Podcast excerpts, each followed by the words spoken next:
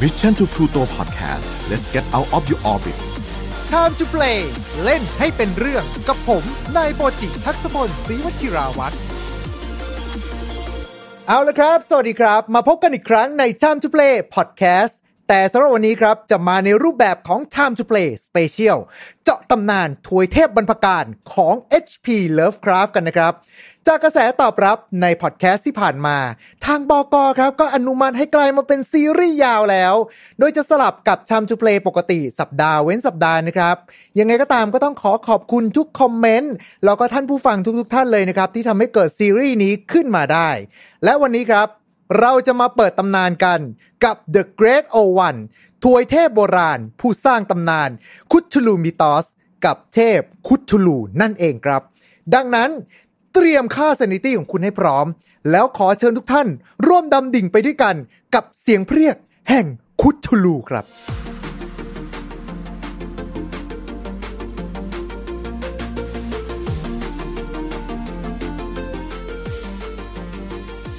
และสำหรับวันนี้ครับ เช่นเดิมเลยครับ แขกรับเชิญ ผู้ที่จะถือตะเกียงนำทางพวกเราเข้าสู่โลกแห่งความสยองนี้ก็คือคุณซิดเจ้าของ เรื่องเล่าจากข้างใต้ผืนฟ้าที่ไร้แสง และแอดมิน Lovecraftian Thailand ครับ สวัสดีครับคุณซิดสวัสดีครับ สวัสดีครับผม เจอกันอีกครั้งหนึ่งแล้วนะครับ แต่สำหรับวันนี้นะครับ ในเมื่อเป็นสเปเชียลของเราตอนแรกเนี่ย แล้วก็เราจะพูดถึงทวยเทพโบราณของทาง HP Lovecraft ก็ต้องพูดถึง Call of Cthulhu หรือว่าเทพโบราณคุทูลูนั่นเองนะครับ อันเนี้ยอยากให้คุณซิดเนี่ยช่วยเล่าเรื่องย่อของทาง Call of Cthulhu ได้ไหมครับ อืมก่อนอื่นเราต้องบอกเอ่อเราต้องบอกว่าในเวอร์ชันที่จะเล่าเนี่ย เอาเป็นแบบเอ่อ over simplify หน่อยก็แล้วกันนะเพราะเดี๋ยวเผื่อว่าจะมีท่านใดแบบอยากสนใจกลับไปอ่านอย่างเงี้ย จะได้เหลือที่ช่องเหลือแบบว่าไงดีอะช่องที่ว่างเผื่อว่าจะอ่านได้สนุกบ้างอ่าเพราะไม่งั้นถ้าเกิดว่าเราสปอยหมดเสร็จมันจะเสียอรรถรคสรับไปเลย เพราะฉะนั้นเราก็แบบว่าเอาแบบรูปลัดนิดหน่อยได้ครับนะครับผม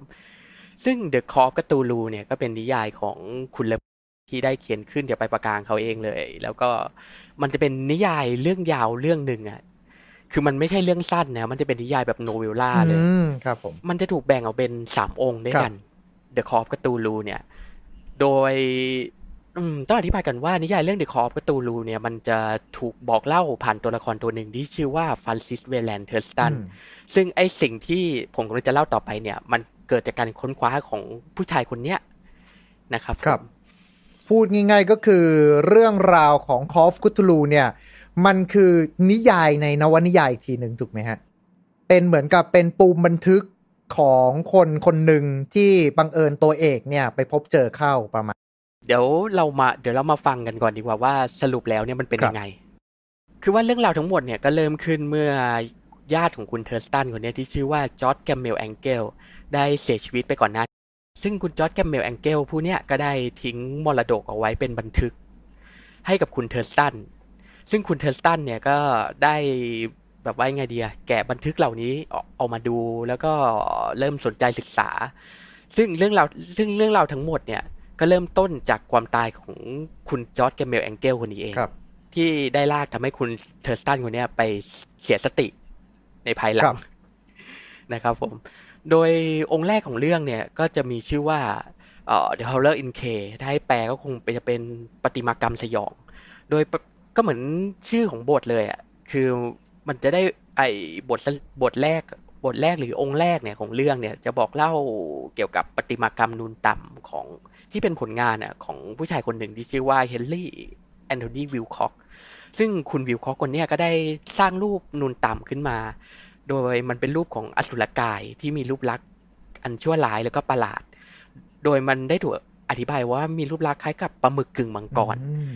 ซึ่งมันจะมีแบบปีกขนาดใหญ่ แล้วก็มีระยะมีระยางมากมาย แล้วก็มีเกล็ด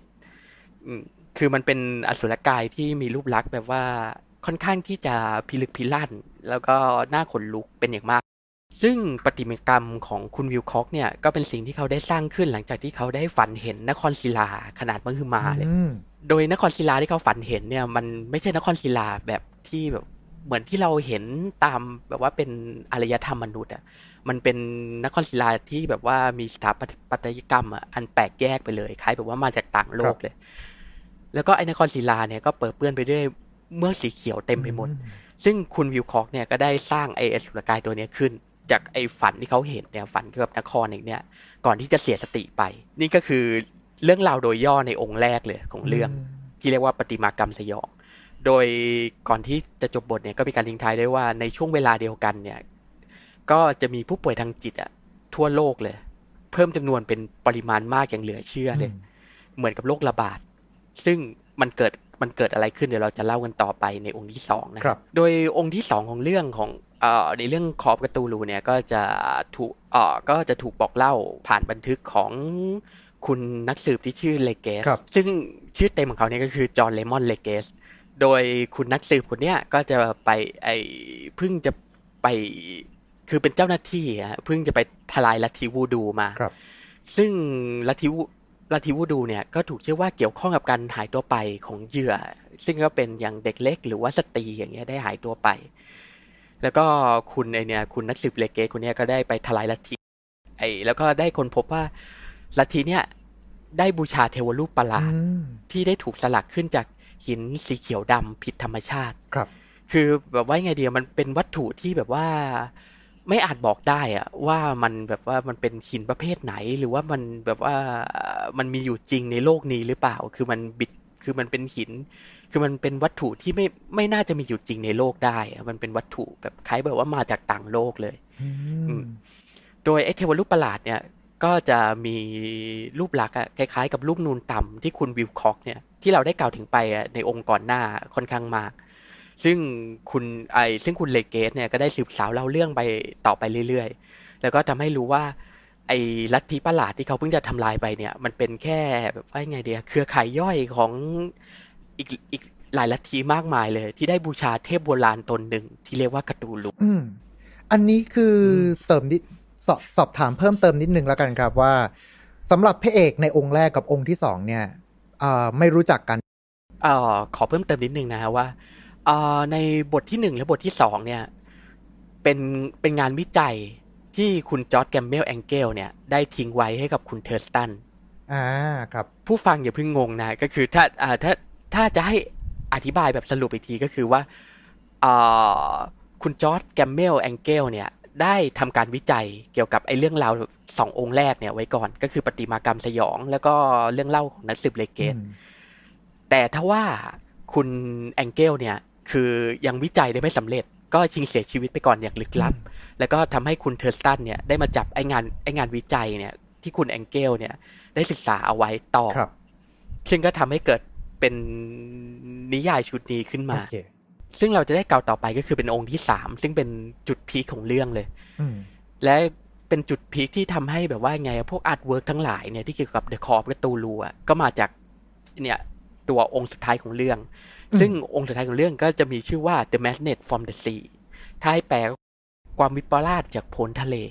อ่าอืมครับ ก็หลังจากเอ่อที่ได้ผ่านเอ่อสององค์แรกมาที่เป็นงานวิจัยของคุณแองเกลเนี่ยนะฮะคุณเทสตันเนี่ยก็รู้สึกสนใจขึ้นมา แล้วก็ตัดสินใจที่เอาไอ้งานไอ้งานวิจัยเนี่ยที่ญาติของเขาได้ทิ้งเอาไว้เนี่ยไปวิจัยอืมแล้วก็ทำให้เขาค้นพบเรื่องราวเกี่ยวกับเอ่อเรื่องราวอะของกะลาสีท่านหนึ่งที่ชื่อว่ากุสตาฟโยเฮนเซนซึ่งกะลาสีคนเนี้ยเป็นชาวนอร์เวย์ ที่บังเอิญไปพบกับเกาะนอกแผนที่เข้าบริเวณพอยนีโมอืมขออธิบายเพิ่มเติมนิดนึงว่าไอ้ point นีโมที่เรากำลังกล่าวถึงเนี่ย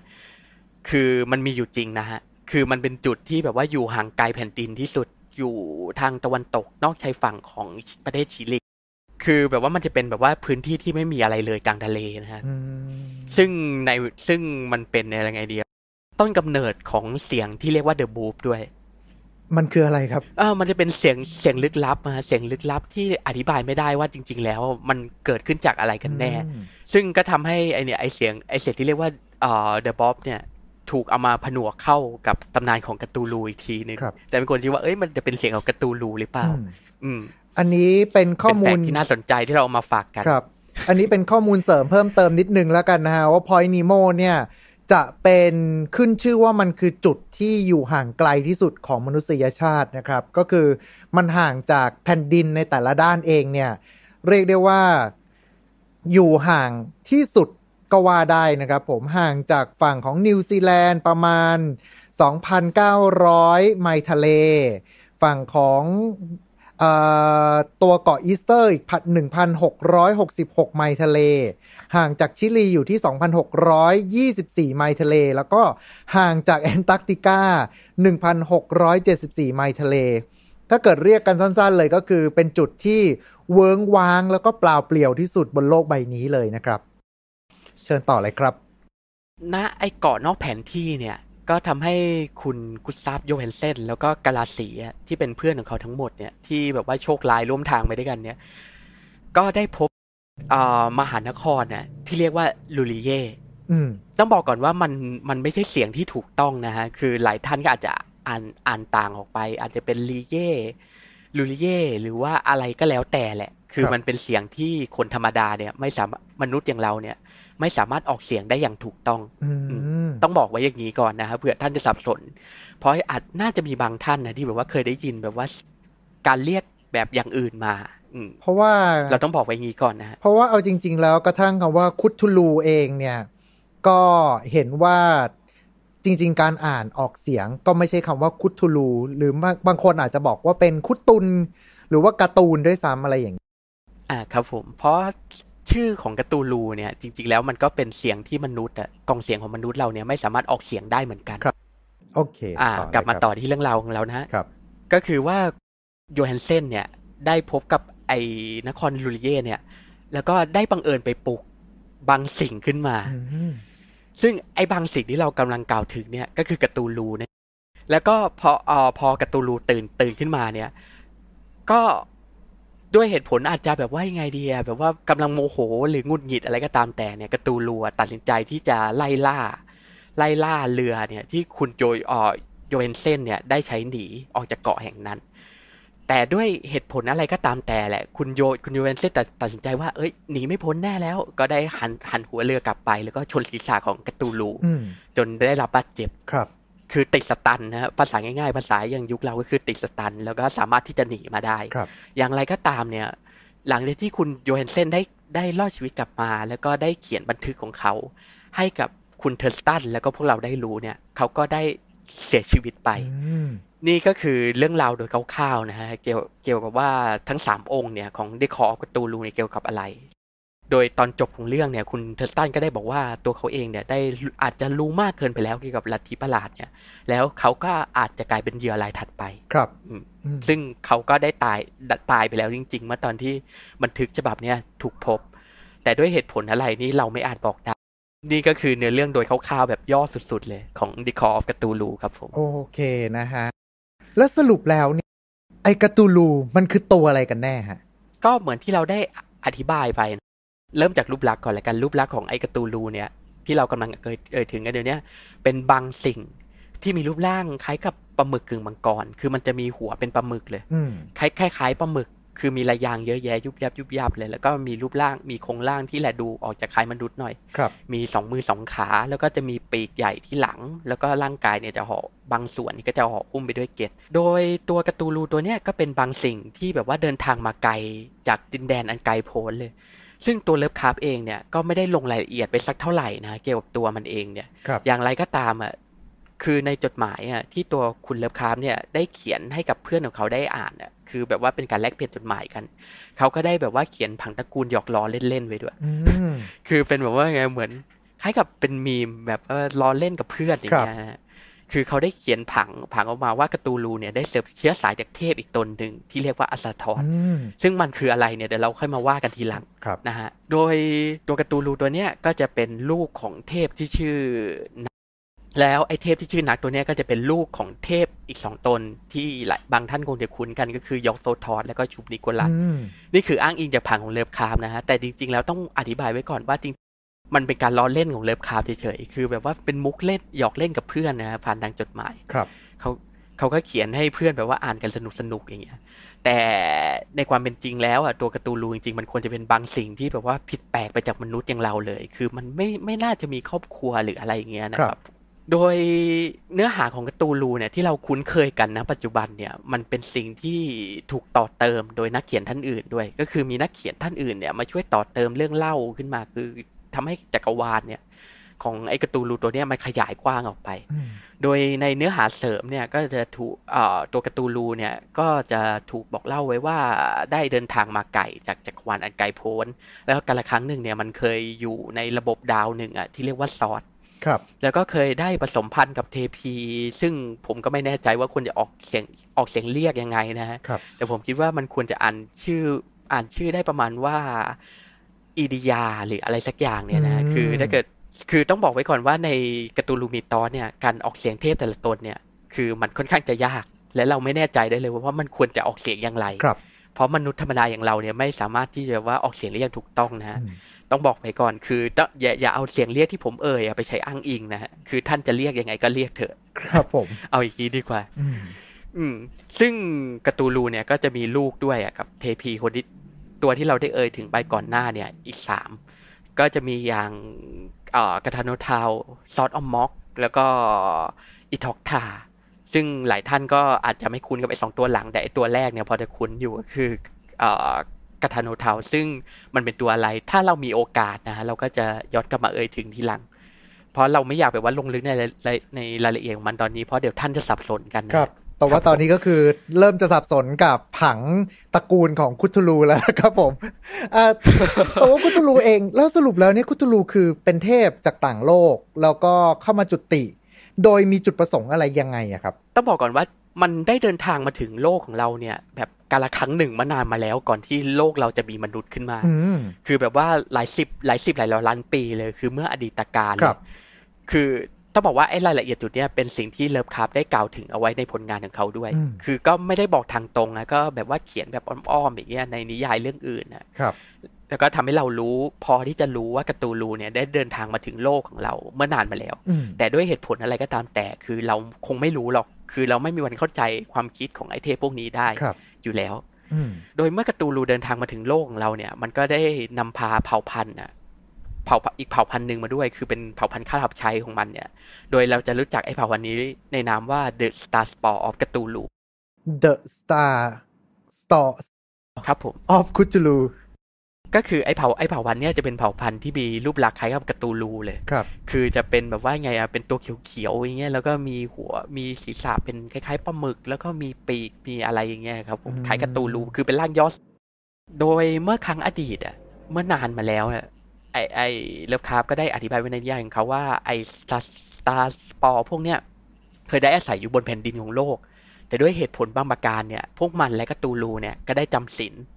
แล้วก็หลับไปในนครที่พวกมันได้สร้างขึ้นอืมคือในยุคที่พวกมันกำลังครองโลกอะมันได้เนี่ยมันได้สร้างมหานครขึ้นมาคล้ายๆ กับเอ่อลูริเย่ขึ้นมากมายเลยบนแผ่นดินครับ แต่ก็เหมือนที่เราได้เรียนมาใช่ไหมคือแบบว่าพอโลกอะอายุมากขึ้น แบบว่าแผ่นดินมันก็จมหายไปใต้น้ำบ้างอืมแบบแผ่นดินเคลื่อนตัวนะฮะมันก็จมหายไปใต้น้ำซึ่งเมืองของไอ้ที่ไอ้พวกนี้สร้างอะมันก็ได้ไหลเลื่อนลงไปอยู่ข้างใต้น้ำแล้วก็ทำให้ไอ้พวกเนี้ยหายสาบสูญไปจากประวัติศาสตร์รวมถึงการ์ตูนรูด้วย แล้วก็เพิ่งมาจะมาถูกพบโดยคุณโยฮันเซนเนี่ยแหละ ก็คือว่าพอดาวอะมันเรียงมันเรียงตัวกันน่ะในแนวที่ถูกต้อง ไอเมืองที่เรียกว่าลูลูริเย่หรืออะไรก็ตามแต่ที่คุณจะเรียกมันเนี่ย มันก็ได้ผุดขึ้นมาเหนือน้ครับำแล้วก็ทำให้เราสามารถถูกพบได้อืมแล้วก็ทำให้แบบว่าเกิดเรื่องราวในองค์ที่สามของดิคอฟการ์ตูลูที่ผมเพิ่งจะเล่าไปเมื่อตอนตะเกียบเมื่อเมื่อตะเกียครับเนี่ยขึ้นมาอืมครับผม แต่ถึงแม้ตัวการ์ตูลูเนี่ยจะหลับไป แต่มันก็ยังสามารถที่จะสื่อสารกับมนุษย์และก็สาวกของมันได้ คือตัวมันหลับอยู่แหละ แต่มันสามารถแบบว่าส่งโทรจิตอะมาหา สาวกอย่างมนุษย์ หรือว่าเผ่าพันธุ์อื่นๆเนี่ยที่นับถือมันได้ครับ ที่อาศัยอยู่บนพื้นดิน ซึ่งกระตัวการ์ตูลูเนี่ยใช้สาวกของมันเนี่ยเพื่อทำอะไรเนี่ยเราก็ยังไม่เข้าใจเหมือนกันว่าจุดประสงค์ที่แท้จริงของมันคือ แต่ผู้ที่บูชามันเนี่ยก็จะมียกตัวอย่างอย่างที่รู้จักกันก็จะมีแบบภาคีรับแห่งเดกอนอืมซึ่งไอ้พวกเนี้ยจะเป็นอ่ายังไงดีครับเป็นมนุษย์กลายพันธุ์ก็คือเป็นแบบว่าพวกพวกลูกครึ่ง มนุษย์กับเผ่าพันธุ์หนึ่งที่เรียกว่าดีฟัน ซึ่งก็คือมนุษย์ป่าครับคือมันก็ไม่ใช่มนุษย์ป่าหรอกแต่มันจะเป็นแบบว่ามีลักษณะคล้ายๆ แบบว่ามันจะมีลักษณะจุดเด่นของมนุษย์กับป่าใต้ทะเลลึก ถ้ามีโอกาสเดี๋ยวเราจะกลับมาย้อนถึงไอ้เผ่าพันธุ์นี้กันทีหลังนะคครัรับบเพื่อไม่ให้หลายท่านว่ากันว่าไอ้สาวกเหล่าเนี้ยก็จะพยายามที่จะปลุกกระตูลูที่หลับอยู่เนี่ย ให้ตื่นขึ้นมีจุดจุดประสงค์สูงสุดของไอ้พวกนี้เลยคือปลุกกระตูลูให้ตื่น และเมื่อใดก็ตามที่กระตูลูเนี่ยได้ตื่นกลับขึ้นมา ก็จะถึงจุดสิ้นสุดของอารยธรรมมนุษย์อืมครับผม นี่ก็คือรายละเอียดโดยคร่าวๆของกระตูลูนะฮะว่ามันคืออะไร ซึ่งทางคุณ HP Lovecraft เองเขาก็ไม่ได้เขียนไว้ชัดเจนใช่ไหมฮะว่า มันมีจุดประสงค์หนึ่งสองสามสี่ไม่ใช่แบบนั้นครับผมคือต่อคือเราไม่รู้เลยอะว่ามันมาทำอะไรที่โลกของเราครับ คือเราก็เราก็ได้แต่เดาแค่นั้นแหละอืม ครับผมก็จะมาแค่ประมาณนี้นั่นเองนะครับ ก็คืออันนี้คือตำนานตาม official แต่ถ้าเกิดว่ามันนอกเหนือจากนั้นเนี่ยก็อาจจะเป็นเรื่องราวที่นักเขียนท่านอื่นเขามีการเติมสีเติมแต่งเรื่องราวเพิ่มเติมเข้ามา ไม่ว่าจะผ่านวรรณกรรมต่างๆ ที่อาจจะเขียนมาลักษณะของแฟนฟิกบ้าง พูดถึงบ้าง หรือที่ปรากฏออกมาอยู่ในเกมต่างๆ บ้างประมาณนี้นั่นเองนะครับ แล้วถ้าเกิดอย่างเงี้ยทำไม คุทูลูมันถึงกลายมาเป็นไอคอนของ HP Lovecraft ได้อะครับ เพราะว่ากระทั่งตัวเรื่องทวยเทพต่างๆ เนี่ย หลายครั้งเขาก็จะใช้คำว่าคุทูลูมีตอสกัน ถูกไหมฮะ ใช่ครับผม คือก็ต้องบอกก่อนว่า The Call of Cthulhu เนี่ย มันเป็นนิยายเรื่องแรกเลยของ Lovecraft อืมคือเป็นนิยายอย่างเป็นทางการเรื่องแรกของ Lovecraft ที่ถูกจัดเข้าใน Cthulhu Mythos คือ Dagon น่ะอาจ จะถูกเขียนก่อนหน้าจริง แต่โดยปกแต่โดยปกติแล้วพอนับว่า Cthulhu Mythos อย่างเป็นทางการเรื่องแรกเนี่ยก็คือไอ The Call of Cthulhu เนี่ยแหละอืมเป็นตัวเปิดตำนานคนเขาก็เลยเรียกว่าเป็น Cthulhu Mythos ไม่ใช่ Dagon Mythosครับผมแต่ต้องบอกก่อนนะว่าเอ่อตัว Lovecraft เองอะคือก็ไม่ค่อยชอบ The Call of Cthulhu สักเท่าไหร่ ก็ทำให้ตัวเขาเองเนี่ยไม่ค่อยเห็นด้วยกับชื่อ Cthulhu Mythos ตอนที่เขายังมีชีวิตอยู่อ้าวซึ่งไอ้ Cthulhu Mythos เนี่ยก็เป็นชื่อที่คุณออกัสเดเลสเพื่อนของเขาเนี่ย คิดขึ้น หลังจากที่เลิฟคราฟตายไปแล้วด้วย ผมเข้าใจมาตลอดว่า เพราะนี่คือผลงานที่ HP Lovecraft รักแล้วก็ชื่นชอบมากที่สุด ก็เลยเอาชื่อตัวนี้เนี่ย มาตั้งเป็นชื่อซีรีส์อืมถ้าว่ากันจริงๆแล้วก็คือ The Call of Cthulhu เนี่ยมันเป็นนิยายที่คนยุคนั้นน่ะ ยังไงดีอะคือได้อ่านแล้วก็รู้สึกแบบว่าตื่นตัวแล้วก็สนใจเกี่ยวกับผลงานของเลิฟคราฟขึ้นมาอืมครับก็คือจะว่ามันเป็นนิยายเรื่องเรื่องแรกของเลิฟคราฟที่แบบว่าดังปังดังปังมากๆอะฮะครับเรื่องหนึ่งก็เลยทำให้แบบว่ายังไงดีอะเอ่อออกออกแล้วออกัสเดเลก็คงชอบไอ้คอบไอ้ตัวการ์ตูลูนี่ด้วย ก็เลยทำให้เขาตัดสินใจที่จะฉะเรียกแบบว่ายังไงดีอะไมตอสอะเรื่องคือ จักรวาลทั้งหมดเนี่ยของเลิฟคราฟว่าการ์ตูลูมีตอสอืมครับผมพูดง่ายๆคือถึงแม้ว่าเจ้าตัวจะไม่ชอบ แต่ว่าคนอ่านชอบมากนั่นเองครับผมก็ประมาณนั้นครับแล้วก็เนี่ยทำให้มันเป็นเหตุผลว่าตัวการ์ตูลูเนี่ยเพราะอะไรมันถึงกลายเป็นที่จดจำเพราะในภายหลังเนี่ยอาตอนที่เคออสเซียมอะก็คือว่าตัวเอ่อเป็นสำนักพิมพ์อะที่ตีพิมพ์พวกแบบว่าหนังสือเกี่ยวกับพวก RPG Pen and Paper อะพวกคู่มือหรือว่าพวกหนังสือกฎอะไรอย่างเงี้ยครับของทั้งฝั่ง เอ่อ RPG เนี่ย ก็ได้ตัดสินใจที่จะใช้ชื่อตัวเกมว่า The Call of Cthulhu อืมหลาย ๆ ท่านน่ะที่เข้ามาแบบว่าสนใจเกี่ยวกับผลงานของ Lovecraft เนี่ยส่วนหนึ่งก็เพราะไอ้ pen and paper ตัวเนี้ย ก็เลยทำให้แบบว่าเนี่ยอาจจะเป็นเหตุผลหนึ่งที่ทำให้ตัว Cthulhu เนี่ยมันเป็นเหมือนว่าเป็นไอคอนอืมถูกมักจะถูกมองว่าเป็นไอคอนของ Lovecraft ก็คือว่าพอคนที่แบบว่าเริ่มสนใจ Lovecraft ใหม่ ๆ เนี่ยก็จะมักจะรู้จักไอ Cthulhu ตัวเนี้ยเป็นตัวแรกครับก็เพราะเหตุผลที่อย่างที่เราว่าไปเนี่ยอืมต้องว่ากันอีกเหตุผลหนึ่งนะก็คือว่ามันอาจจะจำง่ายด้วย มันเป็นภาพลักษณ์ที่แบบว่าถูกเลิฟคาร์บอะอธิบายไว้อย่างกระจ่างชัดมาก ก็คือว่ามีหัวเป็นปลาหมึกมีเกล็ดมีปีกอะไรเงี้ย คือแบบภาพมันชัดไงซึ่งถ้าเกิดว่าเทียบกับเรื่องราวอื่นๆของพวกทวยเทพในคุตุลุมิตอดเองเนี่ย เลิฟคราฟก็ไม่ได้มีการบรรยายคุณลักษณะเอาไว้อย่างชัดเจนด้วย อาจจะบอกว่ารูปร่างหน้าตาวิปริตผิดมนุษย์ จบอารมณ์ประมาณนั้น ใช่ครับผม คือมันเป็นเทพตัวหนึ่งเลยอะที่แบบว่าถูกอธิบายไว้ค่อนข้างชัดเลยอะไปประกังเลิฟครับเองครับผมอืมแล้วในส่วนนี้เองทำกลายเป็นว่าคนชื่นชอบตัวคอฟคุตูลูเยอะมากจนกระทั่งกลายมาเป็นชื่อของซีรีส์นี้เลย อันเนี้ยคุณซิดพอพอพอมีเหตุผลไหมฮะว่าทำไมมันถึงดังมาก อืม ถ้าถามผมจริงๆ ต้องบอกก่อนว่าตัวผมเองก็ไม่ชอบ ไม่ค่อยจะชอบในของการ์ตูนลูโอเคเท่าไหร่โอเคนะ คือต้องบอกก่อนว่าผมก็ไม่เข้าใจเหมือนกัน แต่ถ้าเกิดว่าเหตุผลว่าไอ้ถามว่าเหตุผลเพราะเพราะอะไรอะ หลาย ๆ คนถึงแบบว่ามักจะปักหมุดว่าควรเริ่มจากเดคอฟการ์ตูนลูก็เพราะว่ามันเป็นนิยายเรื่องที่แบบว่าดังที่สุดเรื่องหนึ่งของเลิฟคราฟกันมั้งครับครับแล้วก็อย่างที่เราว่าไปคือภาพภาพของการ์ตูลูอะมันเป็นตัวที่ชัดที่สุดคือเป็นเหมือนไอคอนเลย ก็เลยทำให้แบบว่าหลาย ๆ คนรักที่จะสนใจเนี่ยมาศึกษาจากเริ่มจากไอตัวการ์ตูลูนี้ก่อน ก็ทำให้นิยายเรื่องเนี้ยกลายเป็นที่สนใจขึ้นมา ทั้งที่ในความเป็นจริงแล้วว่าไอการ์ตูลูเนี่ยก็มีบทบาทจริง ๆ เนี่ย แค่ไอในนิยายเรื่องเนี้ยแหละ ในนิยายเรื่องอื่นก็แค่ถูกกล่าวถึงเฉยๆถูกกล่าวถึงนามหรือว่าถูกกล่าวถึงอย่างอ้อมๆบทบาทของมันจริง ๆ มีแค่ในนิยายเรื่องนี้เรื่องเดียว คือเพราะว่าหลาย ๆ ครั้งอะก่อนที่จะมาทำการศึกษาเรื่องของตัวพวกคุตูลูมิตอสเงี้ย ผมก็จะเข้าใจมาตลอดเว้ยว่าอ๋อคุตูลูเนี่ยมันต้องไปโผล่ตามเรื่องราวต่างๆเต็มไปหมด ให้นึกสภาพเหมือนกับเอ่อกัปตันอเมริกาใน The Avenger อะไรประมาณเนี้ยครับ ที่ว่าเขาจะต้องไปโผล่อะไรหลายเรื่อง อารมณ์ประมาณเนี้ย ปรากฏว่าอาจจะไปแค่ชื่ออย่างเดียว อืมแต่ถ้าพูดถึงอะไอคอนจริง ๆ มันจะมีเทพอีกตัวหนึ่งครับ ซึ่งเราอะ น่าจะมีโอกาสได้กล่าวถึงทีหลังเดี๋ยวมันคือตัวอะไรเดี๋ยวเราค่อยมาว่ากันอีกที ตอนนี้เอาเรื่องกร์ตูลูไว้ก่อนดีกว่า ได้ครับ อ่า แต่ว่าสำหรับตัวนี้เองเนี่ยก็คือ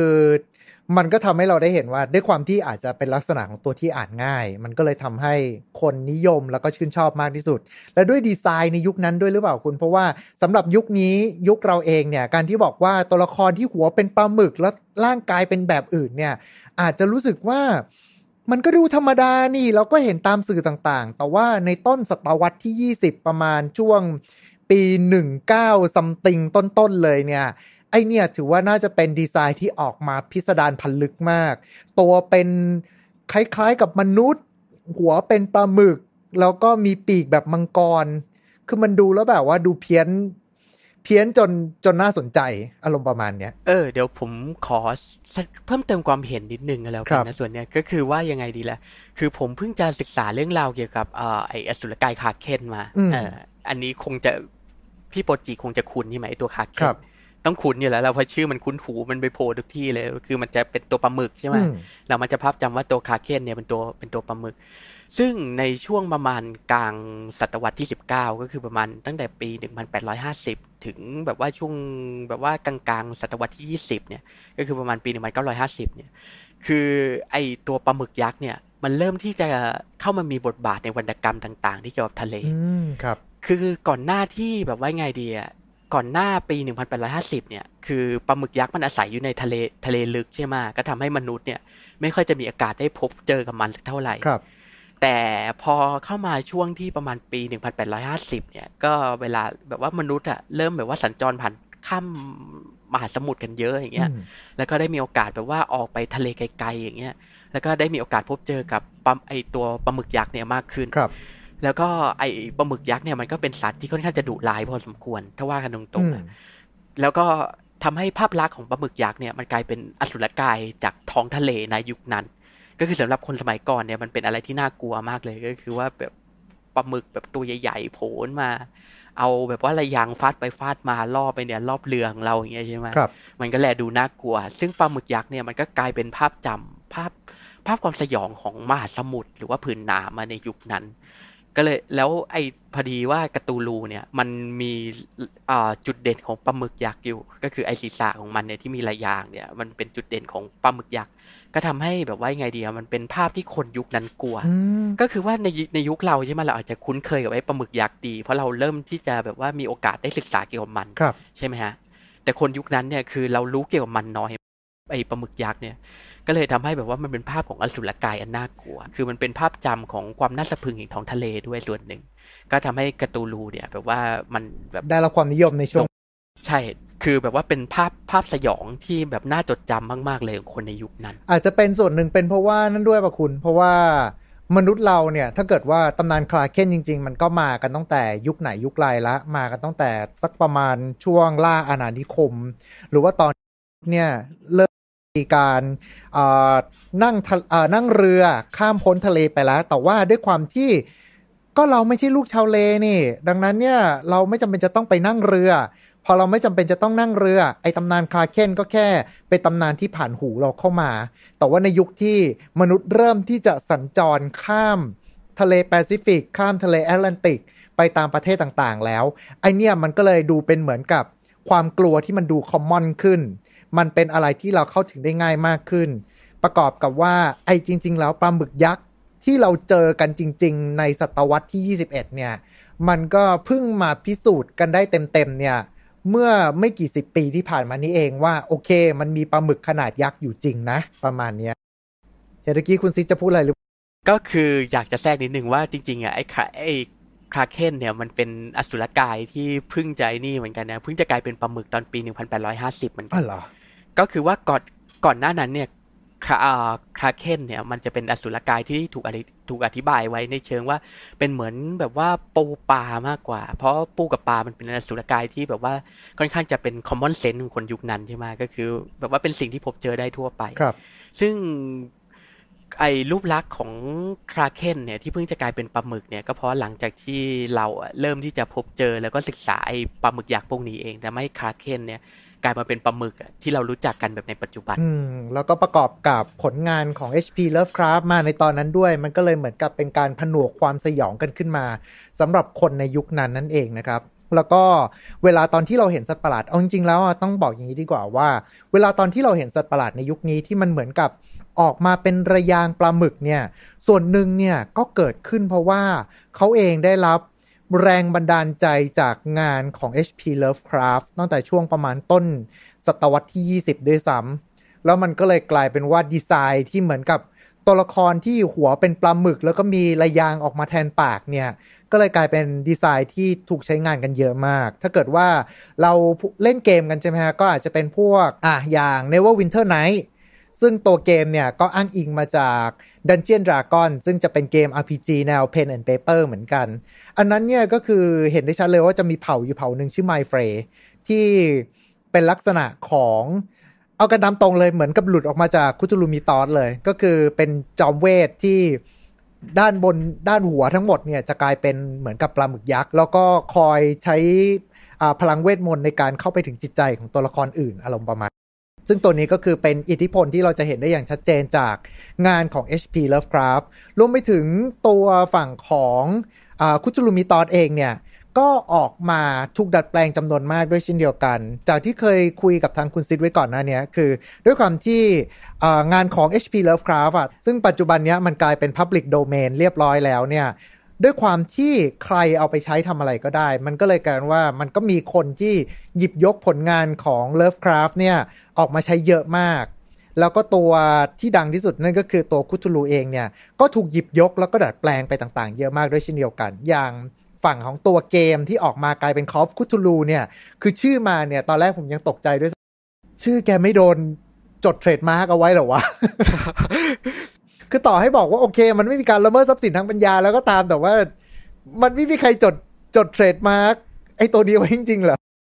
ต้องอธิบายให้ท่านผู้ฟังหลายท่านฟังก่อนนะฮะว่าชื่อ The Call of Cthulhu เนี่ยเออคือตัวการ์ตูลูเองอะมันเป็น Public Domain ครับไอตัวนิยายเรื่อง The Call of Cthulhu ของเลิฟคราฟเนี่ยก็เป็น Public Domain เหมือนกัน อย่างไรก็ดีไอชื่อของ The Call of Cthulhu เนี่ยคือมันเป็นอะไรที่ค่อนข้างจะก้ากึ่งอยู่เพราะเหมือนอย่างที่ผมได้เพิ่งจะพูดไปก็คือว่าทางเคโอเซียมอะอืมได้สร้างเกม RPG Pen and Paper ขึ้นมา แล้วเขาก็ได้จดเอ่อสิทธิบัตรชื่อ The Call of Cthulhu นี้ไว้ อ่าเป็นเครื่องหมายทางการซึ่มันค้า อืม คือเราไม่แน่ใจจริง ๆ ว่าถ้าเกิดว่าไอชื่อ The Call of Cthulhu เนี่ย มันเอาไปใช้ทางกฎหมายเอ่อเอาถูกเอาไปใช้เนี่ย ในทางกฎหมายเนี่ยมันจะเป็นยังไง อืม ครับผม คือต้องบอกท่านท่านผู้ฟังไว้ก่อนนะฮะว่ามันก็เป็นอะไรที่แบบว่าเราต้องศึกษาให้ลึกก่อนที่จะเอาชื่อนี้ไปใช้อีกทีหนึงอ่า แต่อย่าครับงผมน้อยๆงานของทาง Lovecraft เองเนี่ย ก็กลายมาเป็น Public Domain เรียบร้อยแล้ว แล้วความที่มันเป็น Public Domain เนี่ย สมบัติสาธารณะปุ๊บคนก็เอามา ปั่นกันสนุกสนานเลยผมว่านะ ล่าสุดอืมไม่ใช่ล่าสุดสิ ก็ผ่านมาเกือบสิบ10 ปีแล้วล่ะ ก็เห็นว่าก็มีการดัดแปลงคุตูลูเนี่ยออกมาในหลากหลายรูปแบบ จนกระทั่งที่ผมว่าตลกสุดคือ เห็นกระทั่งมีอนิเมะจากทางญี่ปุ่น ที่ว่าเป็นเอาตำนานคุตูลูมิตอสเนี่ย มาเป็นตัวละครสาวน้อยด้วยในชื่อของเนรุโกะนั่นเองนะฮะครับ อันนี้ก็คือจะเป็นการมันก็จะมีการต่อยอด ทางด้านวัฒนธรรมกันนั่นแหละ หรือถ้าเกิดว่าคุณไปที่ญี่ปุ่นเองเนี่ย หลาย ๆ ครั้งถ้าเกิดคุณไปเนี่ยคุณก็จะเห็นว่ามันก็จะมีดีไซน์ของคุทูลูหลากหลายรูปแบบมาก ตั้งแต่ดูน่ากลัว ยันไปถึงเป็นตัว SD น่ารักน่ารักก็มีนะครับแล้วก็แน่นอนว่าด้วยดีไซน์ที่เป็นรูปลักษณ์แบบนี้เองเนี่ย ก็กลายมาเป็นแรงบันดาลใจ ให้กับสื่อต่างๆ มากมายอย่างถ้าเกิดว่าพูดถึงคนที่เล่นการ์ดเกม อย่างฝั่งของดิจิตอลก็จะเป็น Hearthstone Hearthstone นี่ก็จะมีชุดพิเศษที่มอบให้เลยนะฮะ เป็น Whispers of the Old Gods ก็จะเอาพวก Cthulhu เอาพวกทวยเทพโบราณต่างๆ เนี่ย ออกมาเป็นเทพให้เราได้เล่นกัน ซึ่งจริงๆ ก็เหมือนกับเขามีอยู่ตั้งแต่ตอนยุคในเกม World of Warcraft แต่ว่าเขาก็จะมีการดัดแปลงนิดนึงจากคุทูลูก็อาจจะเปลี่ยนเป็นแค่คุทุนอย่างเดียวอะไรประมาณนี้แหละครับ ชื่อของกัตูลูเนี่ยมันก็ ไอเนี่ยมีหลายชื่อเหมือนกันนะมันมีคูลูตูลูกตูลูอะไรก็ตามแต่เยอะแยะไปหมดเลย ซึ่งไอเนี่ยไอตัวที่เรากล่าวถึงนี้ก็น่าจะอ้างอ้างอิงถึงกตูลูเนี่ยแหละค่อนข้างแน่เลยร้อยเปอร์เซ็นเลย ใช่ครับผม มันก็เลยเหมือนกับกลายเป็นว่า ความสยองที่ถูกสร้างขึ้นมานั่นนะมันสามารถที่จะจับใจคนอ่านจำนวนมากได้ แล้วก็มีหลากหลายคนที่พยายามที่จะหยิบยกตำนาน ทวยเทพโบราณของ H.P. Lovecraft มาตีความในรูปแบบของตัวเอง แล้วก็มีการต่อยอดต่อมาเรื่อยๆ จนกระทั่ง ณวันนี้เนี่ย Lovecraftian หรือว่าความสยองแบบ Lovecraft ก็เลยกลายมาเป็นรูปแบบที่เราสามารถพบกันได้ แล้วก็เจอกันได้ตามสื่อต่างๆ รวมไปถึงดีไซน์ที่หัวออกมาเป็นปลาหมึกเนี่ยณวันนี้เราก็เจอเยอะด้วยเช่นเดียวกันอะเอาละครับผมก็วันนี้ก็น่าจะประมาณนี้นะฮะสำหรับเสียง จากคุทูลูนั่นเองนะครับผมยังไงก็ตามวันนี้ก็ต้องขอขอบคุณนะครับ ทางคุณซิดเป็นอย่างสูงเลยนะครับ ที่ได้มาร่วมพูดคุยกันในวันนี้ ขอบพระคุณมากเลยนะครับ ขอบคุณครับครับ ก็ยังไงก็ตามนะครับ ก็เดี๋ยวจะทำตัวทำ to play podcast สเปเชียลแบบนี้นะฮะ ก็จะเป็นสัปดาห์เว้นสัปดาห์ไปนะครับผม ก็เดี๋ยวสำหรับสัปดาห์หน้าเนี่ยก็จะเป็นทำ to play แบบปกติ แล้วก็สัปดาห์ถัดไปต่อจากนั้น คุณซีพอมีตัวเสนอได้ไหมครับว่าจะไปแตะที่ทวยเทพองค์ไหนดีครับ ก็แน่นอนว่าคงเป็นตัวอื่นไม่ได้นอกจากมิกกี้เมาส์ Lovecraft นะครับ นั่นก็คือ Nyarlathotep ครับแน่นอนอ่าดังนั้นนะครับสำหรับท่านผู้ฟังนะครับ ถ้าเกิดว่าอยากจะรับรู้เรื่องราวของ Nyarlathotep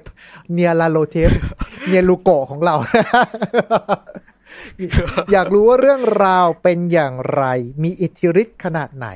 ห้ามพลาดเด็ดขาดนะครับยังก็ตามนะครับก็ต้องขอขอบคุณท่านผู้ฟังทุกท่านด้วยนะครับ ที่ร่วมติดตามฟังพอดแคสต์ของเราในวันนี้กันนะครับ และถ้าเกิดว่ายังไงก็ตามเนี่ยอยากจะให้ช่วยกดแชร์ กดไลค์กด Subscribe รวมไปถึงกดกระดิ่งแจ้งเตือนด้วย จะได้ไม่พลาดพอดแคสต์ดีๆ จากพวกเรา ชาว Mission to Pluto นะครับ และเอาไว้เจอกันใหม่โอกาสหน้า วันนี้ สวัสดีครับ Mission to Pluto Podcast let's get out of your orbit Time to play เล่นให้เป็นเรื่อง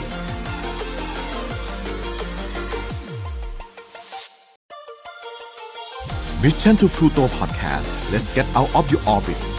Time to play เล่นให้เป็นเรื่องกับผม นายโปจิทักษพลศรีวชิราวัตรเอาละครับ สวัสดีครับ กลับมาเจอกันอีกครั้งใน Time to Play Podcast Special เจาะตำนานถวยเทพบรรพการของ HP Lovecraft กันนะครับ ซึ่งก็จะมีเป็นสัปดาห์เว้นสัปดาห์ทาง Mission to Pluto Podcast แห่งนี้ คราวก่อนนะครับ เราพูดกันถึง The Great O1 Cthulhu แต่สำหรับวันนี้ครับ เราจะมาพูดถึงเทพโบราณอีกตนหนึ่งที่โผล่มาในหลากหลายเรื่องราวของ Lovecraft มากที่สุด เทพต่างแดนที่นำพาซึ่งกลียุค เทพวิปลาสNyarlathotep ดังนั้นนะครับ เตรียมค่า sanity ของคุณไว้พร้อม แล้วขอเชิญทุกท่านร่วมดำดิ่งไปด้วยกันกับพอดแคสต์ของเราในวันนี้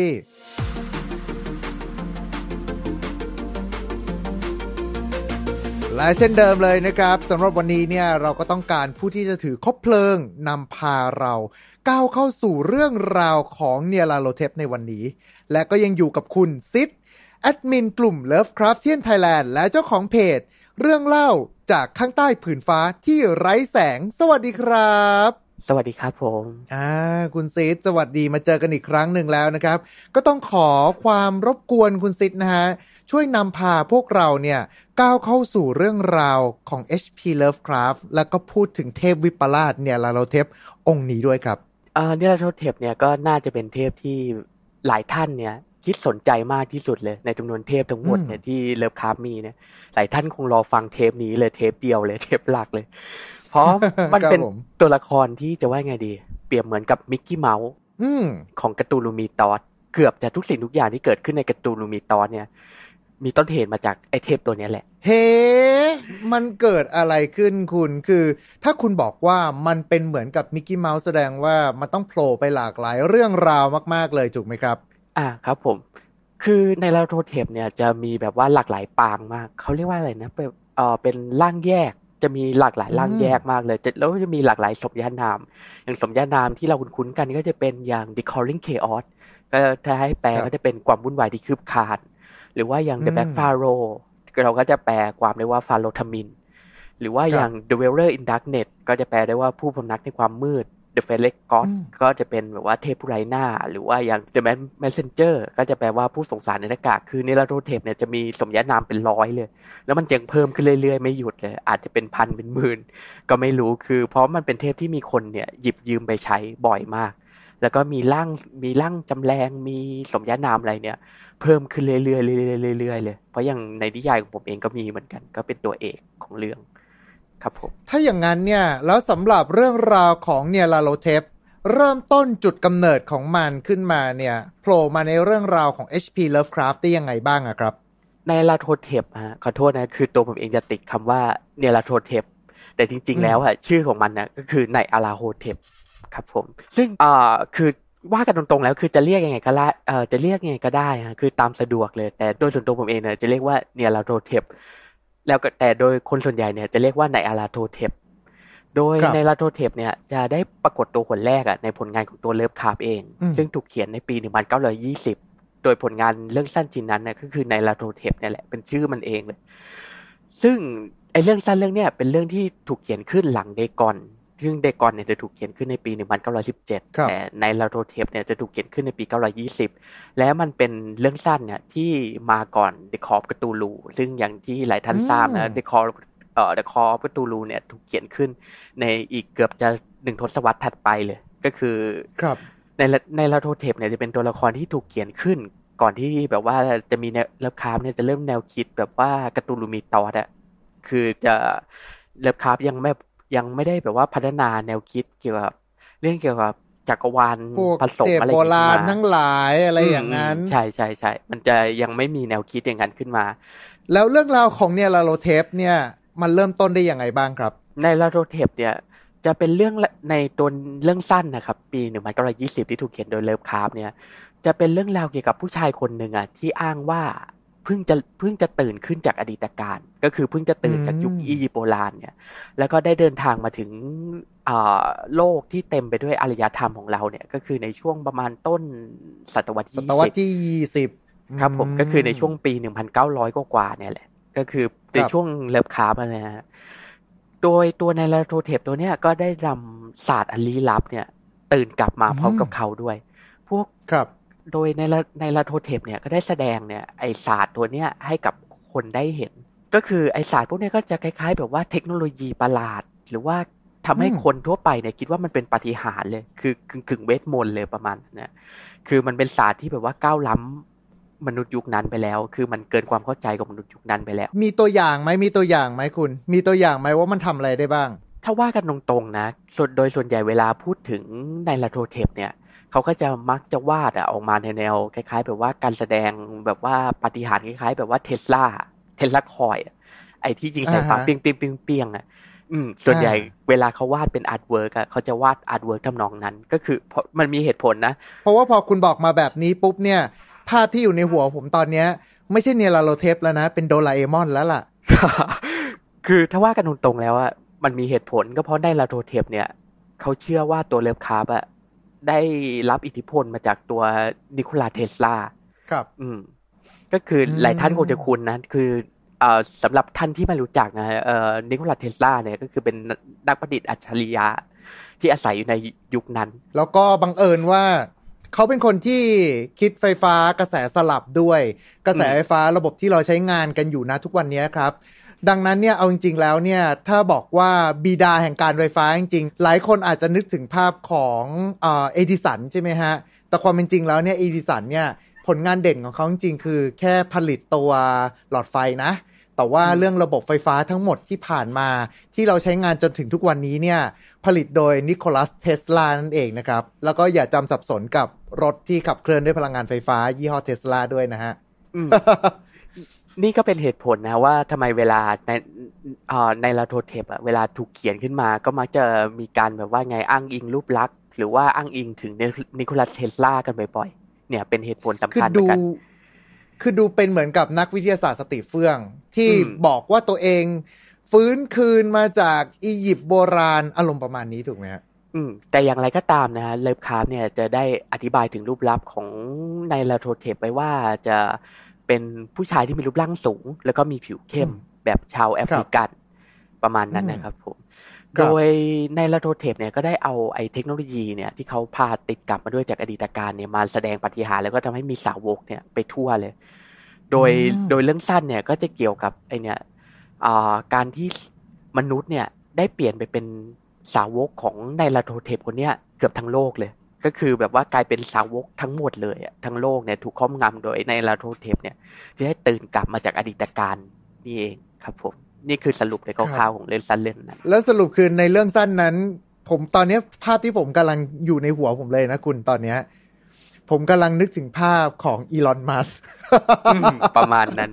แต่คืออย่างคือเหน้มืออยนเนี่ยเอาเทคอีลอโนนโลยีแปลกๆเข้ามา แล้วก็มีสาวกจำนวนมากอารมณ์ประมาณนี้นะครับ แต่อย่างน้อยอีลอนซังก็ไม่ได้ทำให้สถิติเราศูนย์นะฮะครับเอ้ยไม่ไม่ไม่คุณคุณเรียกเขาคุณเรียกเขาว่าอีลอนซังไม่ได้ เขาเคยทวีตมาแล้วว่า กรุณาเรียกผมว่า อีลอนจังโอเคอีลอนชานเอาโอเค แล้วถ้าอย่างนี้เนี่ย เรื่องราวก็คือสุดท้ายกลายเป็นว่า เริ่มต้นของตำนานเนียลาโลเทปหรือว่านายลาโลเทปเนี่ยก็คือเป็นคนที่กล่าวอ้างว่าเขา เกิดมาอยู่ในช่วงอียิปต์โบราณ แล้วก็ข้ามเวลามาจนถึงปัจจุบันนี้ พร้อมกับมีศาสตร์ที่ดูจะเป็นทั้งวิทยาศาสตร์ และดูจะเป็นทั้งไสยศาสตร์ผสมผสมกัน จนกระทั่งมีคนที่ติดตามแล้วก็ชื่นชอบเขา แล้วก็สุดท้ายกลายเป็นนับถือเขา แล้วก็กลายมาเป็นนิกายเหมือนกับเป็นศาสนาเนี่ยไนลาโลเทปเลย แล้วเรื่องก็จบแค่นั้นอืมใช่ไหมครับ ใช่ครับประมาณนั้น นั่นคือเรื่องต้นกำเนิดของไนลาโลเทปนั่นเอง แล้วหลังจากนั้นนะครับ เนื้อเรื่องของไนลาโลเทปที่ได้ไปอยู่ในพื้นที่เรื่องอื่นๆของ HP Lovecraft มีอะไรอีกบ้างฮะอืมต้องบอกว่าไนไนลาโทเทปเนี่ยเป็นเทพที่ได้ถูกใช้โดยเลิฟคราฟเนี่ยบ่อยที่สุดตนหนึ่งอืมเลย คือในเทพทั้งหมดเนี่ยไนลาโทเทปเนี่ยจะได้ปรากฏตัวบ่อยที่สุดในผลงานของเขา คือต่อให้ต่อให้จะไม่ไปปรากฏตัว ก็มักจะถูกเอ่ยนามครับ ซึ่งไอการเอ่ยนามเนี่ยก็อาจจะไม่เอ่ยนามตรงๆ ก็อาจจะเอ่ยเป็นสมญานามอะไรอย่างเงี้ยนะฮะในหลาย ๆ เรื่องเนี่ยแต่อย่างไรก็ตามเนี่ยบทบาทเนี่ยสำคัญเลยของไนละไนลาโทเทปเนี่ยที่ได้ปรากฏในผลงานของเลิฟคราฟก็จะมีอย่าง The Dream Quest of อโนคาดาดก็คือการผจญภัยในแดนฝันของชายคนหนึ่งที่ชื่อว่า Randolph Carter ครับหรือว่าอย่างในผลงานเอ่อ The Dreams in the Witch House ในอืม The Dreams in in the Witch House นี่ก็จะเป็นเรื่องราวเกี่ยวกับเอ่อแม่มดที่ชื่อว่าเคไซอาห์ เมสันครับ โดยตัวไนลาไนลาโทเทปเนี่ยก็จะโผล่มาในร่างที่เรียกว่า The Black Man ก็คือว่าเป็นชายทมินก็คือเป็นร่างแบบว่าดำดำดำดำๆอะคล้ายๆ เงาในโคนันอะประมาณนั้นอ่าโอเคเออแล้วก็ตอนนี้คิวอีกเรื่องสัญญาณเพลงโคนันเข้ามาได้เลยนะครับ แล้วก็จะมีอีกเรื่องหนึ่งก็อย่างเอ่อ The Hunter of the Dark The Hunter of the Dark นี่ตัวในลาโทเทปก็จะโผล่มาเป็นร่างอสุรกายทำให้เอ่อคนที่เห็นเนี่ยกลายเป็นบ้าครับ ซึ่งในเรื่องราวของเอ่อในผลงานของเลิฟคราฟเนี่ยไนลาโรเทปเนี่ยก็จะโผล่ออกมาในทำนองเนี้ยก็คือจะเป็นเหมือนแบบว่าเป็นตัวแบบ antagonist อะก็คือเป็นตัวร้ายที่โผล่มาทำอืมแบบว่าทำให้แบบว่าชักจูงเรื่องไปสู่แบบว่าไงเอาความวุ่นวายหรือความบ้าคลั่งประมาณนี้ครับผม แต่คนอ่านเขาลิงก์กันไปเองหรือเปล่าครับ เพราะว่าในเมื่อบอกว่าตัวละครไนลาโลเทป มักจะโผล่ออกมา แล้วก็ถูกเรียกในสมญานามต่างๆ แล้วเรามั่นใจได้ยังไงว่า นั่นคือเนี่ยลาโลเทปตัวเดียวกันอ่อเหตุผลนี้จริงก็เพราะว่าอ่อในลาโรเทปเนี่ย มันเป็นยังไงดีล่ะ คือมันได้อ่อได้ถูกกล่าวถึงอ้างอิงผูกอ่อผูกกับคำว่าสีดำอะไรประมาณเนี้ยสีดำมีหลายหน้าคือการปรากฏตัวของในในลาโทเทปเนี่ยในแต่ละเรื่องสั้นนะ จะมียังไงดีอะจะมีลักษณะเฉพาะที่เป็นตัวมันเองอยู่ทำให้เราสามารถอืมผูกกลับไปกลายเป็นตัวมันได้ ครับผมครับ ก็คือเหมือนกับว่าเป็นลักษณะ อืม คือไนละเป็นลักษณะในเฉพาะ ไนลาโรเทป อที่จะมีลักษณะเอ่อจะมีลักษณะเฉพาะเป็นของตัวเอง คือเป็นจุดสังเกตได้เลย คือจะมักจะผูกกับคำว่าสีดำก็คืออย่าง Black Man Black Pharaoh หรือว่าอืมจะเป็นเทพที่ไร้หน้า คือไนไนลาโรเทปเนี่ยจะแปลงร่างได้หลากหลาย ก็จะอืมแบบว่ามีหลายหน้าบางทีก็มาไร้หน้า บางทีก็สวมหน้ากากอย่างนี้ครับ ซึ่งจริง ๆ แล้วบางทีเลิฟคราฟไอตัวประหลาดบางตัวเนี่ยที่ถูกเชื่อว่าเป็นไนลาโรเทปเนี่ยก็อาจจะไม่ใช่ก็ได้อืมในความในตอนที่เลิฟคราฟเขียนเนี่ยเขาอาจจะไม่ได้บอกว่าเฉพาะเจาะจงว่าไอเนี่ยอาจจะเป็นไนไนเอ่อไนลาโทเทปแต่ผู้อ่านเองเนี่ยในยุคหลังของเราเนี่ยอาจจะเข้าไปผูกเอาไอตัวละครตัวเนี้ยไปผูกกับไนลาโทเทปแล้วก็ทำให้มันไอตัวอสุรกายตัวนั้นๆน่ะได้ถูกนับเป็นร่างจำแรงของไนลาโทเทปไปด้วยครับผมก็คือเหมือนตัวไหนก็ตามที่พยายามที่จะสร้างความวุ่นวาย แล้วก็มีสัญญะเป็นสีดำเอาไว้เนี่ย ก็จะเหมือนกับว่าตีความว่าน่าจะเป็นตัวไนลาโรเทปที่ฝั่งของ HP Lovecraft เนี่ยได้เหมือนกับฝังเอาไว้อยู่ในนั้น ในเรื่องราวต่างๆเหล่านั้น แต่โดยปกติแล้ว มันก็ค่อนข้างจะโจ่งแจ้งอะก็จะเอ่ยถึงมาว่าอืมเป็นไนไนลาโทเทปหรือว่าเป็น Black Pharaohหรือว่าเป็น The Black Man ประมาณนี้ครับอพอเราอ่านเสร็จก็รู้เลยว่าไอเนี่ยแหละคือไนลาโทเทปแน่นอนไม่ผิดแน่นอน ครับผม อืม ครับผม เอาอย่างนี้ดีกว่าครับ แล้วจริง ๆ ในเมื่อทางฝั่งของคุณซิดเองก็พูดมาว่า เฮ้ย เนี่ยมันเป็นทั้งผู้ชายก็ได้ เป็นทั้งสัตว์ประหลาดก็ได้ แล้วก็โผล่ออกมาในหลากหลายรูปลักษณ์ แล้วมีกระทั่งชื่อบอกว่าเป็นฟาโรห์ด้วย สรุปแล้วเนี่ยแน่ละเราเทปมันคือตัวอะไรกันแน่ฮะเอ่อต้องบอกก่อนว่าในในลาโทเทปเนี่ยมันมีร่างจำแรงที่หลากหลายมากเลย คืออมอย่างที่เราจำจำๆกันก็จะเป็นร่างที่มีหงอน คือแบบว่ามันจะมีอืมหงอนยาวเลยคล้ายๆ แบบว่าคล้าย ๆ แบบว่าไอตัวหนอนนะคือมันครับจะมีแบบหงอนยื่นขึ้นไปเป็นอะโคเกะเลยข้างบนไอ้นี่จะเป็นอ่าภาพจำซึ่ง ต้องบอกก่อนว่าไอ้ภาพจำเนี่ยไม่ใช่ไม่ได้ก่อกำเนิดขึ้นเพราะผลงานของเลิฟคราฟนะฮะแต่มันเป็นภาพจำที่มาจากเกมเอ่อ TRPG ที่เรียกว่า The Call of Cthulhu ในแคมเปญที่อ่าโอเคชื่อว่า The Mark of the l a t o t e p ซึ่งมันเป็นไอเนี่ยไอ้ร่างจำแรงเนี่ยจะโผล่มาในแคมเปญนั้น แล้วคือไอ้แคมเปญเนี่ยมันเป็นแคมเปญที่ชาวชาวพีจีชอบเล่น คือพอเริ่มเดอะคอร์ประตูรูมาเนี่ย คนก็มักที่จะเล่นไอ้แคมเปญเนี้ยก่อน เพราะมันเป็นแคมเปญที่ดีที่สุดและดังที่สุดอะอันหนึ่งในเกม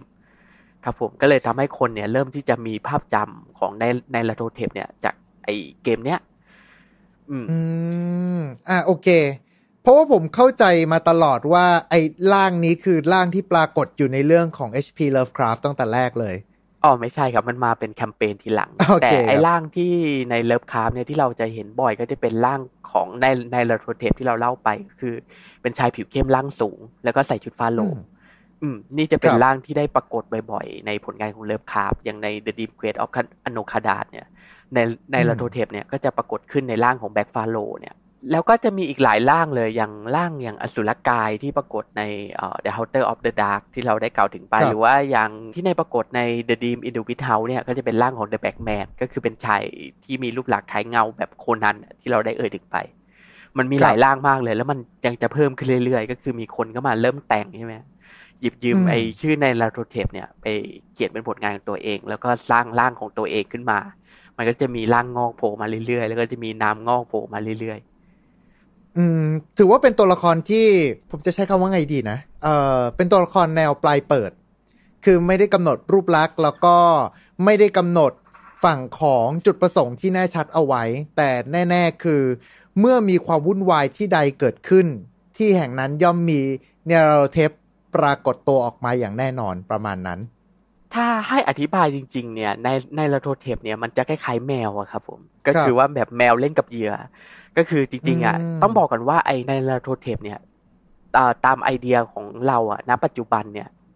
มักจะนับว่ามันเป็นเทพอะที่ทรงพลังทรงอิทธิฤทธิ์ที่สุดตัวหนึ่งใน Cthulhu Mythos อืมแต่อย่างไรก็ตามเนี่ย คือมันเป็นเทพที่สามารถที่จะแบบว่าไงอะขยิบตาทีเดียวเลยว่า เอกภพ หรือว่าอารยธรรมมนุษย์เนี่ยดับศูนย์ได้เลย คือเป็นเทพที่ทรงอิทธิฤทธิ์ขนาดนั้น แต่อย่างไรก็ตามเนี่ย มันเหมือนจะแบบว่าเล่นกับเรามากกว่า คือมาก่อความวุ่นวายหรือว่าสร้างความวุ่นวายเนี่ย เพื่อเพราะว่ามันอาจจะนึกสนุก หรือว่าอาจจะมีจุดประสงค์บางอย่างที่เราไม่เข้าใจก็ได้ แต่มันเป็นเทพที่แบบว่าสามารถสร้างปัญหาให้มนุษยชาติเนี่ย เยอะมากเลย คือไม่ว่าปัญหาอะไรก็ตามที่เกิดขึ้นในกระตูลูมีตอเนี่ยก็มักจะเกิดจากการแบบว่ายุยงปลุกปั่นของไอเทพตัวเนี้ยแหละ ครับผม ครับ แล้วอย่างเจ้าเนี่ยลาโลเทปจริง ๆ แล้วมันคือตัวอะไรกันแน่ครับ เพราะว่าถ้าบอกว่ารูปลักษณ์ที่เราเห็นว่าหัวเป็นระยางระยางเนี่ย มาจากตัวเกม Tabletop แล้ว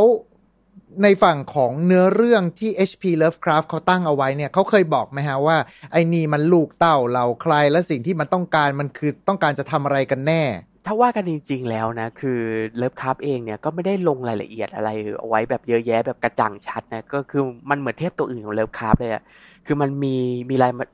มีรายละเอียดเหมือนกันว่ามันเป็นใครแบบตื่นกลับมาจากอียิปต์อะไรอย่างนี้ใช่ไหมฮะแต่คือว่ามันก็ครับเขาก็ไม่ได้แบบลงรายละเอียดว่ามันต้องการที่จะทำอะไรกับมนุษยชาติกันแน่ประมาณนั้น คือมันก็อืมเป็นบางสิ่งที่ละมนุษย์เราเนี่ยก็ไม่อาจจะเข้าใจได้เหมือนกันว่ามันต้องการอะไรจากเราอืม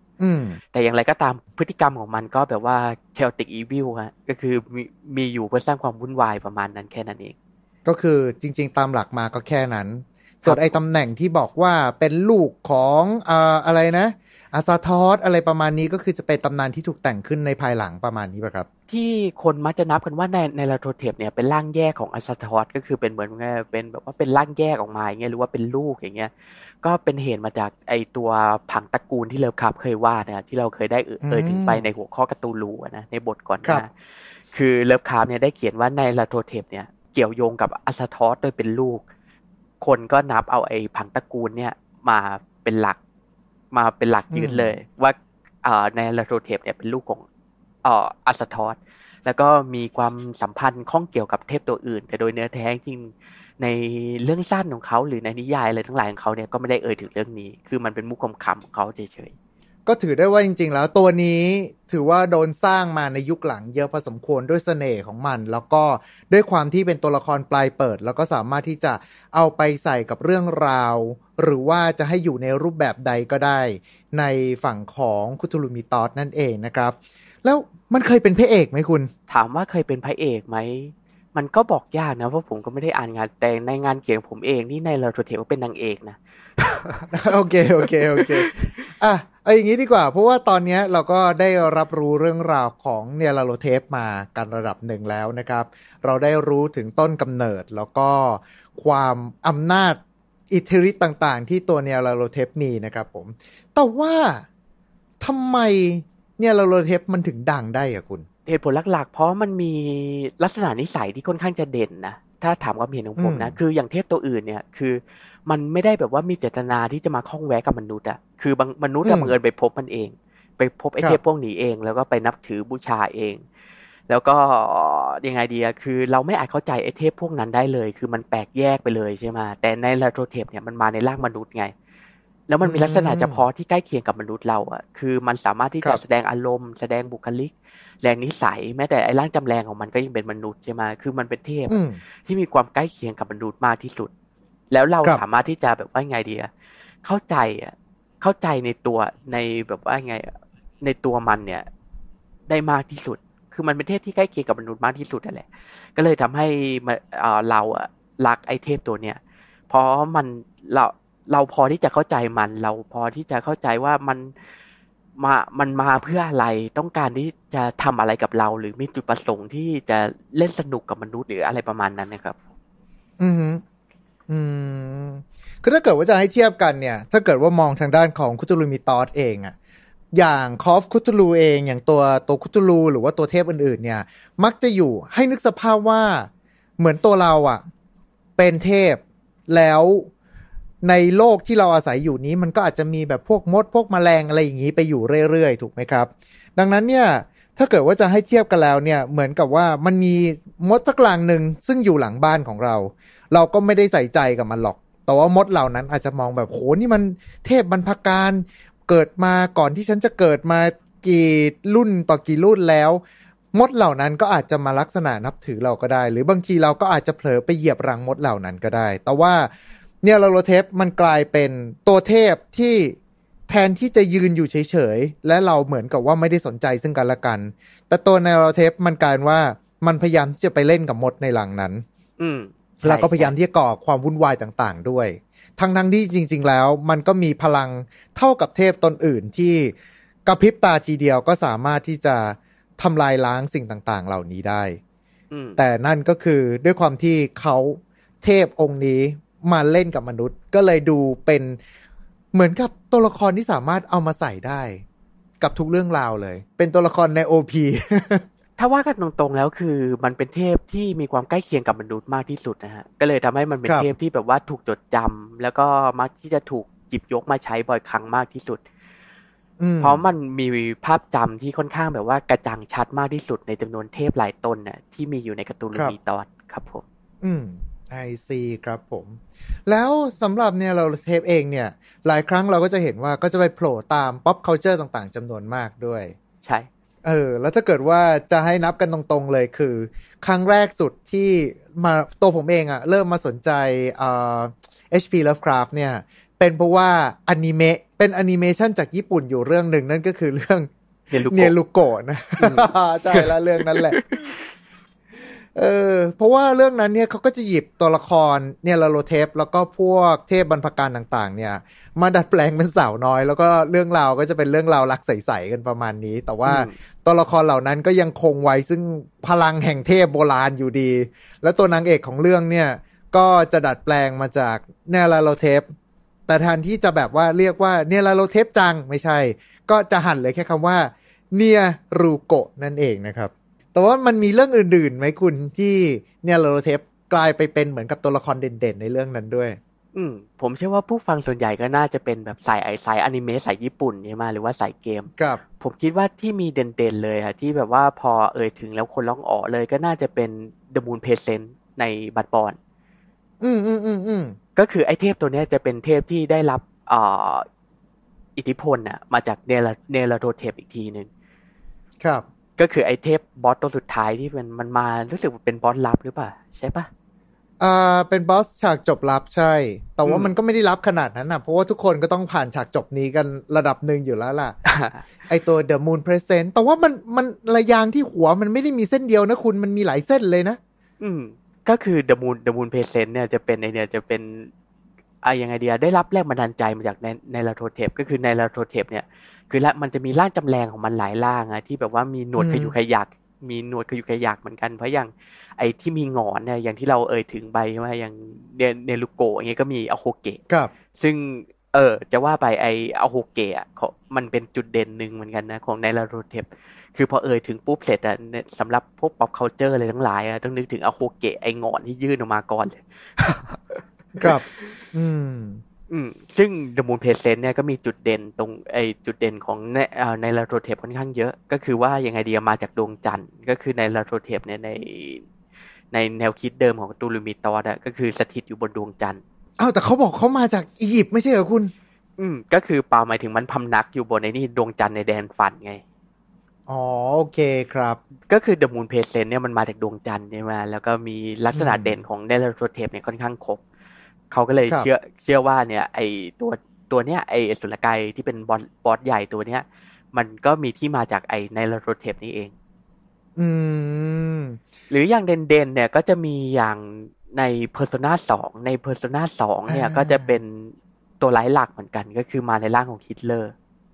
ครับ อือืม I see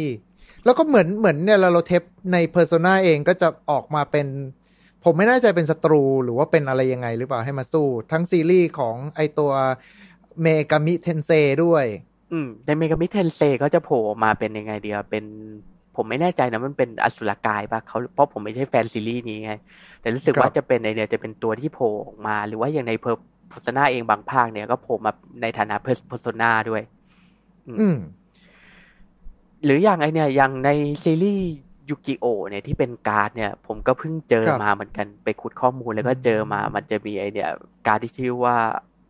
Outer God Nyarla ซึ่งก็ได้อืมไอตัวเนี้ยคือค่อนข้างชัดเลยว่าได้รับอิทธิพลมาจาก Nyarlathotep หรือว่าอย่างการ์ตูนก็จะมีอย่างเอ่อ Demonbane Demonbane นี่ก็เป็นการ์ตูนแบบว่าหุ่นพวก super robot อะที่อิงจากครับไอเนี่ย Cthulhu Mythos ก็จะมีไอเนี่ยก็จะมีตัวตัวละครที่เป็นเอ่อ Nyarlathotep เนี่ยแหละโผล่ออกมาด้วย ครับผมอืมครับผม เพราะจริงๆแล้วเนี่ยถ้าเกิดว่ากลายเป็นว่าเวลาตอนที่เราอยู่ในส่วนของตัว pop culture เอง แล้วถ้าเกิดว่ามันมีลักษณะของตัวละครที่ที่มาเพื่อก่อความวุ่นวายอะเราก็มักจะเจอว่ามันก็จะต้อง relate คือถ้าเกิดว่าก็จะพยายามที่จะผูกให้เข้ากับ Cthulhu Mythos ไอตัวละครที่พยายามที่จะสร้างความวุ่นวายทั้งหลายเนี่ย ก็จะต้องถูกผูกกับตัว Nyarlathotep อย่างยังหลีกเลี่ยงไม่ได้กันเลยทีเดียวนะครับ คือเรื่องราวทั้งหมดใน Cthulhu Mythos เนี่ยไอความวุ่นวายยุ่งเหยิงเลยทั้งหลายเนี่ยมักมักจะยังไงดีอะคือตัวเอกอะมักจะถูกชักนำไปสู่เรื่องราวนั้นนะโดยใน Nyarlathotep เนี่ยแหละครับผม อืม I see ครับผม เพราะว่าอย่างตัวเกมที่ผมเล่นเองอย่างไอ Fate Grand Order เองเนี่ยก็ถ้าจะไม่ผิดรู้สึกว่าจะมีตัวตัวละครที่ชื่อว่า BB ซึ่งพยายามที่จะสร้างความวุ่นวาย chaos ในระดับหนึ่งเลยทีเดียว แล้วก็ร่างของนางเอกเนี่ยก็คือ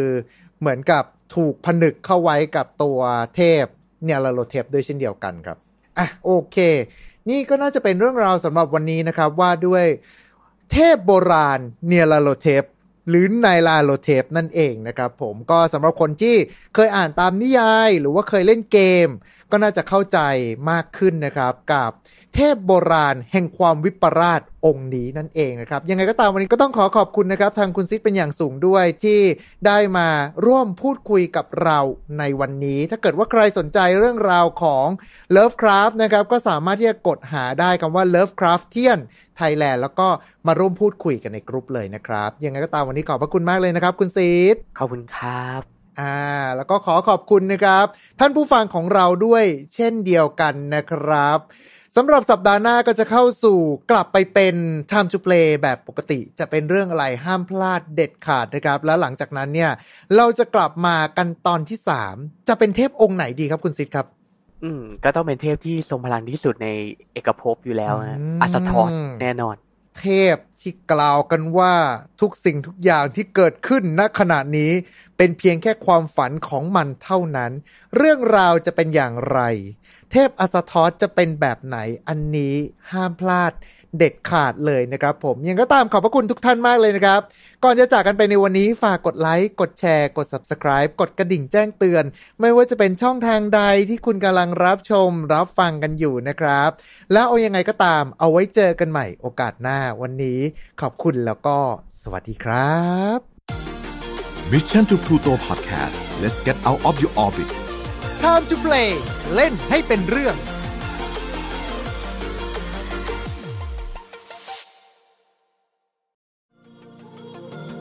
Mission to Pluto Podcast let's get out of your orbit Time to play เล่นให้เป็นเรื่อง brought to you by Number 24 ตัวแทน Shutterstock ประเทศไทย Your One Stop Intelligent Creative Platform เอาละครับ สวัสดีครับ กลับมาพบกันอีกครั้งหนึ่งใน Time to Play Podcast สำหรับวันนี้ตอนที่ 39 กันแล้วนะครับ แล้วถ้าเกิดว่าทุกท่านเนี่ย ที่ได้ฟังมาตลอดก็คงจะรู้สึกได้ใช่ไหมครับว่า อินโทรของรายการเราเปลี่ยนไป ใช่แล้วครับ เรามีผู้สนับสนุนแล้วนะครับ จากผู้ใหญ่ใจดีทางบริษัท Number 24 ตัวแทน Shutterstock ประเทศไทยนั่นเองครับ ถ้าเกิดว่าใครที่กำลังจะมองหาภาพประกอบวิดีโอหรือว่าเพลงแบบถูกลิขสิทธิ์แบบไม่โดน Copyright Strike ป้ายแดงตัวใหญ่มาเลย ก็สามารถที่จะลองติดต่อกับทาง Number 24 ได้นะครับแล้วก็ต้องขอขอบคุณท่านผู้ฟังของเราทุกๆท่านด้วยเช่นเดียวกันครับ ที่ติดตามรับฟังมาตลอดจนได้รับโอกาสนี้ เอาละครับ กลับมาที่เรื่องราวของเราในวันนี้กันบ้างดีกว่า เราจะกลับมากับการเจาะตำนานทวยเทพบรรพการของ HP Lovecraft กันครับ ซึ่งจะมีสัปดาห์เว้นสัปดาห์ทาง Mission to Pluto Podcast แห่งนี้สำหรับวันนี้ครับ จะเป็นเทพมารที่ได้รับฉายาว่า สุลต่านแห่งปีศาจเทพตาบอดผู้โง่เขลาแก่นกลางแห่งกะลียุค เทพผู้เป็นต้นกำเนิด ใช่ครับ เรื่องราวในวันนี้ก็คือเทพอาสทอดนั่นเองครับ ซึ่งอจริงแล้วถ้าเกิดว่าดูที่ปกคลิปก็น่าจะเห็นกันตั้งแต่แรกแล้วนะฮะ ดังนั้นครับมาเตรียมค่า sanity ของคุณไว้ให้พร้อม แล้วขอเชิญทุกท่าน ร่วมดำดิ่งกันกับพอดแคสต์ของเราในวันนี้ครับ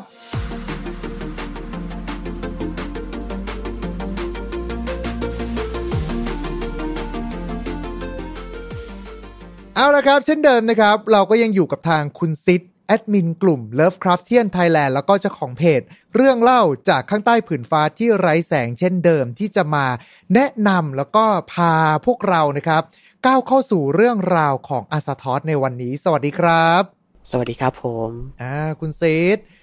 ก่อนอื่นเลยคุณ เราได้ยินฉายาของอาซาทอสมาเยอะมาก แต่อาซาทอสเนี่ยโผล่มาในเรื่องราวของ H.P. Lovecraft มีเรื่องไหนอะไรยังไงบ้างฮะ ก่อนอื่นต้องบอกว่าอัสทอสเนี่ยเป็นเทพที่ไม่เคยปรากฏตัวในผลงานของเลิฟคราฟเลยฮะอ้าวเฮ้ยเดี๋ยวก่อนเดี๋ยวก่อนชดโตชดโตใจเย็นแป๊บหนึ่งนะ คืออยู่ในจักรวาลของ Lovecraftian แล้วก็ได้ยินว่าเป็นเทพที่พลานุภาพสูงสุด แต่ไม่เคยอยู่ในเรื่องราวของ Lovecraft ก็คือว่าอัสทอสเนี่ยไม่เคยเป็นตัวละครน่ะที่มีบทบาทอยู่ในผลงานของ Lovecraft เลย อ้าว ผมนึกว่าแบบน่าจะมีสักเรื่องที่เคยพูดถึงแกอะไรอย่างนี้หรือเปล่า ไม่ใช่ใช่ไหมเรามาฟังต้นกำเนิดก่อนดีกว่าครับเพื่อไม่ให้สับสนว่ามันมีที่มายังไงไออัสทอสตัวเนี้ยครับก็คือเรื่องราวทั้งหมดเนี่ยมันเริ่มขึ้นเมื่อคุณ Lovecraft เนี่ย ได้เขียนได้เขียนโน้ตย่อๆของเขาอะอืมเขียนไว้เป็นประโยคที่ว่าอัสทอส his name ก็คืออัสทอสนามที่น่าขนลุก เนี่ยคือเขาเขียนประโยคสั้นๆเนี่ยลงในตัวโน้ตของเขาครับ ในภายหลังเนี่ยไอ้นามอัสทอสเนี่ยก็ถูกเขากล่าวถึงในผลงานอย่าง The Dream Quest of Anokadas อืมเอ่อ The Whisperer in Darkness อืม The Dream in the Witch House อืม The Thing on the Doorstep แล้วก็โอ้ The Hunter of the Dark ก็คือนามเนี่ยมันไปปรากฏนามของอัสทอสตัวเนี้ยมันไปปรากฏถูกหรือถูกกล่าวถึง โดยตัวละครในเรื่องเนี่ย แต่มันก็ไม่มีบทบาทใดๆเลยกับเรื่อง แต่เพราะอะไรเดี๋ยวเรามาว่ากันอีกทีหนึง พูดง่ายๆ คือมาแค่ชื่ออย่างเดียว ไม่เคยบอกด้วยซ้ำว่าหน้าตายังไง ไม่ได้บอกด้วยซ้ำว่าทำอะไรได้ บอกแค่บอกว่า เนี่ย ตัวเนี้ยเป็นชื่อของเทพที่น่ารังเกียจและน่าสะพรึงกลัวมาก จบแค่นั้นไม่มีอะไรอย่างอื่นเลย อย่างนี้ยเหรอคุณอู้มันก็จะว่ายังไงดีมันก็เหมือนเทพตัวอื่นอย่าง Lovecraft น่ะนะคือมันได้ถูกกล่าวถึงอะแล้วก็ได้ถูกเอ่ยรายละเอียดเนี่ยกระจายตามผลงานของเขา คือมันอาจจะไม่มีบทบาทจริง แต่คือคุณ Lovecraft เนี่ยก็แอบใส่รายละเอียดเล็กๆน้อยๆเนี่ยเกี่ยวกับไอ้เทพตัวเนี้ยอืมไว้ในผลงานของเขาคือเราก็ต้องเอามาปะติดปะต่อกันเองอะว่าไอ้ตัวเนี้ยสรุปแล้วมันคืออะไรกันแน่ครับซึ่งเรากำลังจะเล่าต่อไปว่ามันคืออะไรครับ ก่อนอื่นเรามาฟังข้อสันนิษฐานกันดีกว่าว่าไอ้นามอัสทอสเนี่ยที่มันเหมือนแบบว่าจะฟังคุ้นๆหูเนี่ยอืมมันมีที่มายังไงครับซึ่งจริงๆเราก็คงบอกบอกไม่ได้นะต้องบอกว่ามันเป็นข้อสันนิษฐานของผู้เชี่ยวชาญอีกทีหนึ่งอืม ก็คือคุณ Robert M. Price เป็นนักเขียนชาวอเมริกันคนท่านหนึ่งเนี่ยก็ได้เสนอว่าอาจเป็นไปได้ว่าไอ้นามอัสทอสเนี่ยอาจจะมีที่มาจากนามในไบเบิลก็คือ Anathoth กับ Azazel อืมก็คือเอานามของสองนามเนี่ยมารวมกันก็กลายเป็นชื่ออัสทอสหรือว่าก็มันก็มีข้อสันนิษฐานหนึ่งของเขาเหมือนกัน ก็คือว่าของคุณ Price เนี่ยก็สันนิษฐานว่าบางทีมันอาจจะมาจากตำนานของเทพท็อตก็คือเป็นเทพท็อตอียิปต์โบราณนะที่เป็นหัวนกอะฮะนั่นแหละครับ ก็คือว่าอาจเป็นไปได้ว่าเอ่อคุณ Lovecraft เนี่ยจะได้รับอิทธิพลจากไอเนี่ยนามเหล่าเนี้ยแล้วก็เอามาสร้างชื่ออัสทอสขึ้นมา พูดง่ายๆก็คือหยิบพวกเทพอียิปต์มาหยิบเทพ ไม่ใช่เทพสิ ต้องเรียกว่าเป็นปีศาจจากไบเบิลมา แล้วก็มาขยำรวมกันแล้วก็จะได้มาเป็นชื่ออัสทอสนามที่น่าสะพรึงกลัวนั้น อืมซึ่งมันก็น่ากลัวจริงๆนะไอ้เทพตัวเนี้ยถ้าว่ากันตรงๆครับ มาถึงตรงนี้แล้วเพคุณราะในคุณคุณคุณบอกมาเลยดีกว่า แล้ว สรุปแล้วที่โผล่มาในเนื้อเรื่องของ H.P. Lovecraft เนี่ย คือนอกจากชื่อแล้วคือเคยโผล่มาแล้วก็ทำอะไรเป็นอีเวนต์พิเศษบ้างไหมต้องบอกว่ามันมีเหตุผลหนึ่งนะที่อัสทอดเนี่ยไม่เคยมีบทบาทในผลงานของเลิฟคราฟเลยครับหรือว่าในผลงานของนักเขียนท่านอื่นเนี่ยก็แทบจะไม่มีเลยอืมเพราะไออัสทอดเนี่ยมันเป็นเทพที่หลับอยู่อะโอเค ก็คือเป็นเทพที่ที่ไม่ทำอะไรนอกจากกำลังนอนอยู่ แล้วมันน่ากลัวยังไงกับเทพที่นอนแล้วก็ดูเหมือนกับว่าจะไม่เป็นพิษเป็นภัยอะไรกับเรา เพราะถ้าเกิดอ้างอิงตามตำนานของการ์ตูนมีตอสเนี่ยครับไอเทพอัสทอสตนเนี่ยก็คือเป็นเทพที่ได้เอ่อเป็นจุดเริ่มต้นของเอกภพของเราอืมก็คือว่าเมื่อมันเนี่ยได้หลับแล้วก็ฝันครับ คือความฝันของเทพอัสทอสตนเนี่ยเป็นสิ่งที่ทำให้เกิดเอกภพของเราขึ้นมาอืมซึ่งไอเอกภพที่มีอายุยาวนานของเราเนี่ยทั้งหลายเนี่ยที่เราจำได้เนี่ยเป็นสิ่งที่เกิด เป็นเพียงความฝันของอัสทอสเท่านั้น ผมไปเจอตำนานมาบอกว่า เอกภพเริ่มต้นขึ้นเมื่อ 13,800 ล้านปีที่แล้ว โดยเป็นความฝันของอาซาทอสแปลว่าอืมจริง ๆ แล้วคืออาสทอสคือ Big Bang อย่างนั้นเหรอ จะเปรียบเทียบอย่างนั้นก็ได้นะฮะคือมันเป็นเหมือนแบบว่าจุดเริ่มต้น คือถ้าว่ากันตรงๆ แบบว่าถ้าอิงตามแบบปกรณัมอะที่เราคุ้นเคยกันครับไออัสทอสเนี่ยก็คือเทพผู้สร้างอืมจากมเอกภพใน Cthulhu Mythos ขึ้นมาครับ โดยที่พวกเราที่กำลังใช้ชีวิตอยู่ณขณะนี้ ท่านผู้ฟังที่กำลังฟังพอดแคสต์ของเราในวันนี้ แท้ที่จริงแล้วเนี่ยพวกเราถ้าอิงตามตำนานนี้ พวกเราเป็นเพียงแค่ ความฝันของอาซาทอสเท่านั้น คือถ้ามองอีกมุมหนึ่งนะ คือบางทีอะท่านผู้ฟังเนี่ยอย่างเงี้ยอาจจะเป็นอัสทอสก็ได้อืมแต่ไม่รู้ตัวครับอเขาอาจจะเป็นอัสทอสที่กำลังนั่งฟังเราคุยกันอยู่อ่าแต่เขาไม่รู้ตัวไงว่าเขาเป็นอัสอัสอัสทอสถ้าเกิดว่าเขาตื่นขึ้นอย่างเงี้ยเสียยังไงเดียเสียคอนคอนเชสเนตไปครับแล้วก็ตื่นขึ้นก็จะทำให้ความฝันเนี่ยที่เขาฝันอยู่เนี่ย ดับสูญไปหรือว่ากันง่ายๆ ก็คือ เมื่อใดก็ตามอะที่อัสทอสอะได้ตื่นจากฝันของมันอืมเอกภพที่ยาวนานของเราเนี่ยก็จะสิ้นสุดลง คือมันจะดับวูบไปเลยอืประมาณนั้น แปลว่าเป็นเทพที่ทรงพลังมาก อืมก็คืออัสทอสเนี่ยจะเป็นเทพที่ทรงพลังที่สุดใน Cthulhu Mythos คือต่อให้จะมีเทพที่ทรงพลังอะไรมากมายเนี่ยก็ไม่มีเทพตนไหนเลยใน Cthulhu Mythos เนี่ยที่ถูกยกเทียบเคียงได้กับอัสทอส ครับ ซึ่งข้อมูลตรงนี้ก็คือจะกระจายอยู่ตามผลงานของ HP Lovecraft กันอีกทีหนึ่งถูกไหมฮะอืม ก็คือจะเป็นเอ่อจะเป็นข้อมูลที่คุณคุณ Lovecraft เนี่ยได้ลงรายละเอียดไว้อย่างคร่าวๆเนี่ยในผลงานของเขา แล้วก็ถูกขยับขยายด้วยนักเขียนท่านอื่นด้วยครับก็คือจะมีนักเขียนท่านอื่นเนี่ยมาร่วมเติมนิดเติมหน่อยเติมนิดเติมหน่อยจอืนมกลายเป็นเรื่องราวของอัสทอสเนี่ยขึ้นมาครับ ซึ่งรูปลักษณ์ของอาซาทอสมีได้กล่าวเอาไว้ไหมฮะว่าหน้าตาเป็นแบบไหนอะไรยังไงบ้าง ถ้าเกิดจะให้กล่าวถึงหน้าตาของ อัสทอสเนี่ยเราก็ต้องจินตนาการถึงสิ่งที่ชั่วร้ายที่สุดในเอกภพอะครับ คือแบบว่าเราจินตนาการว่าไอ้สิ่งที่แบบว่าควรจะชั่วร้ายบ้าคลั่งอะไรและเปรียบเนี่ยมันเป็นยังไง อืมร่างอัสทอนเนี่ยก็จะเป็นสิ่งที่แบบว่าชั่วร้ายที่สุดอะอืมแล้วมาบิดบิดเบี้ยวม้วนพัวพันกันเนี่ย กลายเป็นก้อนใหญ่ๆขนาดคล้ายๆแบ็คโฮอะคือแบบว่าเป็นสิ่งที่เทียบไม่ได้เลย อืมคือมันเป็นความชั่วร้ายที่ไม่มีสิ่งสิ่งชั่วร้ายอื่นใดในเอกภพเนี่ยเทียบเคียงกับมันได้เลยอะ มันเป็นสิ่งที่เลวร้ายขนาดนั้น คือเรามองเห็นแค่เศษเสี้ยวของมันอย่างเงี้ย ผ่านกล้องจุลทรรศน์หรืออะไรก็ตามแต่เราก็จะบ้าคลั่งไปครับ ก็แต่ต้องบอกว่าก็ไม่ต้องกลัวนะครับว่าจะไม่ปลอดภัยเพราะอัสทอนเนี่ยได้หลับไหลอยู่ยังใจกลางของพระหุเอกพระหุภพหรือเอกภพของเราครับหรือว่าไม่ก็อาจจะเป็นแบบว่าคล้ายๆ แบบว่ารีเปอร์ใน Mad Effect เนี่ยก็คือไปหลับอยู่ นอกทางช้างเผือกในสถานที่อันห่างไกลไม่มีอะไรเลยอย่างเงี้ยครับผม ครับผมก็คือเป็นเทพที่ทรงพลังที่สุด ทุกสรรพสิ่งเกิดขึ้นได้ เพราะว่าเทพตนนี้กำลังฝันอยู่ แต่ในทางกลับกันเทพตนนี้ก็ไม่เคยทำอะไรเลยกับพวกเราด้วยซ้ำถูกไหมฮะครับผมเพราะเมื่อใดก็ตามอะที่มันขยับแม้แต่จะขยับหรืออะไรก็ตามแต่เนี่ยก็จะส่งผลต่อเอกภพของเราด้วย ไม่ทางใดก็ทางหนึ่งครับสำหรับคนที่อาจจะฟังแล้วรู้สึกว่าทำไมเขาไม่เขียนอะไรให้ชัด ๆ ไปเลยละพี่ว่าหน้าตาเป็นแบบไหน คือเสน่ห์อย่างหนึ่งของ HP Lovecraft รวมไปถึงพวกงานวรรณกรรมเก่าๆ พวกงานสายสยองขวัญนะครับ คือเขาจะเขียนอธิบายทุกอย่างเนี่ย มาในรูปแบบของนามธรรมแล้วทำให้ผู้อ่านเนี่ย ค่อยๆสร้างภาพของสัตว์ประหลาดนั้น หรือว่าเทพปีศาจตนนั้นเนี่ย ในหัวของเขาเอง ดังนั้นเนี่ยครับ มันก็เลยกลายเป็นว่าการที่เขาไม่ได้ใส่รายละเอียดไว้ตรงๆ มันยิ่งทำให้ความสยองเนี่ย มันเกิดขึ้นภายในหัวของเรา แล้วมันก็จะไม่ใช่เป็นความสยองที่มีแต่ภาพ แต่ว่ามันกลายเป็นว่าตัวเราเองเนี่ยแหละ ที่จะจินตนาการความสยองนั้นออกมา แล้วสิ่งใด ๆก็ตามครับ มันจะไม่มีทางที่จะสยองหรือว่าจะดีไปกว่าสิ่งที่อยู่ในหัวของเราอีกแล้วนั่นเองนะครับ แต่ว่าในมุมนี้แล้วฝั่งของตัวอาซาทอสที่บอกว่าหลับไหลอยู่ มีผมจำได้ว่าเหมือนเคยคุยกับทางคุณซิดเอาไว้คือ เหมือนเขาก็จะมีผังพวกผังตระกูลใช่ไหมฮะว่าเอ่ออเทพตนนี้เป็นลูกของตัวนี้เป็นหลานตนนั้นอะไรอย่างเงี้ยครับล่าสะท้อนนี่คือมีผังตระกูลเขาไหมหรือว่าเขามีลูกหรืออะไรยังไงไหมเออใช่คือคุณ Lovecraft เนี่ยเขาได้เคยเขียนผังตระกูลไว้อะตระก็คือว่าเป็นผังผังตระกูลแบบครับเขียนเล่นๆน่ะอืมคือแบบว่าเหมือนเป็น draft เล่นๆให้เพื่อนอ่านอย่างเงี้ยครับ ก็คือไอ้ผังตระกูลที่เราเคยพูดกันว่ามี Cthulhu อย่างเงี้ยเขาสืบเชื้อสายจาก Cthulhu จากคัสเตอร์อะไรอย่างเงี้ยใช่ไหมอ่าก็คือว่าอัสทอสเนี่ยจะอยู่บนส่วนยอดของผังตระกูลเลย คือเป็นจุดเริ่มต้นทั้งหมดเลย บนสุดหัวของผังตระกูลเนี่ยครับของก็เลยทำเออนี่ก็เป็นอีกเหตุผลหนึ่งที่ทำให้อัสทอนเนี่ยมาจะยศว่าเป็นเทพที่ทรงพลังที่สุด เพราะในลาโทเทปเนี่ยก็เป็นร่างแยกจากมัน คือก่อกำเนิดจากมันหรือเทพ อีกตัวอื่นๆเนี่ยที่เราจะพูดถึงกันทีหลังเนี่ยอย่างยอกโซทอสอย่างเงี้ยก็เป็นเทพที่ทรงพลังเหมือนกันก็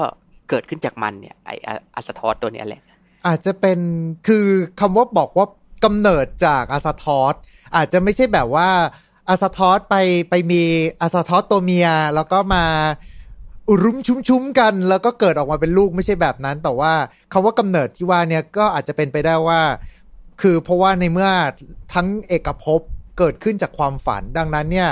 เมื่อสิ่งใดอุบัติขึ้นอาจจะเป็นแบบสไตล์แบบโอปปาติกะก็คือไม่ได้กำเนิดขึ้นมาจากศูนย์เลย แต่ว่าทั้งหมดทั้งมวลนั้นเนี่ยก็คือกำเนิดขึ้นจากจินตนาการความฝันของอาซาทอสนั่นเอง อันนี้ผมเข้าใจถูกไหมอืม บางทีมันอาจจะถูกแบบว่าถูกเสกสร้างขึ้นมาอืมหรือว่าบางทีอาจจะกำเนิดขึ้นมาแบบว่าไงฝันถึงอย่างเงี้ย ครับ แล้วก็แบบว่าเออ เป็นเหมือนยังไงเดียความฝันที่อยู่ๆก็ผุดขึ้นมาทำให้ไอ้พวกนี้กำเนิดขึ้นมาไอ้ความบ้าคลั่งทั้งหลายเนี่ยก็กำเนิดขึ้นมาครับ ถ้าอย่างนี้เป็นไปได้ไหมว่าจริง ๆ แล้วพวกเราก็ถือว่าเป็นบุตรแห่งอาซาทอสด้วยเช่นเดียวกัน ก็ถ้ามองในมุมนั้นก็อาจจะเป็นไปได้นะอ่าฮะแต่ถ้าเลือกได้ผมก็ไม่อยากเป็นลูกของมันเท่าไหร่หรอกแล้วก็ตามตำนานของอาซาทอสเองเนี่ย เห็นว่านอกจากนี้ก็คือในเมื่ออาซาทอสหลับไหลอยู่ แล้วถ้าเกิดวันใดที่มันตื่นขึ้นมาเนี่ย เอกภพจะถึงความล่มสลายทันที แล้วก็ได้ยินต่อว่ามันก็เหมือนจะมีเทพอยู่กลุ่มหนึ่งด้วยหรือเปล่าที่พยายามที่จะขับกล่อมให้อาซาทอสหลับไหลอยู่ตลอดเวลา คือว่าอัสทอสเนี่ยณปัจจุบันที่มันหลับเนี่ย ก็มีเอ่ออีกเหตุผลหนึ่งก็เพราะจะมีเทพอะที่ทรงพลังอะอีกกลุ่มหนึ่งอะครับอยู่ร่วมตำหนักของมัน คือสถานที่ที่มันแบบว่าอาศัยอยู่เนี่ยอืมยังใจกลางของเอกภพหรืออะไรก็ตามแต่เนี่ย จะถูกเรียกว่าตำหนักของอัสทอสครับ ก็คือณตำหนักแห่งเนี้ยก็จะมีพวกเทพเนี่ยที่ทรงพลังเหมือนกันก็คือเป็นเทพที่มีพลังเหลือล้นเลยอืมมาล่วงล้อมร่ำทำเพลงเพื่อกล่อมให้มันหลับอืมโดยเมื่อใดโดยจะใช้แบบว่าเสียงคล้ายๆ แบบว่าปี่แต่อะไรเงี้ยคือ ก็ไม่ใช่ปี่แต่แบบมนุษย์หรอกก็เป็นปี่ที่ส่งเสียงแบบว่าเพี้ยนๆนะส่งเสียงที่ทำให้มนุษย์ได้ยินแล้วก็อาจจะบ้าคลั่งไปอย่างเงี้ยครับก็คือไอ้เทพพวกเนี้ยก็จะมาขับกล่อมอัสทอสให้หลับอยู่อืม ซึ่งฟังดูมันก็มีเหตุและผลอยู่เพราะเมื่อใดก็ตามที่อัสทอสตื่นขึ้นมา คือพวกมันก็เป็นแค่ฝันของอัสทอสใช่ไหมครับถ้าอัสทอสมันตื่นขึ้นมาไอ้เทพพวกนี้ก็มลายหายไปเหมือนกันอะดังนั้นก็เลยเหมือนกับพยายามที่จะสร้างโปรโตคอลในการที่ทำให้ตัวตนของเราไม่หายไปด้วยการงั้นนอนต่อแล้วกันนะจ๊ะอาสาทอสอะฟังเพลงดีนะอืมแปะพี่แปะพี่แปะพี่แปะพี่แปะอะไรอย่างนี้ไป ต้องบอกว่าไอ้ตำไอ้เรื่องแนวคิดเกี่ยวกับตำหนักเอ่อของอัสทอสเนี่ยมันก็อาจจะมีจุดเริ่มต้นมาจากนักเขียนอีกท่านหนึ่งนะอ๋อครับก็คือก่อนหน้ายุค Lovecraft เนี่ยจะมีนักเขียนแนวแฟนตาซีอีกท่านหนึ่งที่ชื่อว่า Lord Dunsany อืมอืม Lord Dunsany ท่านเนี่ยก็จะเป็นนักเขียนแนวแฟนตาซีแฟนตาซีแบบยุคเก่าอะคือยุคก่อนโทคีนนะฮะคือโทคีนเนี่ยเป็น modern fantasy ใช่ไหมครับอย่างลอร์ดดันเซนีท่านเนี่ยก็จะเป็นนักเขียนที่ค่อนข้างจะแบบว่าไงดีออกแนวแบบแฟนตาซีแบบปกรณัมหน่อย คือเรื่องที่ลอร์ดดันเซนีเขียนเนี่ยจะออกแนวเหนือจริงแบบว่าพวกเทพอะไรอย่างเงี้ยครับเกี่ยวกับพวกเทพ คือจะสร้างโลกคล้ายๆลุงโทคีนเลยอืมซึ่งในผลงานชิ้นหนึ่งอะของคุณเอ่อนักเขียนท่านเนี่ยก็คือลอร์ดลอร์ดดันเซนีเนี่ยก็จะมีผลงานที่ชื่อว่า The God of Pegana ใช่อืม The God of Pegana เนี่ย ก็จะมีการกล่าวถึงเทพตนหนึ่งที่มีลักษณะคล้ายอัสทรเลย คือเป็นเทพผู้สร้างอ๋อคือต้อง คือต้องบอกก่อนว่าผมอาจจะพนาเสียงก็คือว่าออกเสียงเนี่ยของไอเทพตัวเนี้ยเพี้ยนเพ ราะผมก็ไม่ได้ชำนาญเกี่ยวกับเรื่องของผลงานของลอร์ดันซนีเท่าไหร่ครับซึ่งไอเทพตัวเนี้ยจะมีชื่อว่าเอ่อจะมีชื่อประมาณว่าเอ่อมนายุทธสุชัยมันยุทธสุชัย เออ คืออะไรทำนองเนี้ยคือ อย่าเอาชื่อเรียกอย่าเอาเสียงที่ผมพนเอาเนี่ยไปอ้างอิงนะฮะไม่ได้นะหรือคือบอกว่ามันจะเป็นเราคือจะเป็นชื่อประมาณเนี้ยแหละ เราเราจะเรียกสั้นๆว่าพี่สุชัยได้ไหมฮะ เรียกว่าเป็นพี่มานาอะไรกันไม่พี่มานะก็พี่สุชัยนะฮะนี่ อืม ก็คือว่าเทพตัวเนี้ยจะมีลักษณะคล้ายเอ่ออาสาทรเลย คือเป็นเทพสูงสุด คือเทพที่มีอำนาจสูงมากอะคือเป็นเทพที่สร้างพระเจ้า เป็นเทพที่สร้างเทพทั้งหลายแหล่ที่เรารู้จักกันขึ้นมาเนี่ยครับ ซึ่งไอเทพตัวเนี้ยก็ได้สร้างเทพทั้งหลายขึ้นมา คือเทพหลายตนก็มีพลังมากพลังน้อยเงี้ย คือกองกำเนิดเพราะพี่มานาคนนี้หมดเลยอืมก็คือพอเทพตัวเนี้ยได้ของหลอดหลอดเอ่อดัซซินีเนี่ยได้สร้างเทพขึ้นมา เทพทั้งหลายขึ้นมาแล้วก็หลับไปขายอัสทรนี้เลยโอ้แต่ก็มีแต่ก็มีคำกล่าวที่ว่าเมื่อใดก็ตามอะที่เทพตัวเนี้ยได้ลืมตาตื่นขึ้นมาอีกครั้งอ่าเทพทั้งหมดเนี่ยก็จะมาเทพที่พี่มานาคนเนี้ยได้สร้างครับก็จะมลายหายไปเหมือนกันเหมือนกับตำนานอาซาทอสเลย นี่ดูเป๊ะกันมากเลยนะคุณ อืมก็คือว่าเลิฟคราฟเนี่ยจะชอบเอ่อนักเขียนท่านเนี่ย ก็คือเลิฟคราฟจะชอบผลงานหรือแนวคิดของลอร์ดเอ่อ ดันเซนีท่านเนี่ยแหละครับก็คือพวกผลงานในแฟนตาซีอะไรทั้งหลายอะอย่างแมวแมวแห่งอุลธาร์อย่างเงี้ยซึ่งอ่าจะมีเรื่องเกี่ยวกับอำนาจเหนือธรรมชาติที่คล้ายแบบว่าเทพมาลงโทษมนุษย์อย่างเงี้ยครับก็จะเป็นสิ่งที่เขาได้รับแนวคิดมาจากลอร์ดเอ่อดันเซนีท่านเนี้ยแหละอืมก็คือแนวคิดเกี่ยวกับอาซาทอสเนี่ยก็เป็นไปได้ว่าจะมาจากไอเนี่ยไอเทพตัวเนี้ยแหละครับพี่มานาท่านเนี่ยแหละครับผมโอเค ซึ่งถ้าเกิดว่าพูดถึงตามตำนานแล้ว แล้วก็ด้วยความที่ว่าสเกลพลังใหญ่มาก แต่ว่าในขณะเดียวกันเนี่ยก็คือเหมือนกับก็ไม่ได้เข้ามามีช็อตไหนอะไรยังไงบ้างไหมที่เทพอาซาทอสโผล่มาในเรื่องราวเหมือนกับหยิบมือเออยื่นมือเข้ามา ทำให้เกิดความวุ่นวายขึ้น หรือแกแค่อยู่ตรงนั้น แล้วแกก็หลับของแกไปอยู่อย่างนั้นเรื่อยก็ถ้าว่ากันนำตรงแล้วนะ ในผลงานของเลิฟคราฟหรือว่าในผลงานของเพื่อนเขาส่วนใหญ่ในแวดวงเนี่ยคืออัสทอสมันจะมีบทบาทไม่ได้อยู่แล้ว เพราะอย่างที่เราบอกไปว่าถ้ามันตื่นขึ้นมาเอกภพก็จะล้มสลายใช่ไหมๆครับก็ทำให้ตัวอัสทอสเนี่ยไม่มีบทบาทเลย อย่างไรก็ตามมันก็มีพวกสาวกนะ คือออืมในจักรวาลขยายเนี่ยก็จะมีพวกสาวกที่พยายามคือเป็นสาวกบ้าๆคล้ายๆแบบว่าพวกเสียสติอะครับ คือพยายามที่อยากจะปลุกอัสทอสขึ้นมาอ้าวคือแบบว่าเบื่อโลกและโลกนี้แม่งไม่น่าอยู่แล้วเลยก็พยายามที่จะหาทางปลุกอัสทอสให้ตื่น โอเค คือเป็นพวกสายลัทธิวันล้างโลกอะไรประมาณนี้ เออ ประมาณนั้นนะอ่าฮะแต่แต่อย่างไรก็ดีอะคืออะอัสทอสอะอาจจะไม่มีบทบาทจริง แต่ในผลงานของนักเขียนบางท่านอย่างเงี้ยอย่างที่เด่นๆ ก็จะมีอย่างของลุงแรมซีย์แคมป์เบลครับคือลุงแรมซีย์แคมป์เบลเนี่ยจะเขียนผลงานที่ชื่อว่า The Insect from แชกไก่อืม ก็คือเป็นแมลงถ้าแปลเป็นภาษาไทยง่ายๆ ก็คือแมลง Shaggai อะก็จะกล่าวถึงแบบว่าแมลงจากต่างโลกอะกลุ่มหนึ่งครับซึ่งได้นับถืออวตารของอาซาทอสด้วย ก็คือมันจะเป็นร่างอวตารอะคล้ายๆ แบบว่าอวตารมันจะเป็นลักษณะคล้ายเป็นแมลงเหมือนกันอืมอืมโดยร่างอวตารของอาซาทอสตัวเนี้ยก็จะเรียกว่าสดาฮากา คือมันอาจจะไม่ได้ pronounce อย่างเงี้ยหรอกแต่มันก็เขียนประมาณเนี้ยแหละครับก็คือสดาฮากา ก็คือว่ามันจะเป็นเหมือนมันคล้ายๆไงเป็น consciousness ส่วนหนึ่งอะของอาซาทอส ที่ได้อวตารลงมากลายเป็นร่างไอ้แมลงตัวเนี้ยครับ ก็คือเหมือนเป็นเทพเจ้าแมลงที่เหล่าแมลงอืมนับถือ ใช่คือเป็นเทพเจ้าแมลงที่แมลงนับถือ คือมันจะมีลักษณะคล้ายๆแบบว่าคล้ายแมลงปีกแข็งอ่าคือแล้วก็มีอะไรหนวดยุบยับยุบยับออกมาจากข้างใต้ไงคือไอ้นี่จะเป็นร่างอวตารนี่เรียกว่าสดาฮากาไอไอหนวดซึ่งไอ้นี่แป๊บนึเป็งนนะไอหนวดที่ว่านี่คือแบบหนวดปลาหมึกใช่ไหม เออก็เป็นหนวดแบบว่าคล้ายระยางอะระยางยื่นยุบยับคล้ายของการ์ตูนลูอย่างเงี้ยอ่าคล้ายๆหนวดปลาหมึกยื่นออกมาจากข้างใต้ประมาณเนี้ยอืมประมาณนั้นครับนี่คือเป็นไอเนี้ยน่าจะเป็นบทบาทของอัสทอสที่แบบว่ามักจะถูกกล่าวถึงแล้วก็เด่นที่สุดแล้วล่ะในการ์ตูนลูมิตอนเพราะนอกจากนี้นี่ก็ไม่มีบทบาทอย่างเป็นทางการเลยในในในจักรวาลการ์ตูนลูมิตอนเนี่ยไม่มีเลย insect of อืมซาดาฮาเอออาเซเดเฮเอ่อ The Insect from แชกไก่ครับเอาฟอร์มชักไก่นะฮะ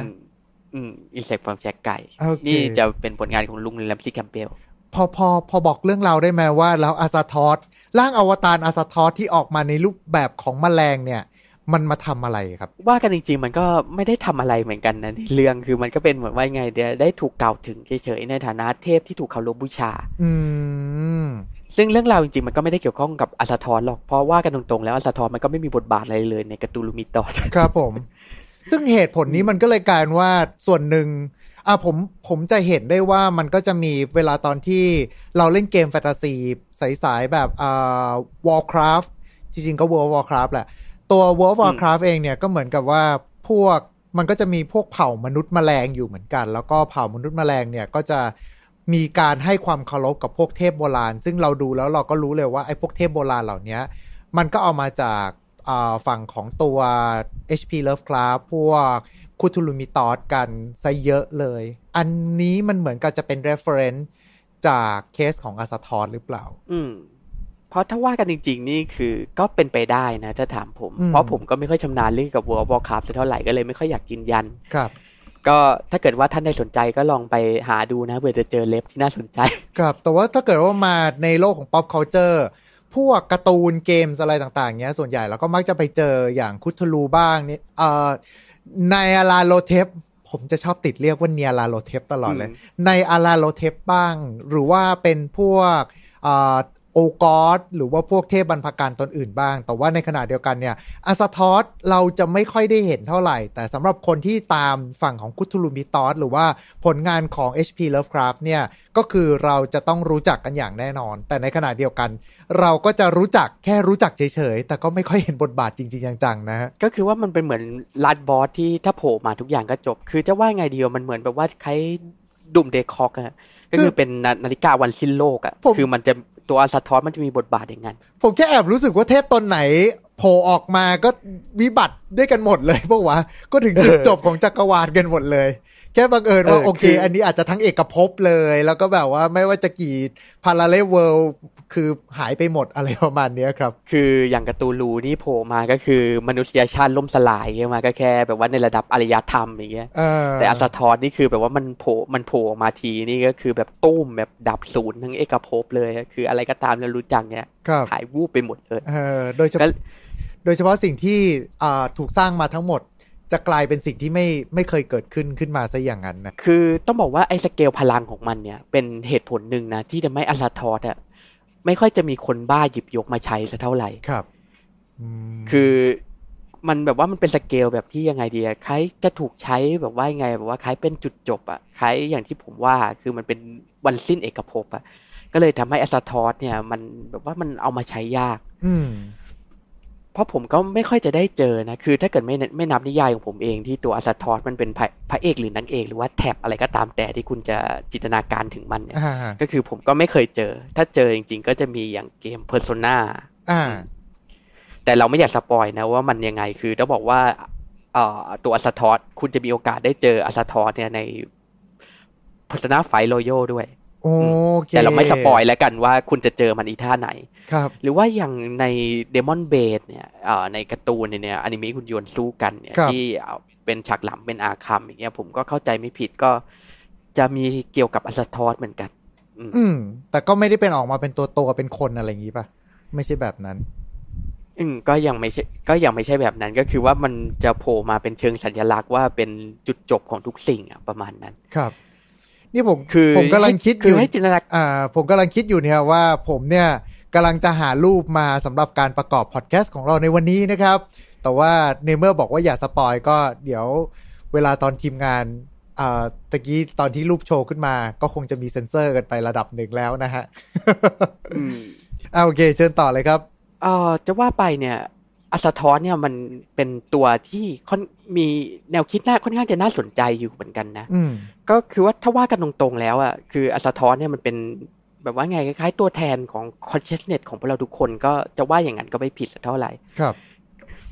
คือต้องบอกกันว่ามนุษย์มนุษย์เราเนี่ยมันเหมือนแบบว่าคล้ายสมองในหายอะคือเราไม่อาจบอกได้เลยว่าสิ่งที่อยู่รอบๆตัวเราเนี่ยมันเป็นจริงแค่ไหนอืมถูกไหมอ่า มันมีทฤษฎีนั้นอยู่ว่า แท้ที่จริงแล้วรอบข้างเราทั้งหมด สิ่งที่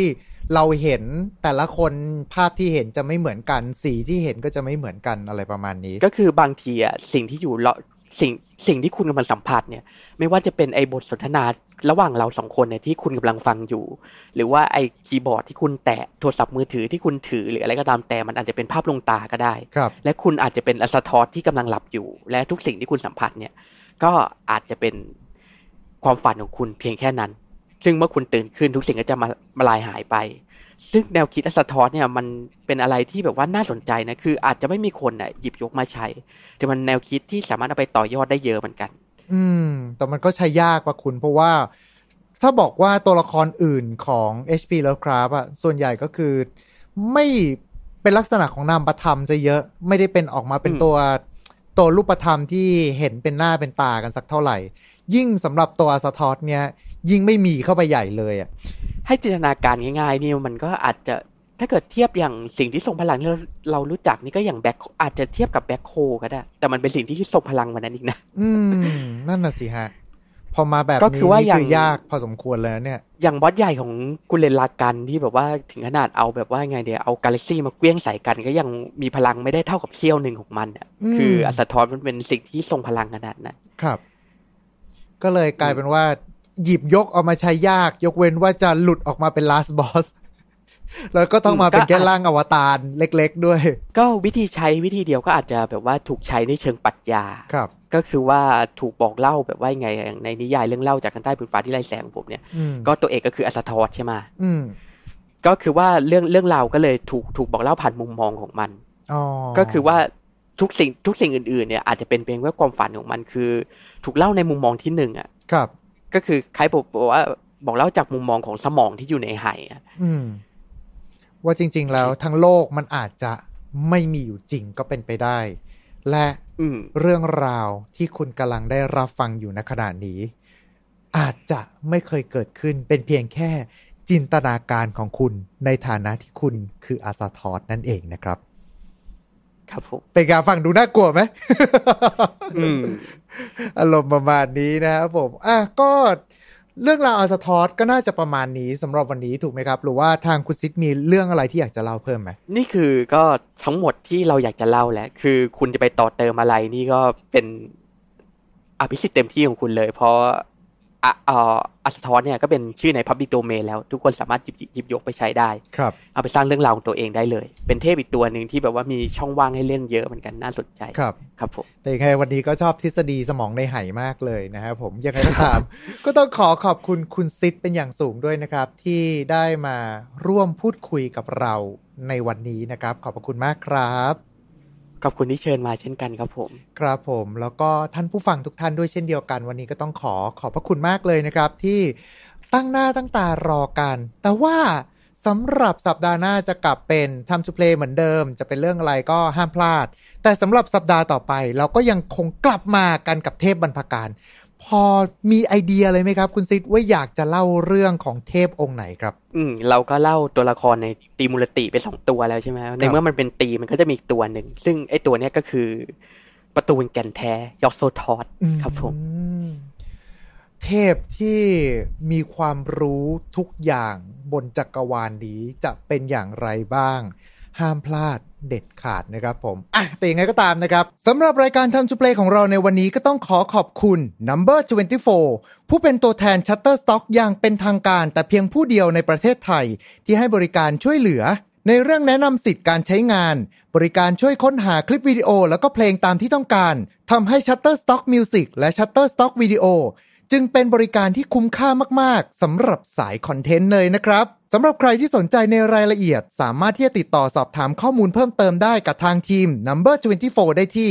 www.number24.co.th หรือว่า Line at number 24ครับ และยังไงก็ตามก็ต้องขอขอบคุณท่านผู้ฟังผู้น่ารักของเราอีกเช่นเดิมนะครับ ถ้าเกิดชอบก็อาจจะขอความรบกวนในการฝากกดไลค์ กดแชร์ กด Subscribe กด Follow ตามทุกช่องทางที่ท่านรับฟังอยู่นะครับ หรือว่าจะมาคอมเมนต์กันก็ได้ครับ สัญญาว่าจะกลับไปอ่านทุกคอมเมนต์เลยละครับสำหรับสัปดาห์หน้าจะเป็นเรื่องอะไรนั้น ห้ามพลาดเด็ดขาดครับสำหรับวันนี้ต้องขอตัวลาไปก่อนแล้ว เอาไว้เจอกันใหม่ สวัสดีครับ Time to play เล่นให้เป็นเรื่อง Presented by Number 24 ตัวแทน Shutterstock ประเทศไทย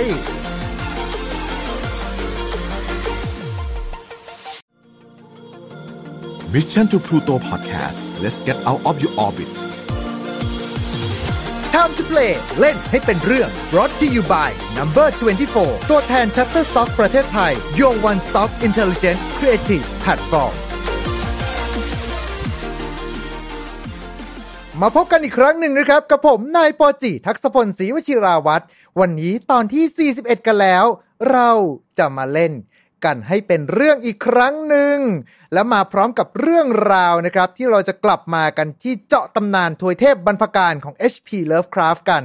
ซึ่งก็จะมีสัปดาห์เว้นสัปดาห์ทาง Mission to Pluto Podcast แห่งนี้สำหรับวันนี้ครับจะเป็นเทพมารที่ได้รับฉายาว่า กุญแจและประตู Outer God ซึ่งเป็นตัวแทนของมิติและเวลาทั้งมวล เทพยอกโซทอสนั่นเองครับ ดังนั้นเตรียมค่า sanity ของคุณไว้พร้อม แล้วก็ขอเชิญทุกท่านร่วมดำดิ่งไปด้วยกันกับพอดแคสต์ของเราในวันนี้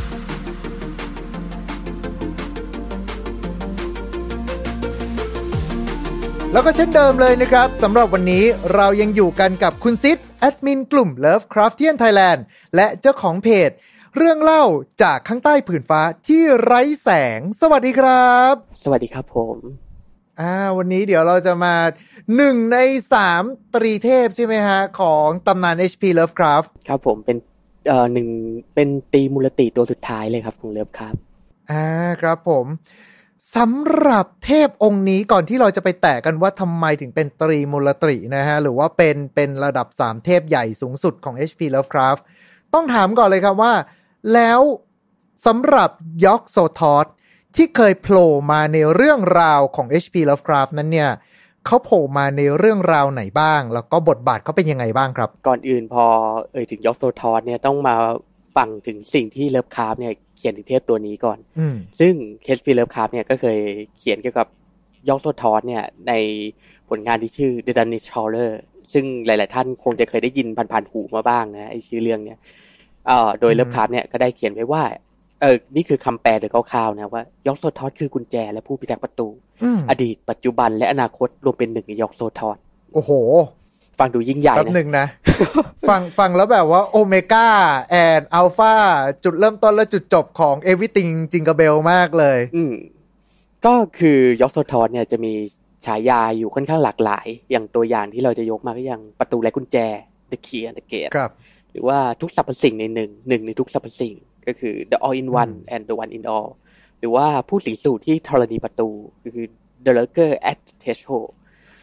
นี่ก็คือเป็นตัวอย่างสมญานามของยอกโซทอสซึ่งหลาย ๆ ท่านเนี่ยอาจจะแบบว่าชวนให้คิดถึงแบบว่า Fullmetal Alchemist อะไรพวกเนี้ยซึ่งจริง ๆ ก็คล้าย ๆ กันแต่อย่างไรนั้นเดี๋ยวเรามาว่ากันอีกที เป็นประตูแห่งแก่นแท้ที่รวบรวมความรู้ทุกศาสตร์เอาไว้อยู่ในนั้นประมาณนี้นะฮะอ่าครับผมใช่ประมาณนั้นก็คือยอกโซทอสเนี่ยจะเป็นเทพที่โผล่ขึ้นมาในผลงานของเลิฟคราฟเนี่ยสองสามเรื่องด้วยกัน ครับถ้าอย่างนี้พอเล่า Dunwich Horror ให้ฟังแบบคร่าวๆได้ไหมฮะว่ามันเกิดอะไรขึ้น แล้วยอกโซทอสไปทำอะไรในนั้น ก่อนอื่นเรามาดูกันก่อนดีกว่าว่าไอ้ยอกโซทอสเนี่ยโผล่มาในผลงานชิ้นไหนบ้างครับเพื่อจะไม่ให้สับสนอืมก็คือยอกโซทอสเนี่ยถูกเอ่ยโดยถูกเอ่ยถึงโดยเลิฟคราฟหนแรกเนี่ยคือแค่ถูกเอ่ยถึงนะ ยังไม่มีบทบาทอะไรฮะก็คือในผลงานเรื่องสั้นที่ชื่อ The Case of Child Rector Wars ก็คือเป็นผลงานชิ้นแรกเลยที่ถูกเอ่ยถึงนามยอกโซทอสเนี่ย ก่อนที่จะมามีบทบาทจริงๆอะก็คือในผลงานที่ชื่อ The Danish Scholar อืมเออก็คือผลงานเรื่องนี้มีแปลเป็นไทยแล้ว โดยเออใช่ป่ะผมจำได้ว่ามีแปลเป็นไทยแล้วนะ โดยสำนักพิมพ์เวลา ครับอืมถ้าเกิดท่านใดสนใจก็ลองไปหาหาดูได้นะฮะก็คือในเรื่องราว The Danish Scholar เนี่ยก็จะกล่าวถึงเอ่อคือจริงๆต้องบอกก่อนว่ายอกโซทอสเนี่ยไม่ได้แบบว่ามีบทบาทสำคัญในเรื่องมากมายเลยเท่าไหร่ครับ แต่ตัวยอกโซทอสเนี่ยได้ได้ถูก ผู้เฒ่าเวสเวสลีย์ซึ่งเป็นตัวละครตัวหนึ่งเนี่ย ในเรื่องสั้นเรื่องเนี่ยได้อัญเชิญมาอืมเพื่อที่จะสมสู่กับลูกสาวของเขาอือก็คือลูกสาวของเขาเนี่ยจะชื่อจะชื่อว่าลาวิเนียเวสลีย์ซึ่งเอ่อคุณลาวิเนียเวสลีย์เนี่ยแล้วก็ยอกโซทอสเนี่ยก็ได้มาจุกๆกันเนี่ย แล้วก็ทำให้เกิดลูกขึ้นมาครับซึ่งก็คือเป็นแฝดแฝดสยอง สองตัวก็อือหือก็คือว่าเป็นแฝดลูกครึ่งมนุษย์นะลูกครึ่งมนุษย์เทพ ก็คือจะมีคนพี่จะชื่อว่าวิลเบอร์เวสลีย์ครับแล้วก็คนหลังเนี่ยไม่มีชื่อ แต่มันเป็นตัวสยองที่เรียกว่า ดันวิ Dunwich Horror อืมก็คือเป็นชื่อเรื่องนั่นแหละ ก็คือจริง ๆ มันไม่มีชื่อหรอกในนั้นนะแต่คือว่าพอเอ่อเรื่องสั้นเนี่ยมันชื่อ Dunwich Horror ใช่ไหมแล้วไอ้ตัวเนี่ยมันก็โผล่มาแล้วก็เลยเรียกมันว่า Dunwich Horror ครับเออคือสิ่งสยองแห่งดันนิชนั่นแหละอืมครับผมนี่ก็คือเรื่องราวคร่าวๆซึ่งไอ้เรื่องราวคร่าวๆเนี่ยก็จะวนเวียนเกี่ยวกับเนี่ยไอ้ฝาแฝดพี่น้องที่เกิดจากเอ่อยอกโซทอสแล้วก็คุณลาวิเนียเวสลีย์เนี่ยแหละ ครับผมครับผม ซึ่งเราคงไม่ spoil มากกว่านี้นะ ได้ครับ ซึ่งยอกโซทอสก็คือโผล่มาในฐานะที่เหมือนกับโดน summon มาดื่มดึมอย่างเดียวอืมก็คือถูกอัญเชิญมาเพื่อที่จะมาเนี่ยแหละสมสู่กับเอ่อ Miss เวสลีย์เนี่ยแล้วก็ตัวลูกเกิดฝาแฝดสองคนนี้ขึ้นมาทำให้เกิดเรื่องราวทั้งหมดในเรื่อง Dunwich Horror เนี่ยขึ้นมา คือผมผมมีความสงสัยเล็กน้อยว่าพ่อที่ไหนอยากจะให้ลูกตัวเองไปดื่มดึมกับ ยอกโซทอสคือเขาเขาบอกไหมว่าทำไม อืมมันก็มันก็มีเหตุผลหลายอย่างนะถ้าพูดถึงอะคือเหตุผลที่มนุษย์เนี่ยจะอัญเชิญ ไอ้เทพประหลาดอย่างยอกโซทอสมาเนี่ย เหตุผลหนึ่งก็เพื่อที่จะได้รับความรู้ต้องห้ามครับพ วกสัตว์ต้องห้ามอะไรทั้งหลายอย่างเงี้ยคือยอกคือยอกโซทอสเนี่ยจะเป็นเทพที่รู้ทุกสิ่งอืมคือจะเป็นคนที่อ่าจะเป็นเทพที่มีอิทธิฤทธิ์มากเลยคือ รู้ทั้งอดีตปัจจุบันและอนาคตฮะคือมันสามารถเห็นเห็นเนี่ยอดีตปัจจุบันและอนาคตเนี่ยพร้อมกันคือไม่มีความลับใดๆในเอกภพเนี่ย ที่สามารถหลบซ่อนจากมันได้ อือืมม ก็เลยมันเป็นเทพที่มาแค่ถูกเชิญมาเพื่อที่จะแบบว่ายังไงเดียเพื่อรับสัตว์ต้องห้าม ก็คือพวกสัตว์ที่มนุษย์ไม่ควรแตะต้องพวกเวทมนต์วิเศษพวกอะไรอย่างเงี้ยพูดง่ายๆ คือจริง ๆ แล้วยอกโซทอสนั่นก็คือ Google นั่นเอง ประตูแห่งแก่นแท้ ครับผมก็คือเป็นประตูแห่งแก่นแท้หรือว่าอย่าง Google อะไรเงี้ยจะคล้ายๆกัน แต่ คือต้องบอกก่อนว่าไอตัวยอกโซทอสเนี่ยมันเป็นเทพที่ค่อนข้างจะแบบว่ายังไงทีคือไม่มี personality อะคือเป็นเทพที่แบบว่าเป็นเหมือนแก่นกลาง เป็นเหมือนประตูเฉยๆอะก็คือว่ามันแบบว่ายังไงล่ะเราอัญเชิญมันมามันก็มาประมาณนี้โอ้โหเป็นคนใจง่ายดีเนาะเป็นเทพใจง่ายมากเลยอืมคือแบบว่าใครเชิญเอามาหมดเลยใครอยากใช้ฟังก์ชันเชิญเลยจ้าเออแต่มันก็มีข้อแลกเปลี่ยนเหมือนกันนะ คือถ้าเกิดเราจะอัญเชิญยอกโซทอสไอเทพตัวนี้มาเนี่ยครับ คือโดยปกติแล้วก็เหมือนเทพเลิฟคราฟตนอื่นอะ ก็คือก็ต้องประกอบพิธีกรรมบูชายัญอืมหรืออย่างแบบว่าเลวร้ายเลยก็คือว่าจะต้องเป็นทาสของมันในชั่วนิรันดร์ครับก็คือต้องเป็นแบบว่าสาวกคอยรับใช้มัน ซึ่งปกติแล้วเราก็ไม่รู้หรอกว่าไอจุดประสงค์ที่แท้จริงของยอกโซทอสเนี่ย ต้องการใช้มนุษย์ทำอะไร เพราะโดยปกติแล้วไอเทพตัวนี้มันเหมือนเป็นเทพที่เป็นกลางมากเลย ก็คือแบบว่ามาลอยอ้อยอิงอยู่แถวๆประตูเพื่อรอคนไปเรียกอะไรอย่างเงี้ย จริง ๆ เหมือนอารมณ์เหมือนคน tsundere หรือเปล่าคุณประมาณแบบปากไม่ตรงกะใจประมาณเนี้ยแบบ ฉันก็ไม่ได้อยากจะช่วยพวกนายหรอกนะแต่ถ้าเกิดว่านายอุตส่าห์เชิญฉันมาขนาดนั้นแล้วจะยอมเป็นทาสฉันตลอดกาล และฉันจะมอบความรู้ให้นายเอง แต่ฉันก็ไม่ได้อยากจะมาหาพวกนายหรอกนะ คือเราอาจจะพูดมาจนกระทั่งเปลี่ยนจากเทพบรรพกาล HP Lovecraft กลายมาเป็นอนิเมะใสๆ romcom แทนนะฮะอืม ถ้าถามจริงๆนี่ ผมว่ายอกโซทอสเนี่ยมันจะเหมือนแบบว่ายังไงดีอะคล้ายๆเอ่อยังไงดีอะเครื่องมือจักรกลเฉยๆก็คือแบบว่าคล้าย ๆ แบบว่าเครื่องมือค้นหาพวกพวกคอมพิวเตอร์อย่างเงี้ยอืมก็คือว่ามันไม่มีแบบว่าเจตจำนงเป็นของตัวเองอะผมก็เลยบอกว่าคล้ายๆ Google มากเลย คือเซิร์ชอะไรก็เจอประมาณนี้ ใช่ก็คือมันแบบว่ามันไม่มีเจตจำนงเป็นของตัวเอง หรืออย่างน้อยมันอาจจะมี แต่คือว่ามันก็เป็นแบบว่าเจตจำนงที่แบบว่าล้ำเกินกว่ามนุษย์อย่างเราเนี่ยจะเข้าใจแหละ คือมันแบบว่ามันแบบไม่มีปฏิสัมพันธ์โดยปกติแล้วว่ามันจะไม่ค่อยมีปฏิสัมพันธ์กับมนุษย์เลย ก็คือเป็นมนุษย์เนี่ยต้องไปเชิญมันมา เพื่อที่จะทำอะไรสักอย่าง มันถึงจะมามีปฏิสัมพันธ์กับเรา แล้วพอมันทำอะไรเรียบร้อยแล้วมันก็กลับไป ไม่ได้แบบว่าก่อหายนะ ไม่ได้สร้างความวุ่นวายอะไรเลยอืประมาณมเนี่ยคือยอกโซทอสแค่เนี้ย อืมโอเคก็ จะว่าไปเนี่ยคือยอกโซทอสเนี่ยมันเป็น Outer God อะที่มีอิทธิฤทธิ์มากแล้วก็สถิตอยู่ในภพที่ต่างไปจากมนุษย์เราอะครับคือมันเป็นภพหรือว่าเป็นมิติ หรืออาจจะเป็นสถานที่เนี่ยที่มนุษย์ไม่มีวันไปถึงอืมซึ่งพอไอเทพตัวเนี้ยถูกอัญเชิญมาที่โลกเนี่ย มันก็จะแบบว่ามีลักษณะที่แบบว่าค่อนข้างแตกต่างออกไปจากเทพตนอื่นพอสมควร เพราะโดยปกติแล้วเนี่ยพอเอ่ยถึงยอกโซทอส ที่โผล่มาฮะในโลกมนุษย์เนี่ยคือเป็นแบบว่าเป็นภาพที่เราสามารถเห็นได้เนี่ย ก็มาจะถูกอธิบายว่ามันมีลักษณะคล้ายแบบว่าฟองอากาศที่มีแสงสีประหลาดอ้าวผมนึกว่าจะเป็นแบบตัวเป็นระยางระยางอะไรตามสมัยนิยมไม่ใช่สิ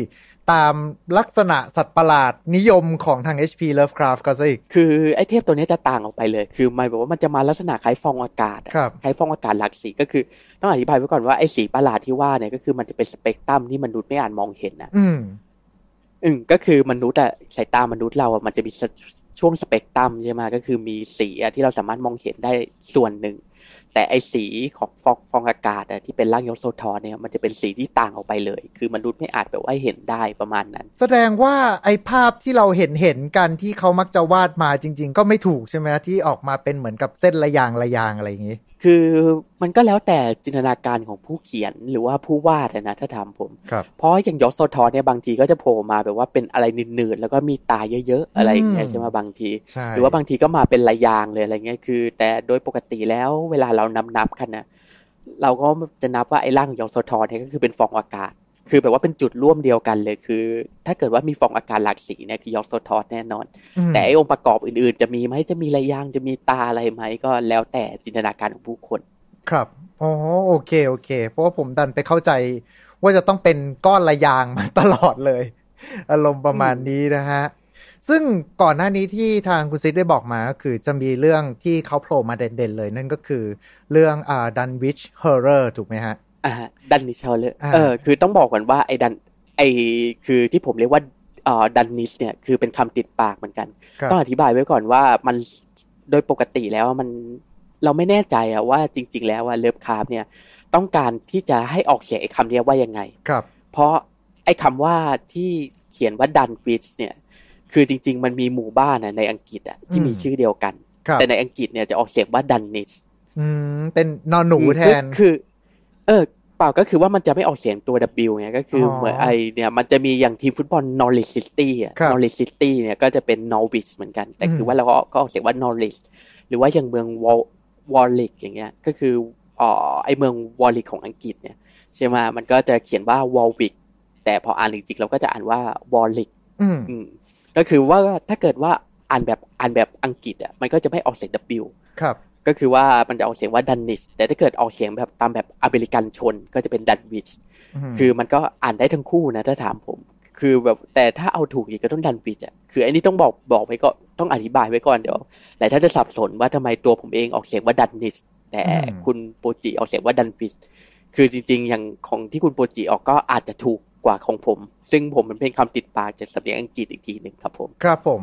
เพราะจำได้ว่าอืมที่ผมยกขึ้นมาเป็น Danish Horror หรือว่า Danish Horror เนี่ย ข้อหนึ่งคือถ้าเกิดว่าคนที่อ่าเล่นเกมเฟดแกรนด์ออเดอร์นะครับอ๋อไอตัว Abigail Lost Bell อันที่สี่ใช่ Abigail William นี่ก็คือจะเป็นตอนนั้นเขาบอกเขาจะใช้คำว่าอะไรนะ เป็นบอกว่าเหตุการณ์ จะใช้เป็นเหตุการณ์ของการล่าแม่มดที่ซาเลม แต่ว่าความเป็นจริงแล้วอะเนื้อเรื่องของอันนั้นทั้งหมดเนี่ยมันคือเป็นดันวิช Dunwich Horror ทั้งหมดเลย แล้วก็ตัวอืมของอบิเกลวิลเลียมเองเนี่ยก็คือเป็นเหมือนกับร่างที่โดนยอกโซทอสเข้ามาสิงอีกทีหนึ่งนางก็เลยมีรูกุญแจที่หัวนะครับ แล้วก็ใช้กุญแจในการต่อสู้อารมณ์ประมาณเนี้ยแหละครับ อ๋อคล้ายๆมีแบบว่าตรงหน้าผากป่ะ ถ้าเกิดผมจำไม่ผิด ใช่ไหมใช่ตรใช่งเมงอะตรงน้องตรงอืมเม่งของน้องอะเป็นเป็นรูกุญแจ ก็คือจะเป็นการแสดงว่า เออ เป็นเป็นนั่นนะ เป็นยอกโซทอสนะที่มาสิงร่างของน้องเขา หรือว่าได้รับพลังบางส่วนมา ในขณะเดียวกันเนี่ยตัวละครที่โผล่มาในตอนนั้น ก็เป็นนั้นด้วยเช่นเดียวกันก็คือเป็นตัวละครที่โผล่มาในดันนิชเฮอร์ด้วยเช่นเดียวกันนะครับ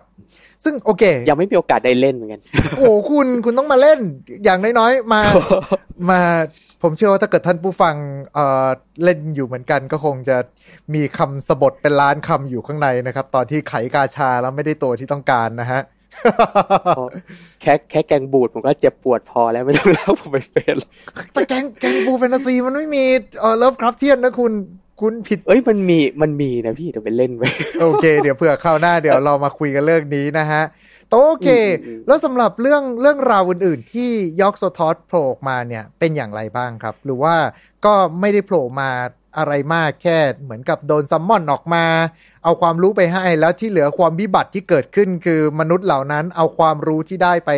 ทำทำไม่ดีกันเองอะไรอย่างนี้หรือเปล่า ถ้าเกิดว่าผมจำไม่ผิดนะ จะมีนอกจากเอ่อ Dunwich Horror กับ The Case of Charles Dexter Ward เนี่ยก็จะมีอีกเรื่องหนึ่งที่โผล่มา ก็คือว่า Through the Gate of Silver Key ครับก็คือว่าจะเป็นไตรภาคของ Randolph Carter อะอืมก็คือ Randolph Carter มันจะมีไตรภาคใช่ไหมก็คือว่า The Dream Quest of Unknown Kadath แล้วก็ The Silver Key แล้วก็ Through the Gate of Silver Key เนี่ยก็จะเป็นเรื่องสั้นนะ สุดท้ายของไตรภาค ซึ่งตัวยอกโซทอนเนี่ยก็จะโผล่ออกมาคุยกับ Land of Carter ด้วย แต่ก็ไม่อืมค่อยได้มีบทบาทสำคัญอะไร ซึ่งในผลงานของเลิฟคราฟเนี่ยว่ากันจริง ๆ คือตัวยอกโซทอนเนี่ยก็แทบจะไม่มีบทบาทอะไร แบบว่าเป็นชิ้นเป็นอันที่มาสร้างความสะพรึงให้มนุษย์เลยอืมคือเหมือนทุกอัญเชิญมาก็เพื่อที่จะแบบว่าเรียนรู้ศาสตร์เวทมนต์อะไรอย่างเงี้ยทำนองนี้เฉยครับ เพราะว่าผมกำลังไล่ไล่ดูเรื่อยๆอยู่นะฮะว่า มีข้อมูลมาจากไหนบ้างอะไรยังไงบ้าง ซึ่งสรุปโดยรวมแล้วก็คือเหมือนกับเป็นแค่ประตูแก่นแท้ ถ้าเกิดสำหรับคนที่ดู Full Metal Alchemist ก็น่าจะพอนึกออกๆอืมรวมไปถึงถ้าเกิดว่าเทียบกับปัจจุบันนี้ก็คือเป็น Google ที่ถามได้ตอบได้ แต่ว่าอาจจะมีค่าใช้งานนิดนึงก็ไม่นิดอะ่ะเอออืมเป็นท่าสมันตลอดการไม่ใช่ชีพด้วยนะ ตลอดการ หรือไม่ก็คือต้องสังเวยซัมติงไปให้มันอารมณ์ประมาณเนี้ยครับ แล้วในส่วนของตัวเรื่องราวต่างๆ นอกเหนือจากนั้นล่ะครับ มันมีแบบ เพราะว่าอย่างที่เคยคุยกับคุณซิดอะบางทีตอนที่ HP Lovecraft เขาส่งจดหมายคุยกับเพื่อนไปอะตอนที่เขาส่งจดหมายคุยกับเพื่อนไปอะบางทีเขาจะชอบแบบเหมือนกับวาดเป็นผังตระกูล พวกอะไรอย่างนี้ไปทำเป็น side story ไปประมาณเนี้ย แล้วสำหรับตัวนี้นี่มีอะไรพิเศษไหมเพราะผมเหมือนเจอข้อมูลว่า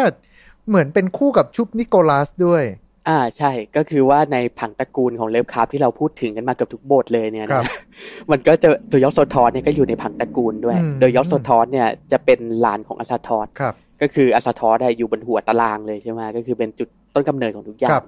แล้วก็ Azathoth เนี่ยจะมีไอตัวลูกหรือร่างแบ่งอะไรก็ตามเนี่ยออกมาตัวหนึ่งที่เรียกว่า the nameless mist ก็คือสายหมอกที่ไร้นาม ถ้าเกิดแปลอย่างง่ายๆนะก็คือไอ้สายหมอกที่ไร้นามเนี่ยเผื่อท่านได้สงสัย มันก็จะเป็นเทพ Outer God เนี่ยที่ทรงอิทธิฤทธิ์อีกตัวหนึ่งอืมที่แบบว่ามันกำลังทำอะไรสักอย่างอยู่ แต่ถ้าเกิดว่าเราไปเผลอพลาดเอ่ยชื่อของมันออกมา คือหลุดปากมันออกมา เอกภพของเราก็จะล่มสลายไปอ่าเลยชิเป่งละเออแล้วที่เราเพิ่งหลุดปากไปตะเกียออกก็คือมันไม่มีชื่อไงเป็นแค่สมญานามของมันเฉยอ๋อๆเพราะถ้าเกิดว่าเราเอ่ยชื่อจริงของมันออกมา คือเอกภพก็จะล่มสลายอันนี้ผมขอแซวนิดนึงได้ไหม ครับผมจากที่คุยกับคุณซิดมาตลอดเนี่ย ไม่ว่ายังไงเราก็ไม่สามารถที่จะเอ่ยเอื้อนนามของพวกเทพบรรพการของ HP Lovecraft ได้อย่างถูกต้องตามที่เขาต้องการจะให้มัน pronounce หรือว่าออกเสียงออกมาอยู่ดี แปลว่าต่อให้แบบเขาเขียนมา ชื่อเทพตัวนี้อ่านแบบนี้นะ เราก็คงจะแบบอ่านไม่ได้อ่านไม่ได้เพราะวะใช่เพราะต้องบอกตรงๆนะ ผมผมเนี่ยจะออกชื่อเทพแต่ละตัวนี่คือเหงื่อแตกเหมือนกันนะคือ เอ้ย จะออกเสียงยังไงดีไว้ผู้ฟังรู้ คือก็ก็ยากบางทีเหมือนกันก็ต้องอ่านตามที่ท่านผู้ฟังของเรามักจะนิยมหรือว่าชินจะเรียกกันซะมากกว่า เออดังนั้นนั่นแหละครับสำหรับคนที่ติดตามรับฟังพอดแคสต์ของเรานะครับ พวกเราจะเรียกตามใจปากของเราเองนั่นเองนะฮะ งั้นเรากลับมาเข้าเรื่องกันต่อ ก็คือไอเมื่อกี้เราเอ่ยถึง The Nameless Mist ครับนะก็คือไอ Nameless Mist เนี่ยก็เป็นตัวพ่อของ Yog-Sothoth อืม ก็คือเนี่ยก็ทำให้ Yog-So เอา Yog-Sothoth เนี่ยเป็นหลานของอะไอถ้าเกิดเทียบแบบตามศักดิ์ของมนุษย์อะตามผังตระกูลของ Lovecraft อะซึ่งจริง ๆ มันก็ไม่ใช่อย่างนั้นหรอกคือ Lovecraft แค่เขาแค่เขียนล้อเล่นเฉยๆไงเป็นเจตนาแค่ล้อเล่นครับแต่ถ้าเกิดเราเอาอิงตามผังเนี่ยของ Lovecraft เนี่ยเป็นแบบว่าเป็นofficial เนี่ย Yog-Sothoth ก็จะเป็นหลานของเอ่อ Azathoth แล้วก็จะมีคู่ก็คือ Shub-Niggurath อืมอืม ก็คือ Shub-Niggurath นี่คือตัวอะไรเดี๋ยวเราเก็บไว้ก่อนเพราะเดี๋ยวหลายท่านจะงง แล้วเราจะพูดแล้วเราจะเอาไปทำเป็นบทต่อไปด้วย ดังนั้นเราขอเก็บไว้ก่อน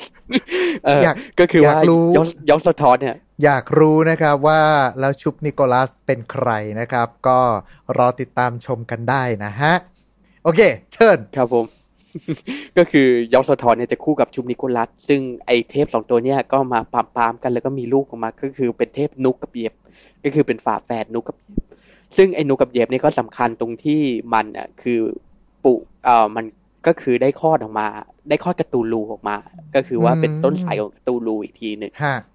ครับผมก็ทำให้กระตูลูเนี่ยมีความสัมพันธ์กับยองโซทอนแล้วก็ตัวเลิฟคาร์บเองเนี่ย ก็พอไล่ไล่ไล่ไล่ไล่สายมาเนี่ยก็เท่ากับว่าตัว Lovecraft เองก็สืบเชื้อสายมาจาก Yog-Sothoth เหมือนกันอืประมาณนี้ครับผมครับผม ก็ก็ยังอุตส่าห์ลิงก์กันมาได้นะฮะ สำหรับถึงจุดอ่าจุดแต่ต้องนี้บอกว่ามันเป็นแค่มุกขำๆของ Lovecraft นะต้องเสริมอีกทีเออแต่ผมว่าแต่คือเราก็เอาไปใช้อ้างอิงได้อะคือคือส่วนตัวผมผมมองว่าไอ้มุกขำๆจากนักผู้สร้างโดยตรงเนี่ย มันกลายเป็น canon หมดอะคุณ ก็ประมาณนั้น เพราะส่วนใหญ่เราก็อ้างอิงตามนี้นะครับถ้าว่ากันตรงๆอะคือแบบว่าพวกนักเขียนที่แบบว่ามาเขียนกันทีหลังเนี่ยอืมก็จะอ้างอิงตามนี้เลย ก็คือเอาผังของ Love ของ Lovecraft เนี่ยไปใช้อ้างอิงครับถ้า Lovecraft มาเห็นเนี่ยก็คงดิ้นอยู่ในหลุมมาผมว่า ประมาณแบบกูไม่น่าทำผังตระกูลขึ้นมาเลย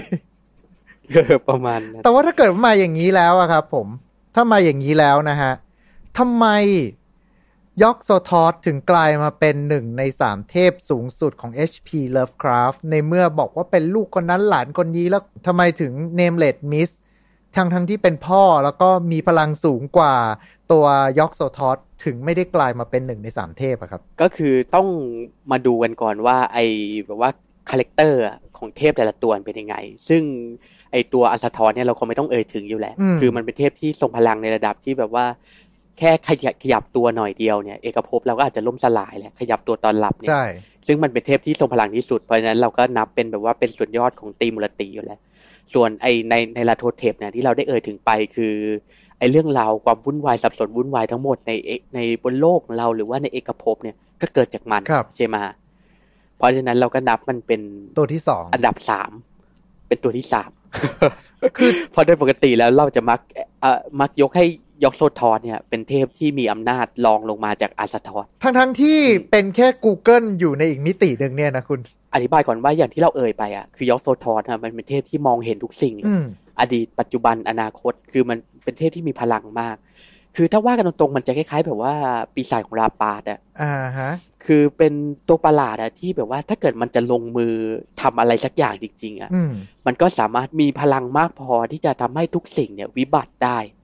แค่ชั่วพริบตาเดียว คือแบบว่ามันจะคล้ายๆแบบ butterfly effect อะก็คือว่ามันสามารถควบคุมทุกอย่างไว้ในมือแล้วคือมันเห็นทุกอย่างเลยใช่ไหมอดีตปัจจุบันอนาคตครับเพราะฉะนั้นมันจะแบบว่าเปลี่ยนอนาคต จะเปลี่ยนอดีตจะเปลี่ยนปัจจุบันมันก็ทำได้อืมแต่แค่มันไม่ทำแค่นั้นเองครับ อืม ก็เลยทำให้ไอ้ Yog-Sothoth เนี่ยกลายเป็นเทพที่มักจะถูกถกเถียงว่าจริง ๆ แล้วอะมันอาจจะเป็นเทพที่ทรงพลังที่สุดอะใน Cthulhu Mythos หรือเปล่า เพราะมันเป็นเทพที่ยังตื่นอยู่ไงอืมใช่ไหมครับผม เพราะ Azathoth มันก็แค่ลอยอยู่เฉยๆเนี่ยในตำหนักของมันเนี่ย Nyarlathotep เนี่ยก็แค่มาแหย่ๆเล่นอะไรอย่างคเงี้ยครับแต่ไอ Yog-Sothoth เนี่ยมันเป็นสเกลพลังแบบว่าปีศาจของลาปาสแล้วอะก็คือว่าเป็นเทพที่สามารถที่จะทำลายทำลายเราได้ครับ และมีพลัง ที่เราไม่อาจที่จะหยุดยั้งมันได้เลยอืมเพราะมันรู้รู้รู้ทุกสิ่ง คือถ้าเราจะต่อต้านมันมันก็รู้ครับ ประมาณนั้น ก็เลยทำให้เราเนี่ยมักที่จะนับ Yog-Sothoth เนี่ยเป็นหนึ่งในตรีมูรติของ Lovecraft ก็คือไอ้สามตัวเนี่ย Azathoth Yog-Sothoth แล้วก็ Nyarlathotep จะเป็นเทพที่ทรงพลังที่สุดใน Cthulhu Mythosครับ สำหรับคนที่สงสัยนะครับว่าแล้วปีศาจของลาปลาซคืออะไรนะฮะผมว่าเราจัดเป็นพอดแคสต์อีกชุดหนึ่งเหมือนกันนะครับ เพราะว่าจริง ๆ แล้วมันไม่ใช่ตำนานปีศาจจริง ๆ แต่ว่ามันเกิดขึ้นจากนักฟิสิกส์นะครับ ครับผมก็เออคือมันเป็นเรื่องที่น่าพูดพูดคุยเหมือนกันนะ เพราะต้องบอกก่อนว่าในนิยายของผมเองอะตัว Yog-Sothoth เนี่ยก็จะถูกอิงมาจากเอ่อถูกสร้างขึ้นอะโดยอิงแนวคิดของปีศาจของลาปลาซครับ เดี๋ยวเราค่อยมาว่ากันอีกทีหนึ่งดีไหม อืมก็คือต้องไม่งั้นอธิบายยาวก่อนว่ามากตัวยกเออตัว Yog-Sothoth เนี่ยเป็นเทพที่มาจะถูกนะว่าเป็นเทพแห่งปริภูมิเวลา ครับ อืมก็คือว่าปริภูมิเวลาถ้าเกิด ก็คือเป็นคำที่แปลมาจากคำว่า space time อืมอืมก็คือถ้าเกิดว่าเคยเรียนฟิสิกส์มาเนี่ยหลายๆท่านก็คงจะเคยได้ยินในคำว่า space time เนี่ยก็คือปริภูมิเวลา คือตามแนวคิดแบบฟิสิกส์เนี่ยปริภูมิปริภูมิกับเวลา ก็คือพื้นที่กับเวลาเนี่ยแปลภาษาบ้านๆนะ พื้นที่กับเวลาเนี่ยมันมีความสอดคล้องกัน ผมกำลังพยายามจะระลึกชาติอยู่ ซึ่งวิชาฟิสิกส์ที่ผมเคยเรียนตอนมัธยมปลายในฐานะของเด็กสายวิทย์คณิตเนี่ยก็โยนให้อาจารย์คืนกลับไปหมดแล้วนะครับอ่าบเดี๋ยวผมเดี๋ยวเดี๋ยวผมช่วยอธิบายให้ได้ครับผมอ่าได้ให้ครับผู้ผู้ฟังจะได้เห็นภาพด้วย คือตามหลักฟิสิกส์เนี่ยหรือว่าอย่างแนวคิดของไอน์สไตน์เนี่ยคืออดีตปัจจุบันและอนาคตมันไม่มีอยู่จริง คือมันเป็น block universe ก็คืออืมอดีตปัจจุบันและอนาคตเนี่ยมันเป็นสิ่งที่เกิดขึ้นพร้อมกันถูกไหมครับ ก็คือถ้าถ้าอธิบายง่ายๆอะคือตามแนวคิดฟิสิกส์อะตามแบบว่าตามกฎของฟิสิกส์อะแนวคิดบางอย่างเนี่ยนักฟิสิกส์บางคนเนี่ยจะมองว่าเอกภพเราเนี่ยมันคล้ายกับฟิล์มอะฟิล์มภาพยนตร์อะอืมก็คืออดีตปัจจุบันและอนาคตอะมันอยู่บนมันถูกระบุไว้บนฟิล์มเรียบร้อยแล้วอ่าฮะก็คือไอ้เรื่องราวทั้งหมดเนี่ยมันอยู่บนฟิล์มแหละเรียบร้อย แต่ไอ้แต่มนุษย์เนี่ยเพียงแค่ มีความไม่มีความสามารถที่จะมองเห็นอดีตปัจจุบันและอนาคตพร้อมกันได้ แต่เราสามารถที่จะรับรู้เพียงแค่เวลาเนี่ยมันเคลื่อนไปข้างหน้าอย่างเดียว อืม อืม ก็คือเรามองเห็นเวลาเคลื่อนไปข้างหน้าอย่างเดียวใช่ไหมแต่ตามกฎฟิสิกส์จริงๆอะในบางแนวคิดเนี่ย ก็คืออดีตปัจจุบันและอนาคตเนี่ยมันเป็นสิ่งที่เกิดขึ้นพร้อมกันเลยครับ คือมันเป็นสิ่งที่มีอยู่แล้ว แต่เราเพียงแค่รับรู้อะรับรู้ในรูปแบบที่มันเคลื่อนไปข้างหน้าแค่นั้น ต้องเรียกว่าแค่อยู่กับกระแสของเวลาเหมือนกับกำลังนั่งดูฟิล์มที่ค่อยๆ ม้วนไปเรื่อยอืมอืมอืมก็คือไอยอกแต่ไอ Yog-Sothoth เนี่ยเป็นเทพที่มองเห็นมองมองเห็นทุกหน้าๆครับ ก็คือทุกเฟรมอะทุกเฟรมที่มีอยู่ในฟิล์มแบบว่าอันมโหฬารเนี่ย ไอ้ฟิล์มแบบขนาดใหญ่ยักษ์เลยเหตุการณ์ทั้งหมดในเอกภพเนี่ยจะถูกบันทึกลงในฟิล์มเนี่ยและไอยอกโซทอนเนี่ยเป็นเทพที่สามารถมองเห็นเนี่ยไอเหตุการณ์ในฟิล์มนี้ทั้งหมดเลยพร้อมกันถ้างั้นผมรู้แล้วว่าทำไมยอกโซทอสถึงไปหลบลี้อยู่อีกมิติหนึ่งแล้วก็ไม่เข้ามายุ่งกับอะไร คือมันเป็นเทพที่มีพลังขนาดนั้นคือก็ไม่ใช่เอ่อไม่ใช่ก็คือเปรียบเทีไม่ยบอะใช่แต่ยกไม่ใช่ ครับผม แกโดนสปอยทุกอย่างมาตั้งแต่แรกทั้งหมดแล้ว ดังนั้นแกก็ไม่เหลือกิจการหรือไม่รู้สึกอะไรอีกแล้วว่า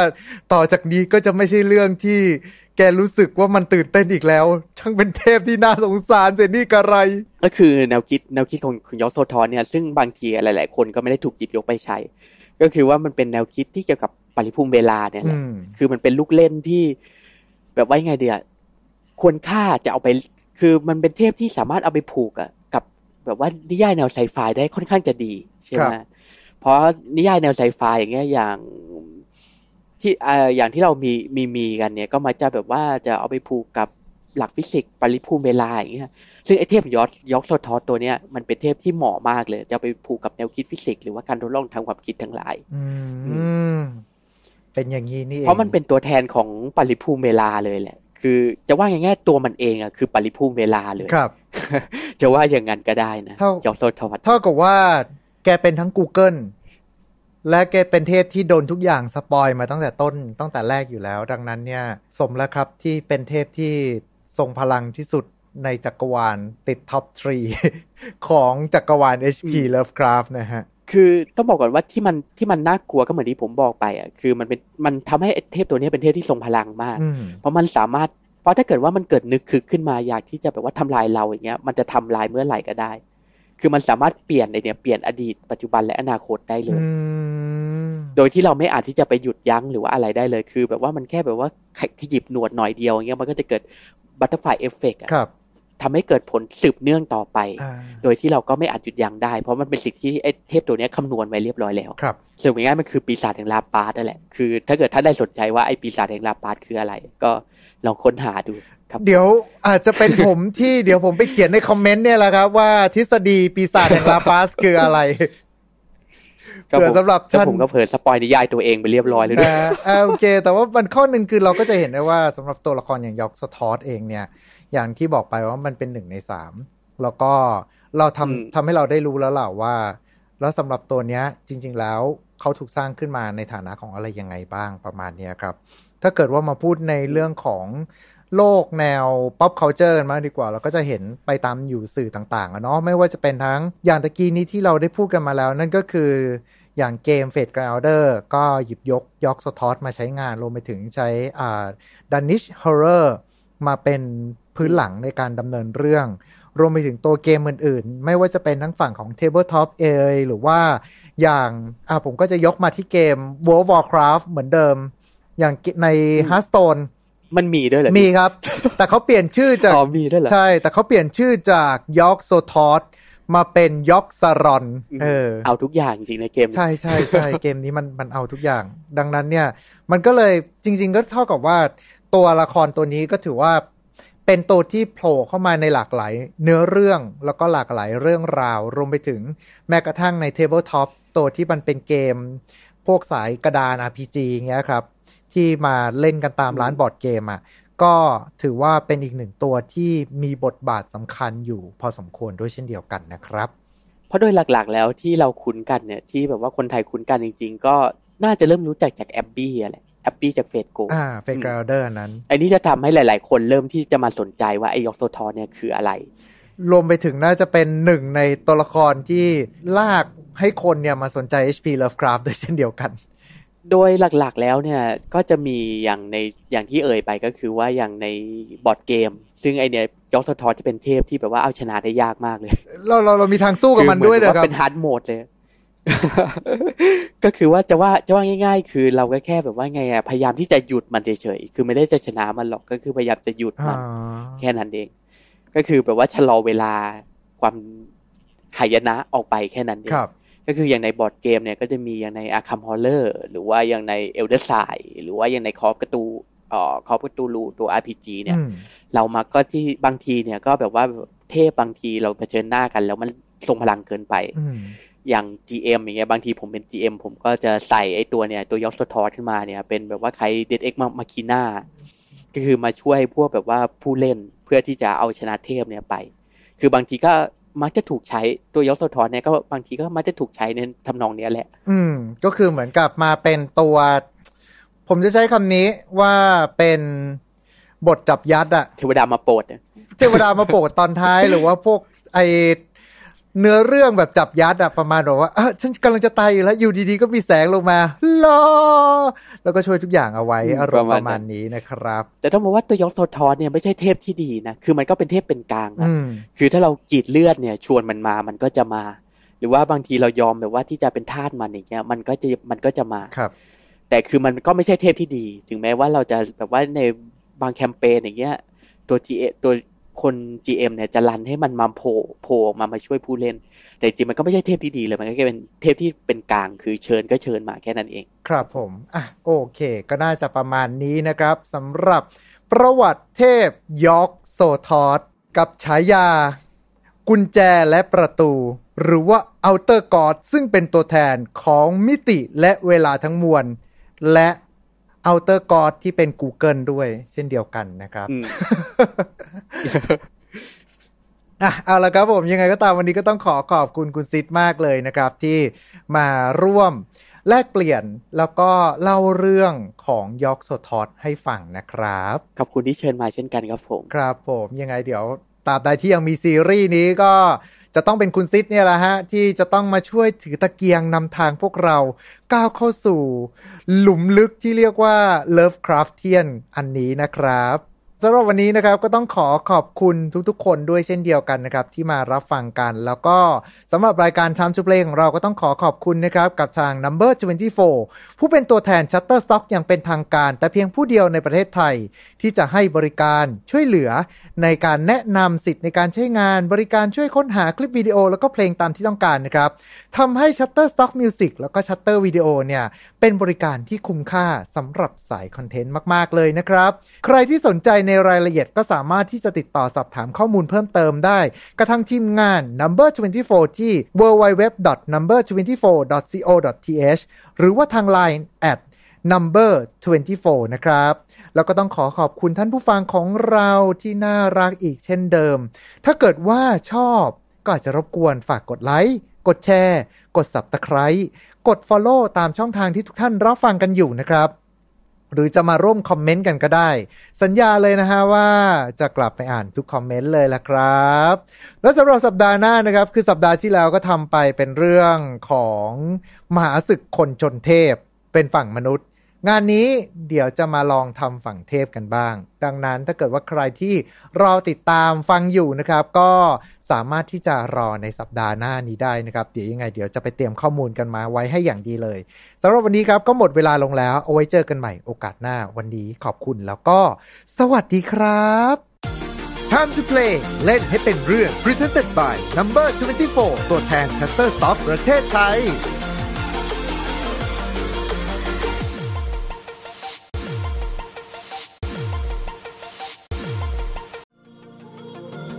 Mission to Pluto Podcast let's get out of your orbit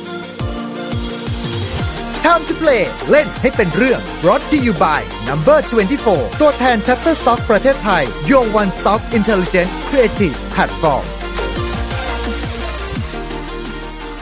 มาพบกับผมอีกครั้งกับนายโปจีทักษพลศรีวชิราวัตรนะครับสำหรับวันนี้ตอนที่ 44 กันแล้ว เรามาเล่นกันให้เป็นเรื่องกันอีกครั้งหนึ่ง แล้วก็กลับมากับเรื่องราวของเราในวันนี้ เราจะกลับมากันที่เจาะตำนานถวยเทพบรรพการของ HP Lovecraft กันครับ ซึ่งก็จะมีแบบสัปดาห์เว้นสัปดาห์ทาง Mission to Pluto Podcast แห่งนี้นะครับสัปดาห์ที่แล้วอาจจะเว้นว่างกันไปสักนิดหนึ่งนะฮะเพราะว่าเป็นช่วงที่บังเอิญ ตรงกับวันสำคัญพอดีนะครับผม แต่ว่าตอนนี้ครับเราก็จะกลับมาที่เทพบรรพการกันอีกครั้งหนึ่งสำหรับวันนี้ครับจะเป็นเทพมารที่ได้รับฉายาว่ามารดาแห่งทุกสรรพสิ่ง พระแม่ผู้ทรงพลัง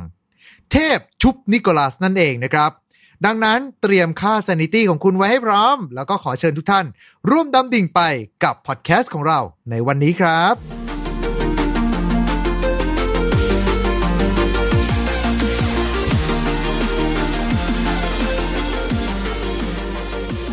แล้วก็เหมือนเดิมเลยครับสำหรับวันนี้คนที่จะนำทางเราเข้าสู่หลุมของ HP Lovecraft จะเป็นใครเป็นอื่นไปไม่ได้นอกจากคุณซิดแอดมินกลุ่ม Lovecraftian Thailand แล้วก็เจ้าของเพจ เรื่องเล่าจากข้างใต้ผืนฟ้าที่ไร้แสง สวัสดีครับ สวัสดีครับผม อ่าคุณซีดโอเค เพราะจาก ครั้งที่แล้วนะฮะเราก็ได้มีการพูดคุยกัน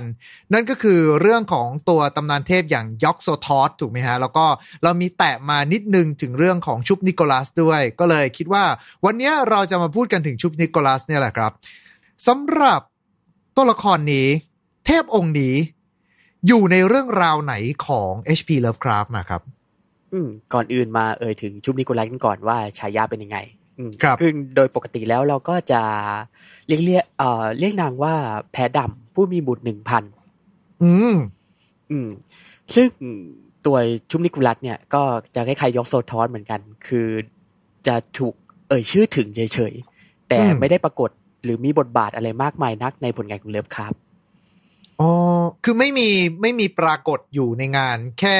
อาจจะเคยพูดเฉยๆท่านเองว่า อ๋อ มี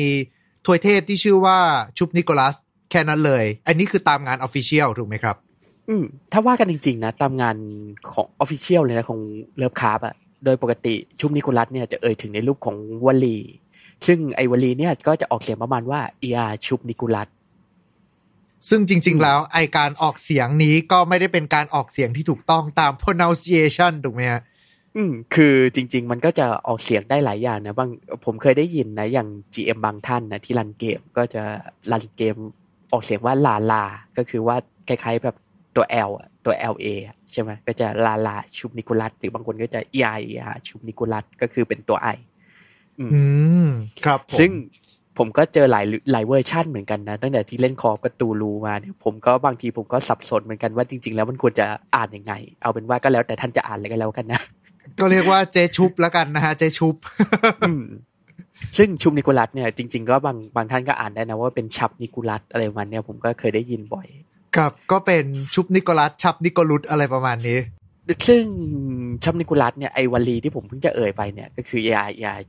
ชับนิกกูรัธเนี่ยได้ถูกกล่าวถึงเป็นครั้งแรกในผลงานของเลิฟคราฟต์ที่ชื่อว่า The Last Test ซึ่งถูกอืมเขียนในปี 1928ครัโดยไอผลงานชิ้นเนี้ย คุณเลิฟคราฟต์เนี่ยได้เขียนร่วมกับนักเขียนอีกท่านหนึ่งก็คืออ่าก็คือคุณอดอล์ฟเดคาสโตครับ อืมซึ่งก็มาเป็นวลีเนี่ยวลีโดดๆเนี่ยแหละ คือไม่มีเนื้อหา ไอ้ไม่ใช่ไม่มีเนื้อหาเกี่ยวข้องอะกับอืมคุณแพ้ดำเลยอืมครับ ซึ่งต่อมาเนี่ยอ่าก็ชื่อชุบนิโคลัสเนี่ยก็เอ่ยได้ถูกเอ่ยถึงอะในอีกหลายเรื่องสั้นเหมือนกัน แต่ก็ไม่มีอืมบทบาทคือก็คือมาเป็นวลีอย่างเงี้ยมาเป็นวลีโดดๆอย่างเงี้ยคุณแล้วครับ อยู่ดีเขาก็เอ่ยเอ่ยขึ้นมาเป็นวลีโดดๆเลยอย่าง ใน The Whisperer in the Dark ก็จะมีวลีนี้เหมือนกันก็คือว่ายายาชุบนิโคลัส the back coat of the woods with the thousand young อืมอืมนี่เออต้องบอกก่อนว่าเนี่ยไอไอวลีเนี่ยก็คือที่มาของฉายาของนางเนี่ยก็คือ the back coat the back coat ก็คือแผลดำ the ครั back บ coat of the woods with the thousand young ก็คือว่าอืมแพ้ดำ ผู้มีบุตรนับพันประมาณเนี้ยคือนี่เราแปลอย่างง่ายๆอะนะฮะคือท่านจะแปลแบบสวยงามอะไรก็ค่อยไปว่ากันอีกทีหนึ่งแต่เนี่ยคือคำที่เลิฟคราฟต์ได้เขียนถึงนาง ครับทำไมถึงต้องเป็น Black Goat อะคุณ อืม ถ้าว่ากันจริงๆนะไอ้คำว่า the Black Goat เนี่ยอ่าชาวเลิฟคราฟต์บางท่านเนี่ยก็จะตีความมาว่าจริงๆอะไอ้ the Black Goat เนี่ยอาจจะไม่ใช่ชุบนิกกูรัธหรอกก็อาจจะเป็น เทพตัวอื่นอีกทีหนึ่งอะไรประมาณเนี้ยแต่ในเมื่อมันถูกเอ่ยกล่าวถึงอะรวมๆมาเป็นประโยคเดียวกันเนี่ย เราก็เลยมามาจะนับว่า the back ghost เนี่ยกับชับชุมนิกุลัสเนี่ยเป็นตัวเดียวกัน ซึ่ง the back ghost ซึ่งถามว่าทำไมมันถึงเป็น back ghost เนี่ย ว่ากันตรงๆเลยนะ เราก็ไม่รู้อ้าวสรุปคือจนถึงทุกวันนี้อ่าในผลงานของ HP Lovecraft ก็ไม่เคยบอกว่าทำไมถึงเรียกถึงถูกเรียกว่า Black Goat ถูกไหมครับอืม จริง ๆ เราก็ไม่รู้หรอกว่าทำไมไอชุบนิกกูรัธอะกับ The Black Goat เนี่ยจริง ๆ แล้วว่ามันเกี่ยวมันมีความเกี่ยวดองกันยังไง บางทีอาจจะเพราะแบบว่าในยุคสมัยโบราณเนี่ยใช่ไหมอืมเอ่อแพะดำเนี่ย มันจะถูกฉายออกมาเป็นรูปของความชั่วร้ายอะอ๋อคล้ายๆแบบว่าพวกบัฟโฟเมตอะบัฟโฟเมตก็จะมีหัวเป็นไอ้นี่ใช่ไหมเป็นแพะคเป็นรับแผลแล้วก็ดำ อะไรประมาณเนี้ยก็คือว่าพวกแผลดำพวกปีศาจดำหรือว่าไอ้พวกที่มีเขาอย่างเงี้ยก็มันจะถูกว่าเป็นตัวแทนของซาตาน หรือว่าปีศาจหรือว่าความชั่วร้าย อืมพูดง่ายอืมๆก็คือคำว่าแบล็กโกดที่ว่านี้ก็คือความชั่วร้ายนั่นเอง อืม ก็คือถ้าว่ากันตรงๆนะเราก็ไม่รู้หรอกว่าจริง ๆ แล้วอะเลิฟคาร์บอะเพราะอะไรถึงได้เอาคำว่า The Black Ghost เนี่ยมาผูกกับชุมนิกุลัสครับ อืมซึ่งในเวลาเดียวกันนะชุมนิกุลัสเนี่ยก็จะได้ถูกเรียกในเรื่องในเรื่องเนี้ยว่าเป็น Lord of the Wood ด้วย อืม ซึ่งจริง ๆ แล้วนางอาศัยอยู่ในป่าอย่างนั้นเหรอเออมันมีมันมีเหตุผลอยู่นะก็คือว่าชุบนิกเอ่อชุบนิกุลัสเนี่ยเวลาที่มนุษย์เนี่ยมนุษย์บนโลกเรานะฮะจะอัญเชิญครับชุบนิกุลัสมาเนี่ย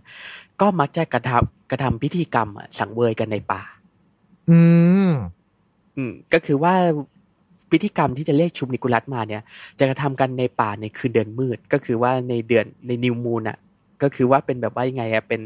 คืนที่ไม่มีแสงจันทร์ อ่า เป็นช่วงอ่าเดือนเขาใช้คำว่าอะไรนะ คือเดือนค่ำเออก็คือเป็นคืน ไอเป็นคืนเดือนมืดนะฮะ ก็คือว่าอ่าฮะเป็นไอเนี่ยเขาเรียกว่าอะไรนะ เป็นแรมหนึ่งค่ำป่ะ อ่า ข้างแรม อืม ก็คือว่าเป็นคืนที่ไม่มีแสงจันทร์เลย ก็คือแสงจันทร์เนี่ยจะไม่มีแสงเลยนั่นแหละนะฮะก็คือนิวมูนครับอืมก็ก็เลยทำให้ไอเนี่ยชุมนิกุลัสเนี่ยจะถูกผูกกับอ่าจะถูกผูกกับป่าอย่างเงี้ย อืมครับ โดยไอเนี่ยเอ่อชุบเอ่อชุบนิกุลัสเนี่ยจะได้ถูกเอ่ยถึงอีกหนหนึ่งก็คือในผลงานเรื่องสั้นที่ชื่อ The Mouth ก็คือว่า เนี่ยจะ เป็นหัวแรกที่เลิฟคับได้กล่าวว่าชุบนิกุลัส The All Mater อ่า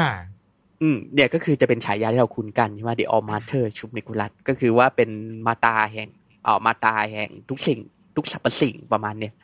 ครับ แล้วก็จะเอ่อในเรื่องเดียวกันนี้ด้วยก็ได้ถูกเอ่อชุมนิคุลัสเนี่ยก็จะได้ถูกเอ่ยถึงไว้ว่าเป็นภรรยาของสิ่งที่ไม่ควรถูกเอ่ยนาม ก็คือ not to be named one แต่ทำไมทุกคนถึงรู้ล่ะว่าเขาคือยกสะท้อนน่ะ อืมคือจริง ๆ ต้องบอกไว้ก่อนว่าว่าไอสิ่งที่ไม่ควรเอ่ยนามเนี่ยเลิฟคราฟก็ไม่ได้ระบุไว้ว่าเป็นเทพตัวไหนกันแน่อ๋อครับผม ซึ่งต้องบอกอ่าในภายหลังเนี่ย คุณ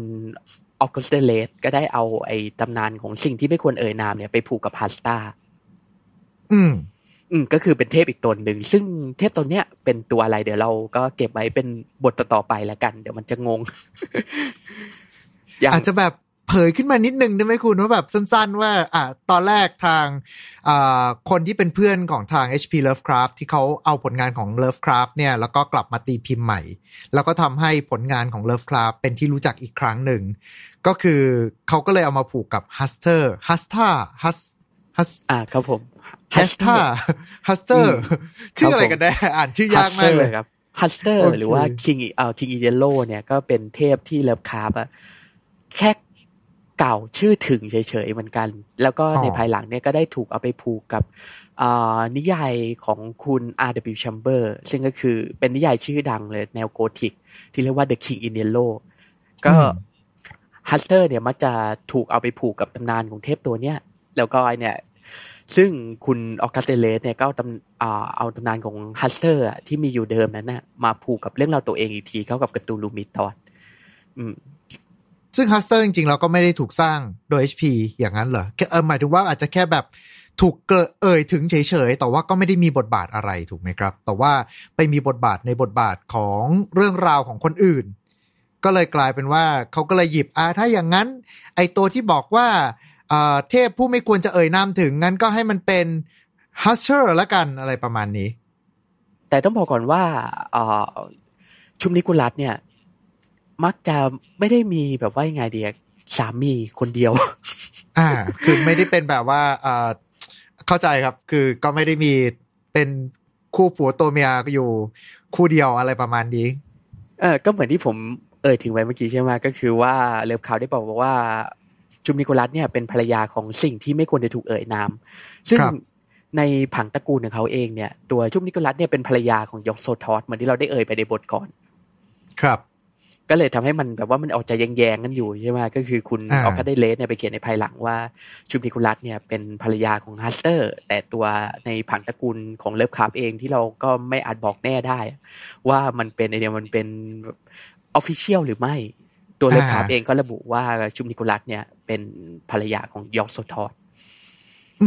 แต่ไอ้ความซับซับซ้อนนี่เดี๋ยวเราค่อยมาว่ากันอีกทีหนึ่งเรามาว่ากันต่อไปก่อนก็คือมีสิ่งที่น่าสนใจอีกอย่างหนึ่งนะที่น่าเอ่ยถึงก็คือในเลิฟคราฟต์เนี่ยชุมในผลงานของคุณเลิฟคราฟต์เองเนี่ย ก็จะมีเรื่องสั้นอีกเรื่องก็คือ Out of Aeons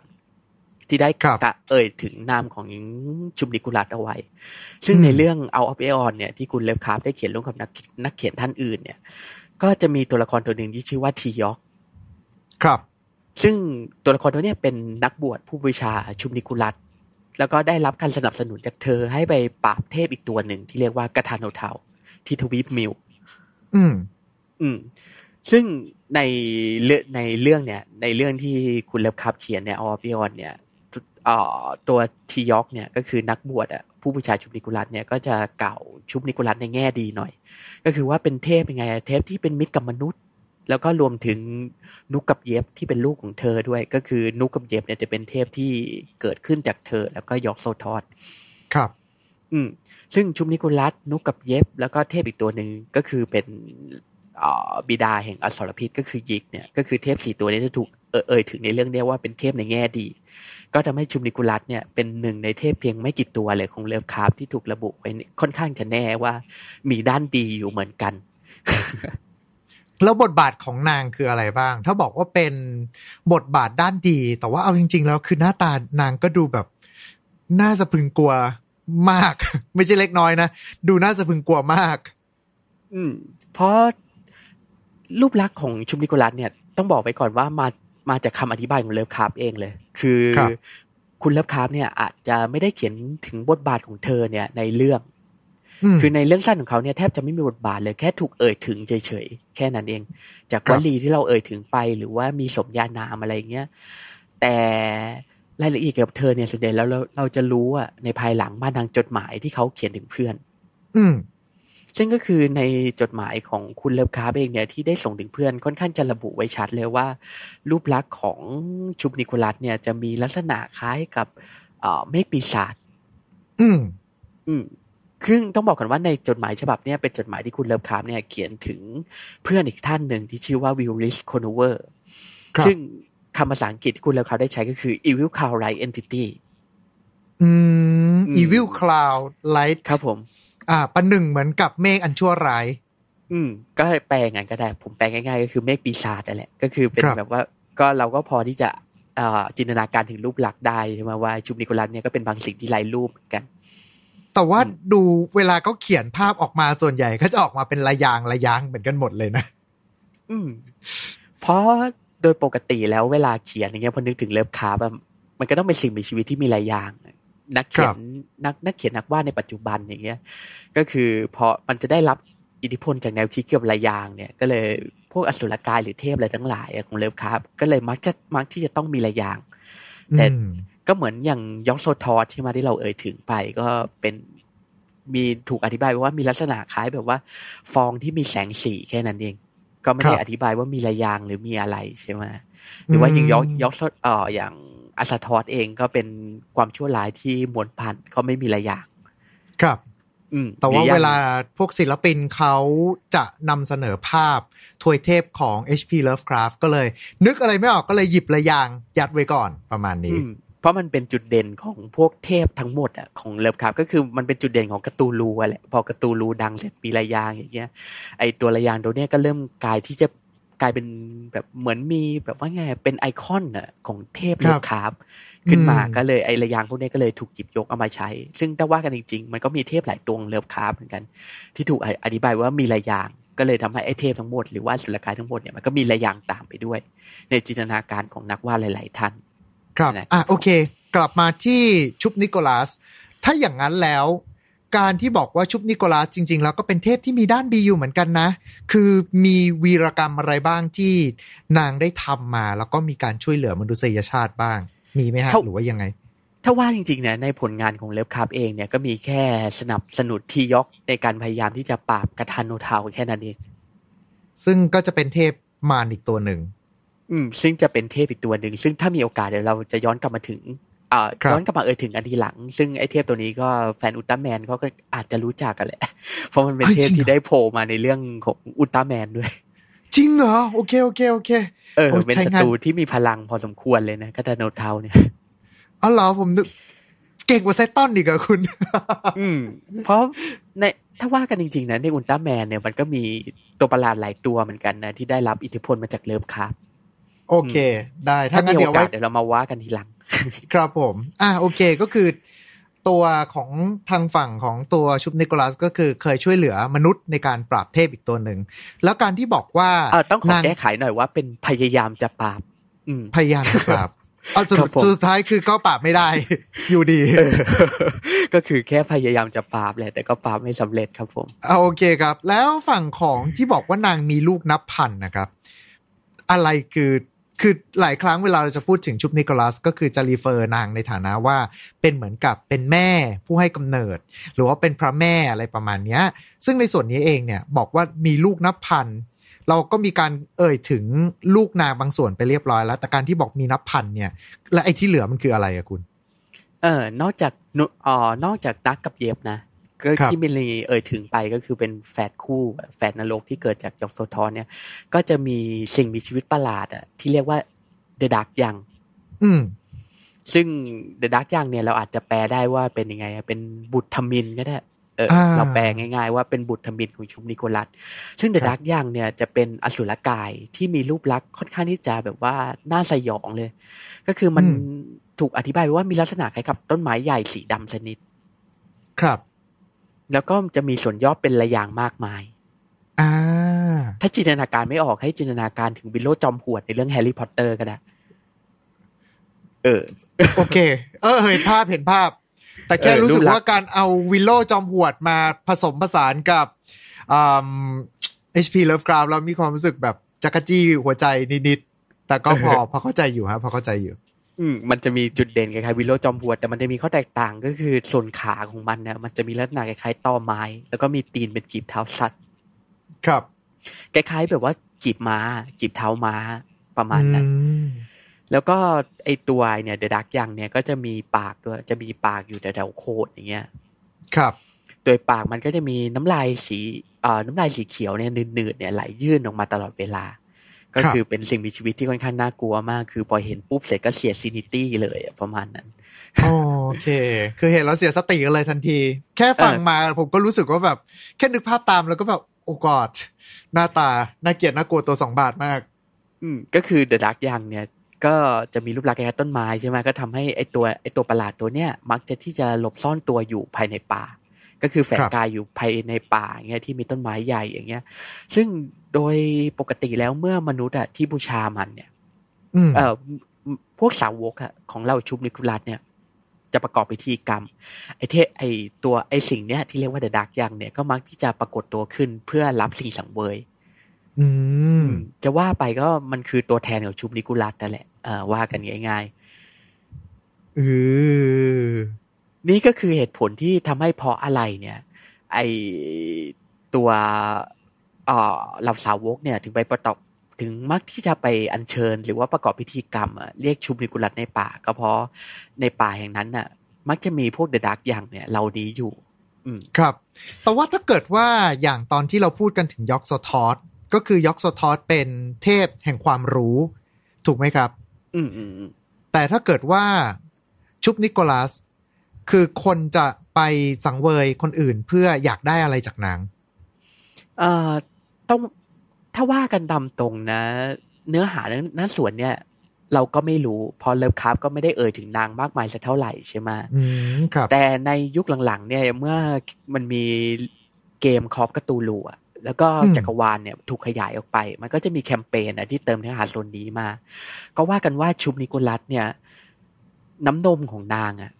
อืสามารถที่จะเปลี่ยนสิ่งมีชีวิตอะให้กลายเป็นอสูรกายที่น่ากลัวได้ อ่าฮะว่ากันง่ายๆก็คือ ไอ้น้ำนมของนางเนี่ยสามารถที่จะทำให้มนุษย์หรือว่าสิ่งมีชีวิตอะไรก็ตามเนี่ยที่กินเนี่ยกลายพันธุ์กลายเป็นอสุรกายที่น่ากลัวแล้วก็สยองได้ อืมคำถามคือแล้วมนุษย์หนึ่งคนอยากจะกลายมาเป็นอสุรกายทำไมเอหรืออบาแค่งแบบทีบางเป็นทีลัทก็อาจธิจะแบบว่าเป็นยังไงเดียแบบว่ามาเป็นละเอ่อโดยต้องบอกก่อนว่าเราสาวกอะที่บูชาชุมนิกุลัสเนี่ยโดยปกติแล้วก็มักจะเป็นพวกดูอิดครับ ก็คือพวกนักนักบวชดูอิดหรือว่าพวกคนเถื่อนอะไรประมาณเนี้ยครับ ก็เลยอืมอาจจะแบบว่าใช้แบบว่าเป็นสัตว์สงครามอย่างเงี้ยประมาณนั้น อืมในสีแล้วแค่ก็ฟังฟังแล้วก็รู้สึกว่าแบบแอบแอบแปลกๆนิดนึงว่าเอ๊ะถ้าอย่างนั้น เหมือนใครมันอยากจะไปฉีดทีไวรัสเข้าร่างกายตัวเองให้กลายมาเป็นไทแรนหรือว่ากลายเป็นซอมบี้วะ อะไรประมาณเนี้ยแหละครับ เออแล้วก็ในในเวลาเดียวกันเนี่ยก็เหมือนแบบว่าเทพตนอื่นๆน่ะก็คือเวลาเราเอ่อเทพตนอื่นของเลิฟคราฟเนี่ยเวลามีมนุษย์มานับถืออย่างเงี้ยก็จะมักมีข้อตอบแทนใช่ไหมอย่างภูมิปัญญา หรือว่าอืมพวกอำนาจพวกอะไรอย่างเงี้ยก็จะเอ่อชุบนิโคลัสเนี่ยก็อาจจะประทานพลังอะที่เหนือมนุษย์ให้กับมนุษย์ที่เป็นสาวกอืมอ่าไอซีก็เป็นได้ ซึ่งเราก็ไม่รู้แน่นอนว่าเราสาวกของชุบนิโคลัสเนี่ยได้รับอะไรเป็นการตอบแทน พูดง่ายก็คือฝั่งสามีให้ความรู้ฝั่งของภรรยาให้พละกำลังนะฮะ ก็อืมแสดงบทบาทในตำแหน่งในบ้านได้ค่อนข้างจะดีอยู่เหมือนกัน ตัวเทพชุมนิกุลัสเนี่ย ก็จะถูกนำเสนอออกมาในรูปของเทพอีกตัวหนึ่งที่อืมเอ่อที่มีอยู่จริงอะในโลกของเราเนี่ยที่เรียกว่าแอสทาร์ดซึ่งเทพตัวเนี้ยก็จะเป็นเอ่อต้องบอกก่อนว่าตัว Astarte เนี่ยเป็นเทพีแห่งสงคราม การล่าแล้วก็ความรัก ของชาวกรีกสมัยก่อน ก็คือครับจะถูกนับถือกันในแถบไอเนี้ยในแถบตะวันออกกลาง ครับ ครับผม ก็คือ Shub-Niggurath เนี่ยจะถูกนำเสนอออกมาในเชิงนั้น โดย Lovecraft เองเลยนะฮะในในผลงานที่ชื่อ The Mound จะถูกอืมกล่าวถึงออกมาในเชิงนั้นทำให้ตัว Shub-Niggurath เนี่ยก็มักที่จะถูกเชื่อว่าเป็นเทพีแห่งความอุดมสมบูรณ์ด้วย ครับผม อืม จริง ๆ ก็ถ้าเกิดว่าไม่นับว่าเอ่อหน้าตาดู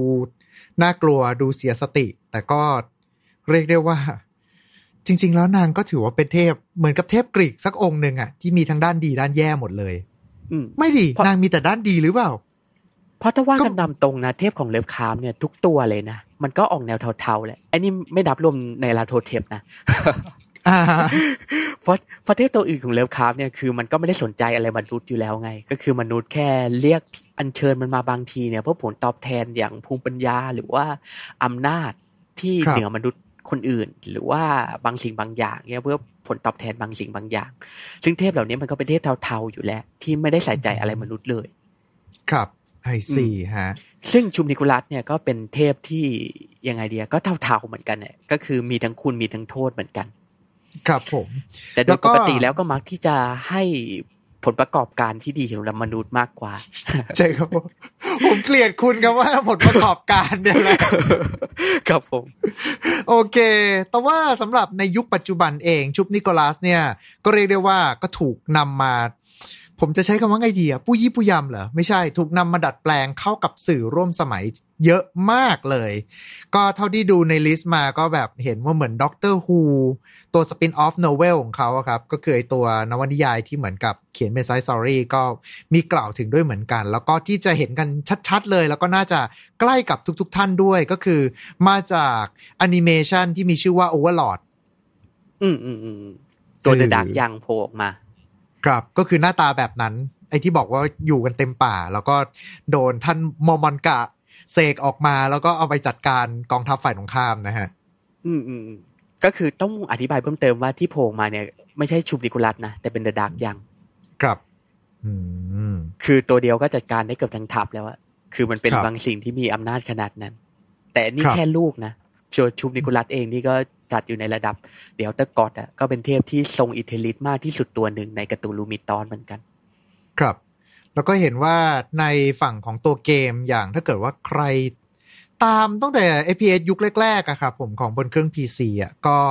บนเกม Quake ก็เหมือนว่าจะมี Shub-Niggurath เป็นอ๋อ Final Boss ด้วยเหมือนกัน ใช่ใช่เป็นตัวเนี่ยเป็นตัวสุดท้ายเลย final boss เป็น last boss เลย ครับ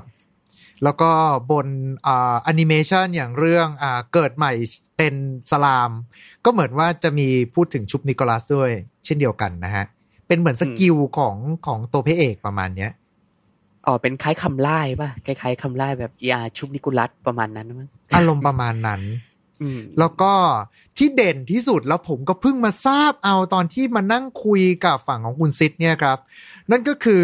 อ่าเรื่องพี่สาวปีศาจนะฮะ อืมอ่า ของอาจารย์โปจิอิดะอ่าใช่ครับแต่ปกติผมจะเรียกว่าอาจารย์โปจิโกยะตามอ่าตามตามชื่อที่นางใช้ในอ่าอืมวงการนั้นแหละครับ ประมาณนี้อืม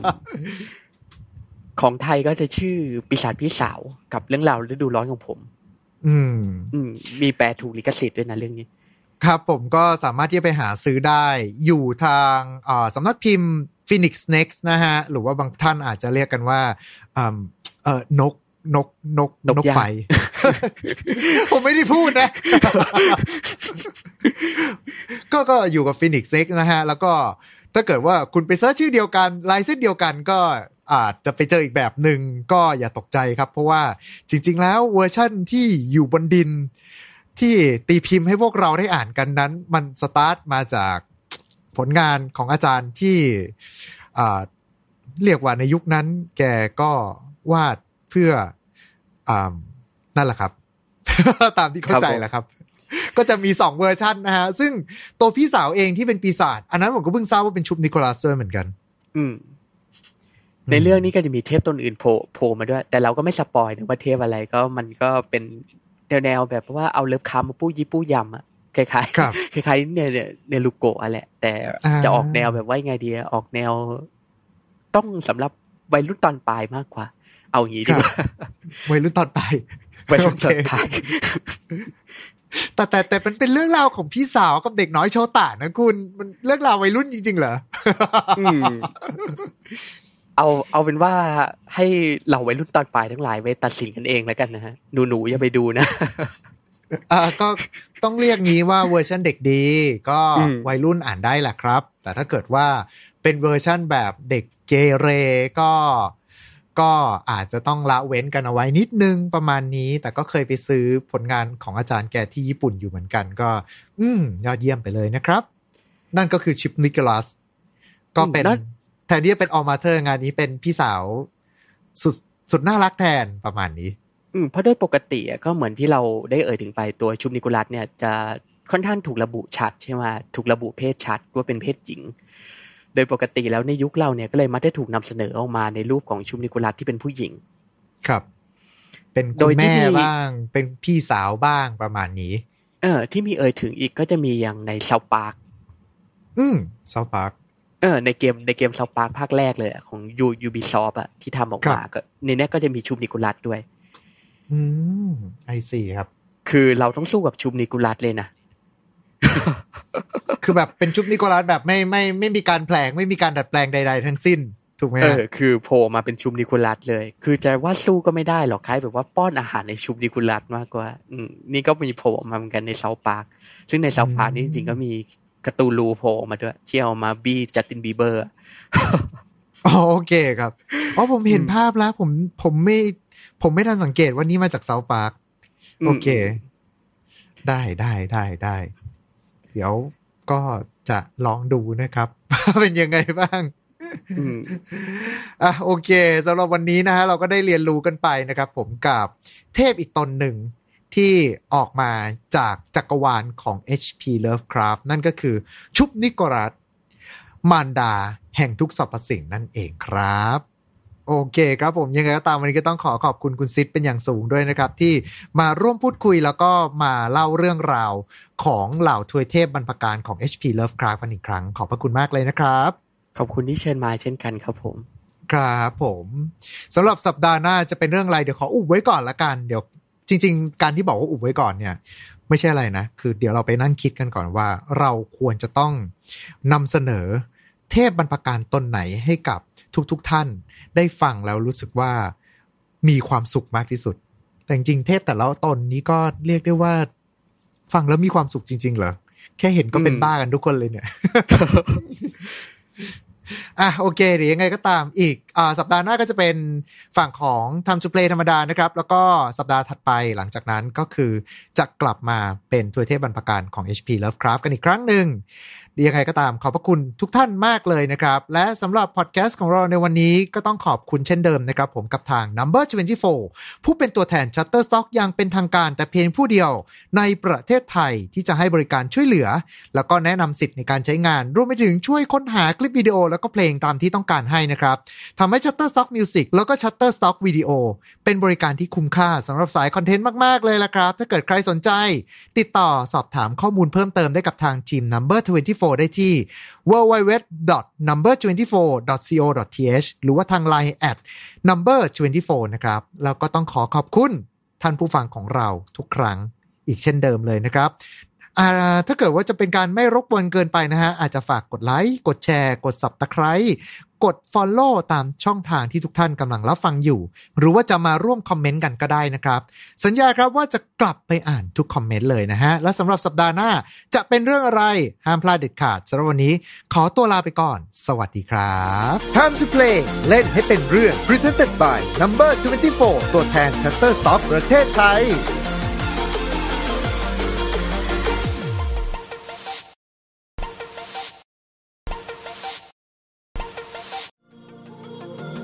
Mission to Pluto Podcast let's get out of your orbit Time to Play เล่นให้เป็นเรื่อง brought to you by Number 24 ตัวแทน Shutterstock ประเทศไทย Your One Stop Intelligent Creative Platform มาพบกันอีกครั้งหนึ่งนะครับ กับผมนายโปรจิทักษพลศรีวชิราวัตรวันนี้ตอนที่ 46 กันแล้วครับ และถ้าเกิดว่ามาเว้นสัปดาห์แบบนี้นี่ก็คงจะกลับกันมา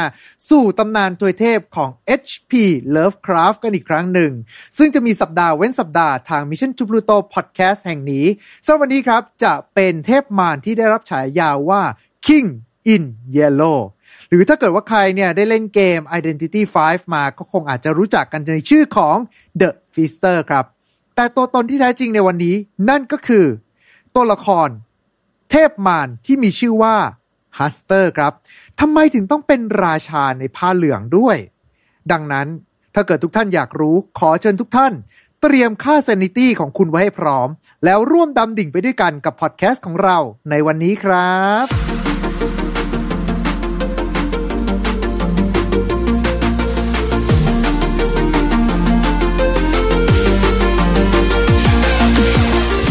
เช่นเดิมเลยนะครับสำหรับวันนี้เรายังอยู่กันกับทางคุณซิดแอดมินกลุ่ม Lovecraft เทียนไทยแลนด์แล้วก็เจ้าของเพจ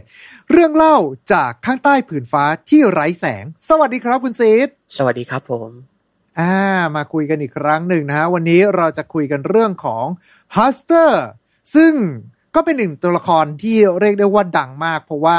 ไปโผล่อยู่หลากหลายเกมกันเลยทีเดียว แต่สำหรับตัว Hastur เองเนี่ย อยากให้เล่าเรื่องราวที่อยู่จากนวนิยายของคุณ HP Lovecraft หน่อยครับ อืม จริง ๆ แล้วฮัสเตอร์เนี่ย ก็เป็นอีกตัวหนึ่งที่ถูกเลิฟครับแค่เอ่ยถึงเหมือนกัน คือไม่มีอ้าวบทบาทอะไรเลยในผลงานของเลิฟครับ เดี๋ยวก่อนครับผมนะ แล้วทำไมมันออกไปโผล่ตามเกมต่างๆ เยอะจังวะคุณ เออ ก่อนอื่นนี่เรามาดูต้นกำเนิดก่อนดีกว่าว่าไอ้ต้นกำเนิดของมันเนี่ยมีความเป็นมายังไง อ่าครับ คือ Hastur เนี่ยจริง ๆอะมันเป็นตัวละครนะที่เก่าแก่กว่างานของ Lovecraft อีกนะ คือฮะจุดกำเนิดของมันน่ะเริ่มต้นจากเรื่องสั้นนะของนักเขียนชาวอเมริกันอีกท่านที่ชื่อว่า Ambrose Bierce ครับในผลงานที่ชื่อ Haita คนเลี้ยงแกะ ก็คือ Haita the Shepherd ก็คือครับเรื่องสั้นเนี่ยถูกเขียนขึ้นในปี 1891 อืมอืมคือก็ เป็นช่วงที่ยังไงดีอะเป็นช่วงที่คุณ Lovecraft ยังเด็กอยู่เลยไอ้เรื่องสั้นเนี่ยถูกเขียนขึ้น โดยอ่าไอ้เรื่องสั้นที่ชื่อว่า Haita คนเลี้ยงแกะเนี่ย ก็ได้กล่าวถึงเทพตัวหนึ่งที่ชื่อว่า Hastur อืมซึ่ง Hastur ในเรื่องสั้นเนี่ยก็ยังเป็นเทพยังไงดีอะเทพแบบปกรณัมโบราณอยู่ ก็คือเป็นเทพที่ยังค่อนข้างใจยังไงดีอะเป็นฝ่ายดีอะว่ากันง่ายๆคือสรุปสั้นๆคือแบบก็เป็นเทพฝ่ายดีอะแหละ ก็คือเป็นเทพอย่างที่เรามักจะรู้จักกัน เช่นแบบว่าอาจจะเป็นเทพที่มาดนบันดาล ใครที่ขอพรก็จะมาทำให้อ่าพรนั้นเป็นจริงอะไรประมาณนี้หรือเปล่าอืมอืมอืมใช่ก็คือในเรื่องในเรื่องสั้นเรื่อง Haita เนี่ย Haita คนเลี้ยงแกะเนี่ยก็คือจะมีเมืองหนึ่งอะในหุบเขาว่ากำลังจะถูกพายุพัดถล่มซึ่งครับ Haita เนี่ยก็เป็นผู้ที่บูชา Hastur ก็ได้ไปข่มขู่ Hastur ว่าเนี่ยถ้าเกิดว่าไม่ยอมช่วยปัดเป่าพายุเนี่ย ให้พ้นไปจากเมือง เขาจะเลิกบูชา ซึ่ง Hastur ก็ทำตามไอ้ยแป๊บหนึ่งนี่ขู่พระเจ้าได้ด้วยเหรอวะ เออ ก็คือเหมือนคล้ายๆแบ็กเมย์อารมณ์แบบคล้ายๆแบ็กเมย์หน่อยๆเนี่ยคือบทบาทของ Hastur ในเรื่องนั้น ที่ถูกกล่าวครับถึงในเรื่องเตตัวต้นฉบับที่ชื่อว่า Haita คนเลี้ยงแกะเนี่ย เอาก็เป็นคนไม่ใช่เป็นเทพที่ดูจะน่าสงสารเล็กน้อยนะฮะ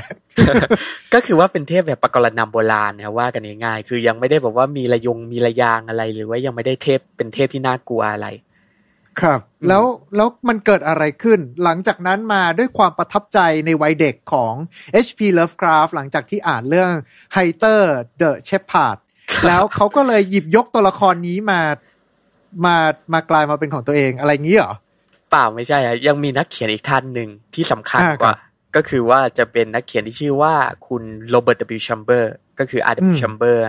ก็คือได้เอาชื่อของ Hastur เนี่ยที่ได้ปรากฏในผลงานที่ชื่อ Haita คนเลี้ยงแกะเนี่ยที่ถูกเขียนโดยคุณ Ambrose Bierce เนี่ยมาอืมต่อยอดเขียนใหม่ในผลงานที่ชื่อ The King in Yellow อืมอืม ซึ่งไอ้ผลงานอ่าซึ่งต้องบอกกันว่าไอ้ The King in Yellow เนี่ยมันไม่ใช่แบบว่าเป็นนิยายเรื่องยาวนะ มันเป็นชื่อหนังสือที่รวมเรื่องสั้นของคุณโรเบิร์ตโรเบิร์ต W. Chamber เนี่ยอ๋อครับผม โดยข้างในเนี่ยจะมีเรื่องสั้นอยู่ประมาณสิบเรื่อง ถ้าผมจำไม่ผิดนะ ต้องบอกก่อนว่าจะมีอยู่ประมาณสิบเรื่อง โดยไอ้เรื่องสั้นเนี่ยช่วงแรกๆครับผมจำไม่ได้น่าจะมีประมาณสักสามสี่บทแรกเนี่ย ที่ได้กล่าวถึงอะบทละครที่เรียกว่า The King in Yellow แล้วก็ตัวละครที่เป็นเทพที่ค่อนข้างจะน่ากลัวเลย เป็นแบบว่าตัวละครคล้ายแบบตัวละครลี้ลับแบบเป็นเทพลี้ลับที่น่าสะพรึงอย่างเงี้ยที่เรียกว่า The King in Yellow เหมือนกัน แล้วก็จะได้กล่าวถึงตราสีเหลือง คือมันจะเป็นตราเป็นตราสัญลักษณ์นะสีเหลือง อืมอธิบายง่ายๆอย่านึกว่าลูกตาอะไรอย่างงี้ไม่ใช่ใช่ไหมเป็นแค่เออลักษณะอ่าเป็นแค่เหมือน sigil หรือว่าเป็นแค่โลโก้เป็นเหมือนกับตราสัญลักษณ์แค่เป็นสีเหลืองเท่านั้น เออคือถ้าเกิดว่าท่านได้สนใจลองพิมพ์คำว่า yellow sign อืม มันจะอ่าขึ้นครับมาคือมันก็จะมีหลายแบบหน่อย เพราะเขาก็ไม่ได้ระบุไงว่าสัญลักษณ์เนี่ยมันควรจะมีรูปลักษณ์ยังไง ซึ่งในเวลาต่อมาเนี่ยก็จะมีนักเขียนหลายท่านเนี่ยเอาไอ้ตราสีเหลืองเนี่ยไปต่อยอดก็คือ yellow sign เนี่ยไปเขียนต่อยอดในแบบมุมมองตัวเอง ครับประมาณนี้ ก็คืออมไอผลงานที่ชื่อ The King in Yellow เนี่ยของคุณ R.W. Chambers เนี่ยคือเป็นผลงานที่เลิฟคราฟต์ได้อ่าน แล้วก็รู้สึกถูกใจ ก็เลยเอามากล่าวถึงกล่าวถึงเป็นนามอะ ก็คือเขาจะเอานามของฮัสเตอร์ แล้วก็เมืองที่เรียกว่าคาร์โคซ่าแล้วก็ทะเลสาบฮาลีมากล่าวถึงในผลงานเรื่องสั้นของเขาที่ชื่อ The Whisperer in Darkness อืมคือแค่กล่าวถึงแค่นั้นนะแต่ไม่ได้มีบทบาทอะไรเลย คือแค่เอาชื่อเนี่ย ที่เขาได้อ่านเนี่ย ในผลงานของ R.W. Chambers เนี่ยมากล่าวถึง ครับ อืม สรุปก็คือ H.P. Lovecraft แต่งแฟนฟิกใช่ไหม คือมันจะมีจุดเปลี่ยนสำคัญอยู่จุดหนึ่งอะที่ทำให้ฮัสเตอร์เนี่ยกลายมาเป็นส่วนหนึ่งของ Cthulhu Mythosครับ ก็คือว่าหลังจากที่เลิฟคราฟต์ได้เสียชีวิตไป ก็เหมือนที่เราทราบกันก็คือเพื่อนของเขาว่าก็คือออกัสเตเลสอ่าฮะได้หยิบเอาได้หยิบเอาตำนานของ Cthulhu เนี่ย หลายอย่างเลยมาต่อยอด อืมซึ่งฮัสเตอร์ เนี่ยที่ได้ถูกคุณเลิฟคราฟต์เนี่ยได้เอ่ยถึงอะแค่ในนาม รวมถึงนครคาร์โคซ่าแล้วก็ทะเลสาบฮาลีเนี่ย ได้คุณออกัสเตเลสเนี่ยได้เอามาต่อยอดเขียนในผลงานของเขาเอง จนกลายเป็นครับเทพที่เรารู้จักกันในปัจจุบัน ซึ่งต้องบอกกันว่าอืมในผลงานของคุณออกัสเตเลสเนี่ย ออกจะน่าสนใจอยู่ในหลาย ๆ แง่มุมอืมคือมันจะมีผลงานเรื่องหนึ่งของเขาอะที่ชื่อว่า The Return of Hastur ครับ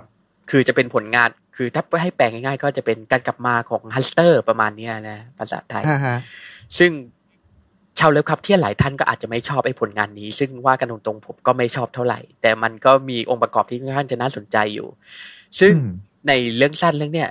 จะได้บอกเล่าเรื่องราวเกี่ยวกับคฤหาสน์หลังหนึ่งในอาคัมก็คือในเมืองที่เป็นฉากหลังที่คุณเลิฟครับได้สร้างเนี่ยนะ ครับ ก็เจ้าของของคฤหาสน์หลังเนี้ยกำลังจะตาย แล้วก็ได้สั่งเสียกับทนายไว้ว่า เนี่ย หลังจากที่เขาตายไปแล้วนะ ให้เผาทำให้เผาทำลายคฤหาสน์กับ ไอ้หนังสือที่เขามีในการครอบครองเนี่ยหลายฉบับ อืมคือเผาเผาทำลายหมดเลย แต่อย่างไรก็ตามพอที่เจ้าของคฤหาสน์เนี่ยได้เสียชีวิตไป ผู้ที่ได้มา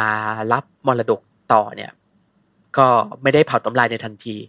ก็ได้เก็บคฤหาสน์กับหนังสือเอาไว้ แล้วก็เขาก็ได้ไปศึกษาต่อยอดนะฮะก็เหมือนแบบตำนาน Cthulhu Mythos นี่แหละ โดยทั่วๆไปครับก็ได้ไปศึกษาต่อยอดขึ้นมา แล้วก็ทำให้ได้รู้เรื่องเกี่ยวกับ Cthulhu แล้วก็ฮัสเตอร์ แล้วก็ความขัดแย้งของ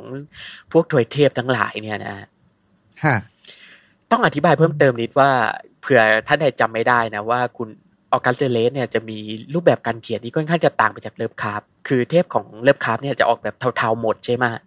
อืม คือโดยปกติแล้วไอ้นี่ไม่รวมไนอาร์ลาไนอาร์ลาโธเทปนะคือเทพส่วนใหญ่ของเลิฟคราฟต์เนี่ยจะแบบเทาๆเลยคือ แบบว่าก็ไม่ดีไม่เลวคือก็มันก็ใช้ชีวิตของเราไป แต่เราบังเอิญไปเจอ ก็ทำให้ชีวิตเราแย่ลงอะไรประมาณนี้อืมแต่ในกรณีงานเขียนของคุณออกัสเตเลสเนี่ย แกจะแบ่งความดีชั่วค่อนข้างชัด ครับ ก็คือจะมีเทพกลุ่มหนึ่งที่เรียกว่าเหล่าเทพโบราณเนี่ยที่เป็นฝ่ายดี ก็คือพวกอืมโพไซดอนพวกอะไรอย่างเงี้ย ก็คืออมจะเป็นเทพฝั่งดีก็คือเทพในปกรณำนะฮะที่เราคุ้นคุ้นๆเคยกันเนี่ย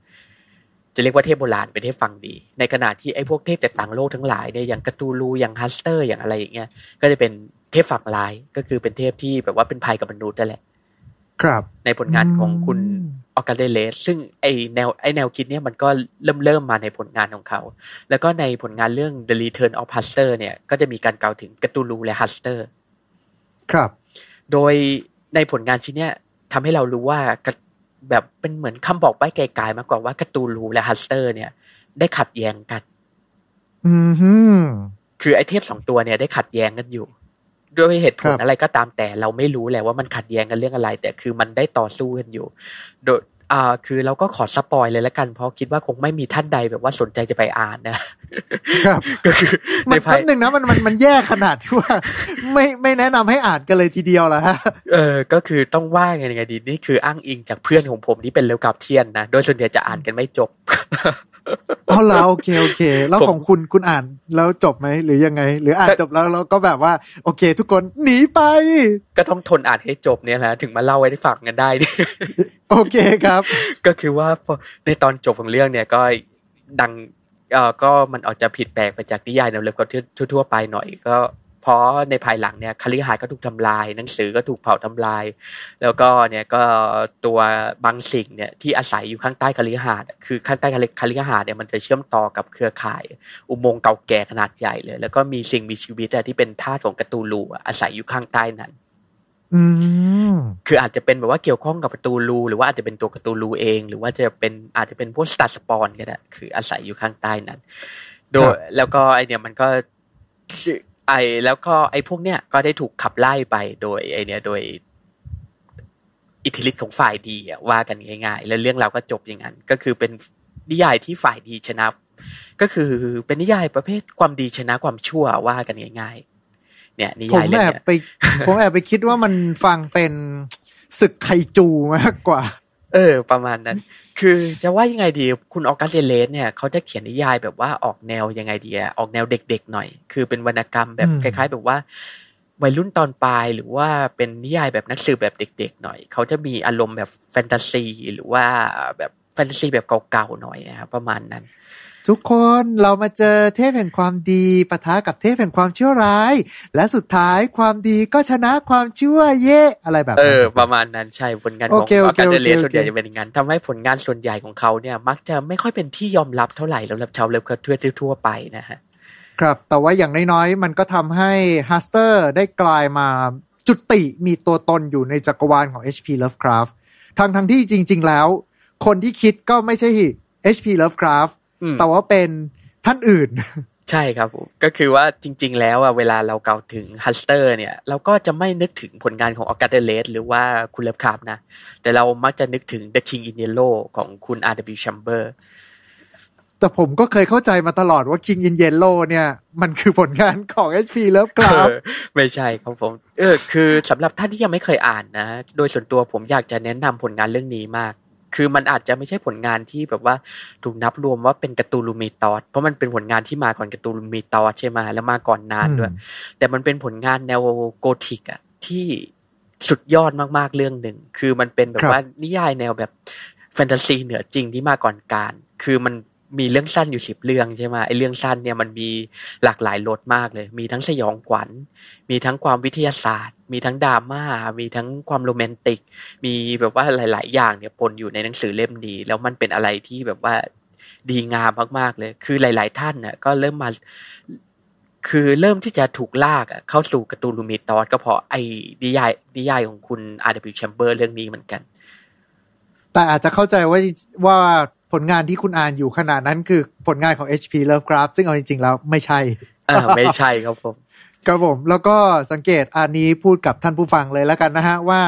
สังเกตได้นะครับว่าทุกเรื่องเนี่ยต่อให้ผมพยายามจะขยันขยอให้ทางคุณซิด เขาสปอยเนื้อเรื่องขนาดไหน คุณซิดก็มักจะบอกว่า อยากให้ทุกท่านได้อ่านกันเองอืมยกเว้นผลงานของคุณออกัสเตเรสนะฮะไอ Return of Huster นะที่สปอยหมดเปลือกนะครับ คือรู้สึกได้เลยว่าคงกำหมัดไปอ่านไปอะ คือต้องบอกก่อนว่ามันเป็นรสนิยมของผมนะ เพราะโดยส่วนตัวผมก็จะไม่ค่อยชอบแบบว่านิยายแบบว่าดีชนะความชั่วแล้วเท่าไหร่ประมาณอืนี้ มมันมันผิดปกติจากผลงานของ H.P. Lovecraft ที่มักจะอยู่กับความกลัวที่อยู่ในหัวของผู้อ่านอืมรวมไปถึงเรื่องของเทพแต่ละองค์ส่วนใหญ่ก็มักจะมาด้านเถาในฐานะของเหมือนกับ entity ที่มันอยู่เหนือกว่าเรา แล้วมันไม่จำเป็นจะต้องมาสนใจมนุษย์เหมือนกับที่มนุษย์ไม่สนใจว่าอ่า ปลวกที่อาศัยอยู่หลังบ้านของเรามันจะเป็นยังไงอารมณ์ประมาณเนี้ย อืมอืมอืมเออ แต่ว่าถ้าเกิดบอกเป็นผลงานอย่างนั้นปุ๊บมันก็กลายเป็นแบบ เอาละครับ ทุกคนเทพแห่งความดีมาแล้วครับ ทุกคนปลอดภัยแน่เนอนมันก็แบบเออดูผิดปกติจาก HP Lovecraft ไปหน่อยเนาะอย่างไรก็ตามเนี่ยผมก็อยากให้ทุกท่านลองอ่านดู แล้วก็ตัดสินใจดูด้วยตัวเองดีกว่า แต่ครับคือไม่ต้องกลับมาย้อนว่าด่าเรานะว่าเอ้ยในอุตส่าห์แนะนำไม่ใช่อย่างนั้น คือก็บางทีมันอาจจะเป็นรสนิยมของคนแบบว่าเขาต่างกันใช่ไหมแต่ผมก็ต้องขอย้ำเตือนไว้ตรงนี้ก่อนว่า ชาวเลิฟคาที่ส่วนใหญ่ที่อ่านผลงานของออกัสเดเลสมักจะไม่ชอบก็ก็ก็เป็นอ่าเป็น disclamation อ่าครับเป็นการผม เป็นการเคลมไว้ก่อนนะฮะว่าอะเราเราเตือนคุณแล้วนะ แต่ถ้าเกิดคุณอยากอ่านก็เชิญเลย แต่ถ้าเกิดว่าจะอ่านจริง ๆ ก็ King in Yellow นั่นเองนะครับแต่ถ้าเกิดว่าพูดมาอย่างนี้แล้วอะสรุปแล้วนอกจากไอ้โลโก้สีเหลืองนั่นแล้วเนี่ยมันเกี่ยวอะไรกับฮัสเตอร์โดยตรงไหมว่าแบบเป็นคนที่ใส่ชุดเหลืองมาหรือเปล่าหรือว่ายังไง อืม เพราะในผลงานเรื่องราชาในผ้าเหลืองเนี่ย มันเอ่อก็มันจะเกี่ยวกับเอ่อบทละครเนี่ย ที่เรียกว่า The King in Yellow ซึ่งต้องอธิบายเพิ่มเติมนิดนึงคือ อันนี้ก็จะเรียกว่าเป็นเชิง spoil ก็ได้แต่เราก็ไม่ spoil หมดนะฮะเพราะเดี๋ยวเผื่อท่านใดจะกะย้อนกลับไปอ่านอีกทีหนึงครับ The King in in Yellow เนี่ยของคุณ R.W. Chambers เนี่ยจริง ๆ มันก็ไม่ได้ถูกเขียนขึ้นมาแบบว่าเป็นนิยายแบบให้อ่านเลย คือมันจะถูกมาเขียนแบบว่าเป็นยังไงคล้ายแบบอ้างถึงอะเป็นบทละครสั้นๆ อ้างถึงกระจายกระจายอยู่ตามในเรื่องสั้นในเล่มเนี่ยนะให้เราเอามาปฏิบัติต่อกันเอง แต่โดยส่วนโครงของ The King in The, The King in Yellow เนี่ยก็จะไปมีลักษณะคล้ายๆ กับเอ่อ The Mark of the Red Death ของเอสกาอลันโปอธิบายทีขออีกทีหนึ่งอธิบายทีครับผมก็คือเอ่อเนื้อหาของ The King in, in Yellow เนี่ยจะเป็นสิ่งเอ่อจะมีเนื้อความอะค่อนข้างจะคล้ายกับเรื่องสั้นที่ชื่อ The Mark of the Red Death ของที่ถูกเขียนโดยเอสกาอลันโปก็คือบิดาสิ บิดาของนิยายแนวสยองขวัญและนักสืบของชาวอเมริกันเนี่ยนะฮะอืมสำหรับท่านที่ไม่เคยได้อ่านนะฮะเอ่อ The Mark of the Red Death เนี่ยก็จะกล่าวถึงพวกชนชั้นสูงเนี่ย ที่อาศัยอยู่ในดินแดนที่กำลังมีโรคระบาด ในขณะที่ประชาชนเนี่ยกำลังเดือดร้อนอะอยู่ข้างนอกอะอยู่ข้างนอกอืมเผชิญกับโรคระบาดอะไรทั้งหลายเนี่ยอยู่ในดินแดนข้างนอก พวกชนชั้นสูงเนี่ยก็ได้เข้าไปหลบอยู่ในสถานที่ที่มีกำแพงรายล้อมก็คือปิดขังตัวอยู่ในนั้น แล้วก็เล่นสนุกอยู่ในนั้น จนกระทั่งอยู่ๆอะในวันหนึ่ง ก็จะมีบางสิ่งอะ ในชุดแดง ที่ได้เนี่ยอืมที่ได้บุกเข้าไปในสถานที่แห่งนี้ ซึ่งไอ้บางสิ่งเนี้ยก็อาจจะเป็นบางสิ่งที่เหนือธรรมชาติอะไรเราก็ไม่รู้ แต่มันก็ไอ้สิ่งเนี้ยได้สาบให้ทุกคนน่ะ ที่อยู่ภายในภายในงานเนี่ย ตายทั้งหมดเลยอืมซึ่ง The King The King The King in Yellow เนี่ยก็จะมีเนื้อหาเนี่ยแค่ค่อนข้างจะคล้ายกัน แต่เปลี่ยนจากไอตัว The Red Death อะที่สวมเสื้อคลุมสีแดงเนี่ย ก็เปลี่ยนไปเป็น The King in Yellow ที่สวมเสื้อคลุมสีเหลืองแทน ครับ อืมอืมนี่ก็เลยโอเคนี่นี่คือเหตุผลที่ทำให้เพราะอะไรอะฮัสเตอร์ เนี่ย มักจะปรากฏตัวขึ้นในชุดเหลือง ครับ เออ ก็คือสังเกตดูถ้าเกิดว่าเรา search คำว่าฮัสเตอร์ เนี่ย เราโผล่มามักจะถูกวาดอะออกมาในรูปของบางสิ่งที่แลดูคล้ายมนุษย์ แต่จะสวมเสื้อคลุมสีเหลือง แล้วก็มีระยางโผล่มาหน่อยนึงอะไรประมาณเนี้ยครับครับผม I see ครับเอ่าแต่คือก็ต้องบอกก่อนว่าในบางกรณีอะคือ Lovecraftian บางท่านน่ะก็มักจะไม่ได้ผูกฮัสเตอร์กับ The King I- The King i d e l o คือเขาจะนับว่า The King in Yellow กับ Hastur เนี่ยเป็นคนละ entity กัน อืมอืมคืออันนี้ก็ขึ้นอยู่กับว่าคุณจะนับยังไง ก็คือโดยโดยปกติแล้วอะเรามักจะนับว่า The King I- The King i d e l o เนี่ยก็คือ อวตารของ h u s t e r อีกทีหนึ่งครับซึ่ง The King i d e l o เนี่ย คือก็เป็นราชาที่มีบัลลังก์เหมือนกันนะต้องบอกไว้ก่อน อืมไอซีฮะ ซึ่ง The King i d e l o เนี่ยจะอาศัยอยู่ในสถานที่ที่เรียกว่าคาเอ่อนครคาโคซาอืมซึ่งไอ้นครคาโคซาที่เรากล่าวถึงเนี่ย เราก็ไม่อาจบอกได้แน่ ว่ามันเป็นนครที่อยู่ที่ไหนกันแน่ อ่าฮะ แต่โดยปกติแล้วเรามักจะนับว่ามันอยู่ในดาวเคราะห์อันห่างไกลอืมเพราะมันจะเนี่ย เพราะเวลาเรามองไปบนฟ้า มันจะมีดาวเนี่ย มันจะมีดาวสีดำคือมันเขาถูกถูกอธิบายไว้ค่อนข้างชัดเลยว่าเป็นดาวสีดำคือเป็นดวงตะวันสีดำอะครับลอยอยู่บนฟ้า คือมันอาจจะเป็นภาพที่เหนือจริงหน่อย แต่คือว่ามันก็ทำให้เรารู้ไงว่าบางทีอะไอคาโกซ่าเนี่ย มันอาจจะอยู่ในสถานที่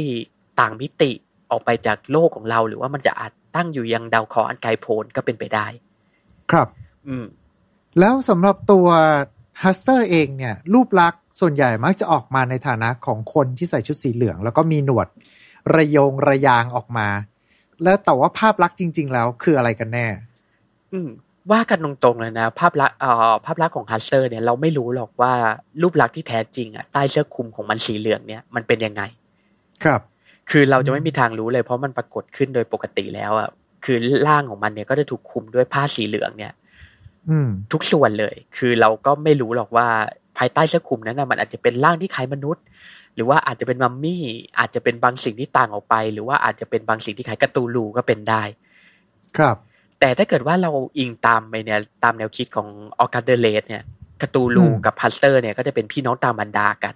ดังนั้นครับรูปลักษณ์ของฮัสเตอร์ ถ้าเกิดอิงถ้าเกิดเรานับว่าผลงานของออกัสเดเลสเนี่ยเป็น official นะฮะอืมฮัสเตอร์เนี่ยก็น่าจะมีรูปลักษณ์ค่อนข้างที่จะคล้าย Cthulhu อยู่พอสมควร คือเราจินตนาการว่าข้างใต้เสื้อคลุมนั้นนะเป็น Cthulhu ก็ได้ เอออืมไอซีฮะไอซีซึ่งความสัมพันธ์ระหว่าง Cthulhu กับฮัสเตอร์เนี่ยมันค่อนข้างจะเป็นสิ่งที่น่าสนใจอยู่พอสมควรเลยนะ เกมหรือว่าในนิยายหรืออะไรก็ตามในยุคหลังเนี่ย มักจะบอกเล่าว่า Cthulhu กับฮัสเตอร์เนี่ยมีความขัดแย้งกัน คือออกมาทีไรก็ต่อยกันทุกทีว่ากันง่ายๆ ครับอืมคือมันมีเกมด้วยนะ มีเกมไปเนี่ย มีเกมผมรู้สึกมันจะชื่ออะไรวะเวอ้าวเวสโนมีคอนนะว่าผมจำไม่ได้ เป็นภาพไปเนี่ยการ์ตูลูฮัสเซอร์ต่อยกันเลยเป็นเกมที่การ์ตูลูกับฮัสเซอร์เนี่ยเผชิญหน้ากันเลยอ่าคือหลายท่านอาจจะสงสัยว่าจุดเริ่มต้นเนี่ยระหว่างความขัดแย้งระหว่างการ์ตูลูกับฮัสเตอร์เนี่ยมันเริ่มขึ้นยังไง มันก็เริ่มพออากาเดเลสเนี่ยแหละครับ จาก The ครับ Return of Buster ที่เราได้เล่าไป ครับผมอืมก็ เป็นเป็นผลงานที่หลายคนอาจจะสาบส่ง แต่ว่าอย่างน้อยๆ ก็ถือว่าจารึกอยู่ในฐานะเอิ่มคนที่เหมือนกับ define หรือว่าคนที่ทำให้ลอของ h ัสเตอร์มันดูมีตัวตนขึ้นมาได้ประมาณนี้นะฮะอืมจะว่าเป็นคุณประโยชน์ เป็นคุณประโยชน์ที่ไม่พึงประสงค์ก็คุยจะใช่นะครับครับกำลังพยายามหารูปอยู่เพราะตอนนี้ผมก็เจอหลายรูปมากเลยที่พอเราเขียนพิมพ์ไปใน Google ว่า h a s t e r V versus เอ่อคุทูลูนี่ก็คือ เหมือนจะเป็นมวยคู่เอกของของคุทูลู Mythos มาตลอดเลยนะฮะ ใช่ครับผมคือในสื่อยุคหลังอะเวลาการ์ตูลูทำอะไรอะก็มักจะมีแบบว่าผู้สาวกหรือว่าตัวฮัสเตอร์เองเนี่ยพยายามมันจะมาขัดขวาง อืม ซึ่งจริง ๆ เราก็ไม่รู้หรอกว่าฮัสเตอร์เนี่ยมันประสงค์อะไร แต่โดยปกติแล้วการ์ตูลูเนี่ยก็มักจะประสงค์ให้อารยธรรมมนุษย์ล่มสลาย ใช่ไหมครับแต่ฮัสเตอร์เนี่ยก็จะมาคอยขัดขวาง คือจะว่าฮัสเตอร์เนี่ยเป็นมิตรกับมนุษย์มันก็ไม่สู้จะถูกเลยทีเดียว แต่คือว่าสิ่งที่มันกระทำอะก็มันจะเป็นผลดีกับมนุษย์แต่ว่ากันง่ายๆไอ้นี่อ้างอิงอ่าจากสื่อทั้งหลายในยุคหลังนี้เราได้พบเจอกันนะอย่างเกมอย่างการ์ตูนอะไรอย่างเงี้ย ครับผมอืม I see ฮะซึ่งมาถึงตรงนี้ปุ๊บเนี่ยก็น่าจะมากันต่อเลยละกันกับการที่ตัวฮัสเตอร์ ก็ได้โผล่มาอยู่ใน pop culture ต่าง ๆจำนวนมากด้วยเช่นเดียวกันถูกไหมครับอืมซึ่งไอ้ตรงนี้เนี่ย ถ้าเกิดชัดเจนสุดแล้วก็เราก็ได้มีการเกริ่นกันไปตั้งแต่ช่วงแรกแล้วนั่นก็คือ ตัวละคร The Feaster จาก Identity 5 หรือว่าบางคนอาจจะเรียกว่า IDV กันอะไรประมาณนี้ เป็นเกมแนวเอ่อเอาตัวรอดเป็นแบบ PVP ด้วยนะก็คือมีกลุ่มคนสี่คนที่ เขาเรียกว่า Survivor ใช่ไหมถ้าเกิดในอ่าใช่ในใช่ IDV Survival Survival แล้วก็อ่าอีกคนหนึ่งจะเล่นเป็น Hunter ก็คือจะเล่นเป็นอาจจะมีตั้งแต่ตัวละคร The Reaper หน้าตาก็จะดูเป็นผีแบบมือกันไกลใหญ่ ๆ ประมาณนี้หรือว่า พวก The Photographer อันนี้ก็จะเป็นอิงตามพวกตำนานต่างๆ กันเข้ามา แล้วก็จะมีอีกตัวหนึ่งนั่นก็คือตัว The Feaster นั่นเอง ซึ่งก็จะเป็นเหมือนกับคนที่ใส่เป็นผ้าคลุมสีเหลือง แล้วก็สามารถเรียกหนวดปลาหมึกออกมาตีคนอื่นได้ ใช่ใช่ใช่อ่าทางฝั่งของ Survival ก็พยายามจะต้องหนีออกจากไอสถานที่คุมขังตรงนี้ ในขณะที่คนที่เล่นเป็นฮันเตอร์ ก็ทำยังไงก็ได้จับไอ้พวกนี้นั่งเก้าอี้ให้หมดอืมพอ จนถึงเวลาปุ๊บเก้าอี้มันก็จะติดจรวดแล้วก็บินขึ้นฟ้าไปเอาจริงเออๆสมัยก่อนเคยเล่นกับแฟนเก่าติดมาก เป็นเกมที่ยังไงดีเป็นเกมที่ถ้าเกิดว่าชาวเอ่อชาว Lovecraftian ท่านใดสนใจอะก็สามารถเล่นได้ เพราะมันจะมีในเกมเนี่ยมันจะมีเอ่อ Easter egg อะ อยู่กระจายกระจายครับเยอะแยะเต็มไปหมดเลยภายในเกม คือฮัสเตอร์มันไม่ใช่แค่ไอเนี่ยมันไม่ใช่แค่ Easter egg เดียวนะ ที่เราจะเจอในอืมเกมมันมี Easter egg อื่นด้วยอ๋อซึ่งเราก็ไม่คงไม่ spoil แล้วกันเพราะ spoilมันจะกลายไปเป็น spoil กับเนื้อหาของตัวละครบางตัวครับผม ครับผม อ่า ซึ่งสำหรับตัวฮัสเตอร์เองเนี่ย พอในเกมที่เราจะเล่นกันในเวอร์ชันภาษาไทยกับภาษาอังกฤษเนี่ย มันก็จะเป็น Feaster The Feaster แต่เห็นว่าถ้าเกิดว่าเป็นเวอร์ชันภาษาจีนกับภาษาเอ่อภาษาญี่ปุ่น ก็จะเป็น The ฮัส King เตอ in ร์ Yellow มาเต็มๆใช่ไหมเป็นเอ King อ in จะใช้ Yellow ชื่อว่ามาเลย The King in Yellow เลยเออเออซึ่งตรงเนี้ยค่อนข้างจะชัดเจน แล้วก็ถ้าเกิดว่าไป search ในวิกิของตัวละคร The Feaster เอง มันก็จะขึ้นว่าฮัสเตอร์ด้วยเช่นเดียวกันเป็นนามแท้ของตัวละครนั้นๆนะฮะ อันนี้ก็จะเป็นเหมือนเหมือนกับอีกหนึ่งเวอร์ชันที่เรามักจะได้เจอกัน ซึ่งตอนแรกที่ผมไปเจอตัวละครเนี้ย อยู่ใน Identity 5 อะ ผมก็รู้สึกว่าอ๋อโอเค นี่คือคุทูลูแน่เลย อารมณ์ประมาณนี้ จนกระทั่งผมได้มาคุยกับทางคุณซิดเนี่ยแหละ ถึงได้รู้ว่า อ๋อ ไม่ใช่ตัวเดียวกันนะ มันคืออีกตัวหนึ่ง แต่ว่าก็มาจาก Lovecraftian เหมือนกัน แล้วพอคุยกันอีก อ๋อ มันไม่ใช่ของ Lovecraft แต่ทุกคนยัดให้มันเป็นของ Lovecraft ไปแล้ว ครับผมครับ แล้วก็เห็นในเกมอื่นๆด้วยก็มีอย่าง Dungeon Dragon อันนี้ก็จะเป็นเกมแนว RPG Pen and Paper ก็คือเล่นกันเป็นเหมือนกับบอร์ดเกม แต่ว่าเป็น RPG เรียกได้ว่าเป็น RPG ที่เป็นบิดาแห่งเกม RPG ทั้งมวลน่ะ อันนี้ก็ก็จะมีตัวละครฮัสเตอร์โผล่มาด้วย แล้วก็แน่นอนว่าในเมื่อพูดถึงคุทูลู Mythos แล้วอ่าญี่ปุ่นก็จะเอาไปรวมยำใหญ่ใส่ทุกอย่างเต็มไปหมดเลย ไม่ว่าจะเป็นทั้งตัวอ่า Call of Cthulhu ซึ่งก็จะเป็นเกม Pen and Pencil เล่นเหมือนกับบอร์ดเกม แต่ว่าชาวญี่ปุ่นเนี่ยก็จะเอาไปเอาตัวละครฮัสเตอร์มาเป็นตัวเด่นด้วยเช่นเดียวกัน เป็นอืมน่าจะใกล้ๆกับอ่า เนียลาโลเทปเลย เนียในอาลาโลเทปเรียนลูกชื่อกบมันอ่านยาก เออ แต่ผมจะชอบอ่านเนี่ยเนี่ยเนี่ยเนี่ยรูเทปเฉยๆอะไรประมาณเนี้ยอืมเออซึ่งตัวนี้ก็เหมือนจะเป็นตัวที่ได้รับความนิยม แล้วก็จากเรื่องอ่าเนียรุโกะอืมเช่นเดิมครับ ในเมื่อเขาสามารถเปลี่ยนตัวละครพวกเทพมารเทพโบราณทั้งหลาย ให้กลายมาเป็นสาวน้อยน่ารักได้ฮัสเตอร์ก็ไม่อาจจะ หลีกเลี่ยงจากชะตากรรมต้องกลายมาเป็นสาวน้อยด้วยเช่นเดียวกัน สาวน้อยเหรอพี่จริงๆมันเป็น trap นะ มันก็ก็ก็ก็ก็แท็บเหรอแท็บเหรอ ใช่ครับผมมันเป็นแท็บครับผมในเรื่อง โอโอเคครับ โอเค โอ้มันดูน่ารักน่ารักเกินไป น่ารักเกินไป แต่ก็เออนั่นแหละครับ โอเคได้ครับ เข้าใจครับ โอเค แล้วก็แน่นอนครับเอ่อก่อนหน้านี้เราก็เคยคุยกันไปแล้วเรื่องของ ยูกิโอว่าอืมก็จะมีการเอาตัวละครของทางฝั่งของ Lovecraft มาใส่ด้วยอืมแน่นอนว่าฮัสเตอร์ก็โดนยัดอยู่ในนี้ด้วยเช่นเดียวกัน แต่ว่าอ่าไม่ได้ใช้ชื่อว่าฮัสเตอร์เป็น O Entity h u s t o r อืมผมกำลังแกะซองหาอยู่เลยเนี่ยกำลังเล่นไอ้นี่อยู่กำลังเล่นอยู่ ไอ้จริงดี เออเนี่ยกำลังนั่งแกะซองหาอยู่เลยเนี่ยยังหาไม่เจออยู่เลย ครับผม แล้วก็ก็จะกระจายฮัสเตอร์เองก็จะกระจายไปอยู่ตามอืมพวก pop culture ต่างๆ ถ้าเกิดว่าเขาพยายามที่จะ relate กลับมายังฝั่งของตัว HP Lovecraft เอง คือถ้าเกิดว่าเห็นตัวละครที่เขาใส่ชุดสีเหลืองเนี่ย คือไม่ใช่เป็นพระภิกษุสงฆ์นะฮะ แต่ว่าเป็นเป็นฮัสเตอร์นั่นเองครับ เพราะว่าเขาคือราชาพระเหลืองนะฮะอืมแล้วก็ไม่ได้มาจากบ a เย r n นมิวนิกด้วยบ a เย r n นี่รู้สึกจะเหลืองดำใช่ไหมนี่จะเป็นดอร์ทมุนด์ ถ้าเกิดเอ่ยถึงเอาดอร์ทมุนสีเหลืองเนี่ยใช่ไหมจะเป็นดอร์ทมุนด์เอาดอดมูลนะโอเคโอเคดอดมูลดอดมูลเออเพราะเป็นเพราะเป็นทีมที่ผมเชียร์ในบูเดลิก้าคือผมเชียร์อ๋อลิเวอร์พูลใช่ไหมแต่ในบูเดลิก้าผมเชียร์ดอทมุนก็ครับเยอะเยอะกินคอปเหมือนกันไงครับ เพราะเอ่ยถึง The King in Yellow เนี่ยก็จะมีที่น่ากล่าวถึงนะคือก็จะมีอย่างซีรีส์ True Detective ของ HBO ซีซั่นแรก อืมอืมคือต้องบอกกันว่ามันไม่ใช่การ์ตูนลิมิตตอนนะแต่เขาจะผูกตำนาน ไอเขาจะผูกเรื่องราวเนี่ยของ True Detective เนี่ย กับเอ่อ The King in Yellow โอ้แต่เรายังไงเราก็ไม่สปอยแล้วกันให้เผื่อท่านจะไปดูกันไอเนี่ยคือ ถ้าเกิดท่านใดสนใจใน The King in Yellow เนี่ยคือไปอ่านมาแล้วชอบอะไรอย่างเงี้ยแล้วรู้สึกคันๆแบบว่าอยากหาอะไรที่เกี่ยวข้องมาชมเนี่ยให้ชม The True Detective ครับผม ผมเจอภาพแล้วเดี๋ยวยังไงก็เดี๋ยวขึ้นภาพให้ดูแล้วกันนะฮะ ว่ามันมีความอาพรณ์เหลืองเกิดขึ้นอยู่ในเรื่องด้วย อืมอืมก็คือเราจะเห็นได้ว่า ฝั่งของ HP Lovecraft ถึงแม้ว่าเป็นวรรณกรรมที่ผ่านมา เรียกได้ว่าโหอีกไม่กี่ปีก็น่าจะเรียกว่าทศเออไม่ใช่ทศวรรษอีกไม่กี่ปีก็จะครบหนึ่งศตวรรษแล้วเปล่าวะคุณใช่ปะอืมก็อีกประมาณสิบปีสิบกว่าปีนี่ก็เต็มร้อยเต็มร้อยปีแล้ว เตรียมฉลองได้แล้ว ครับคือคืออีกไม่นานนี้แล้วอะ อีกไม่นานนี้แล้วอะ เราจะได้เห็นกันแน่ ๆ ว่าครบหนึ่งร้อยปีของ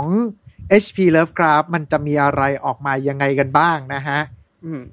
ก็เดี๋ยวรอมาดูกันนะครับผม แล้วก็นี่ก็คือเรื่องราวของ h u s t e r King in Yellow นั่นเองนะครับ ที่ได้รับแรงบันดาลใจ มาจากผลงานเรื่องอื่น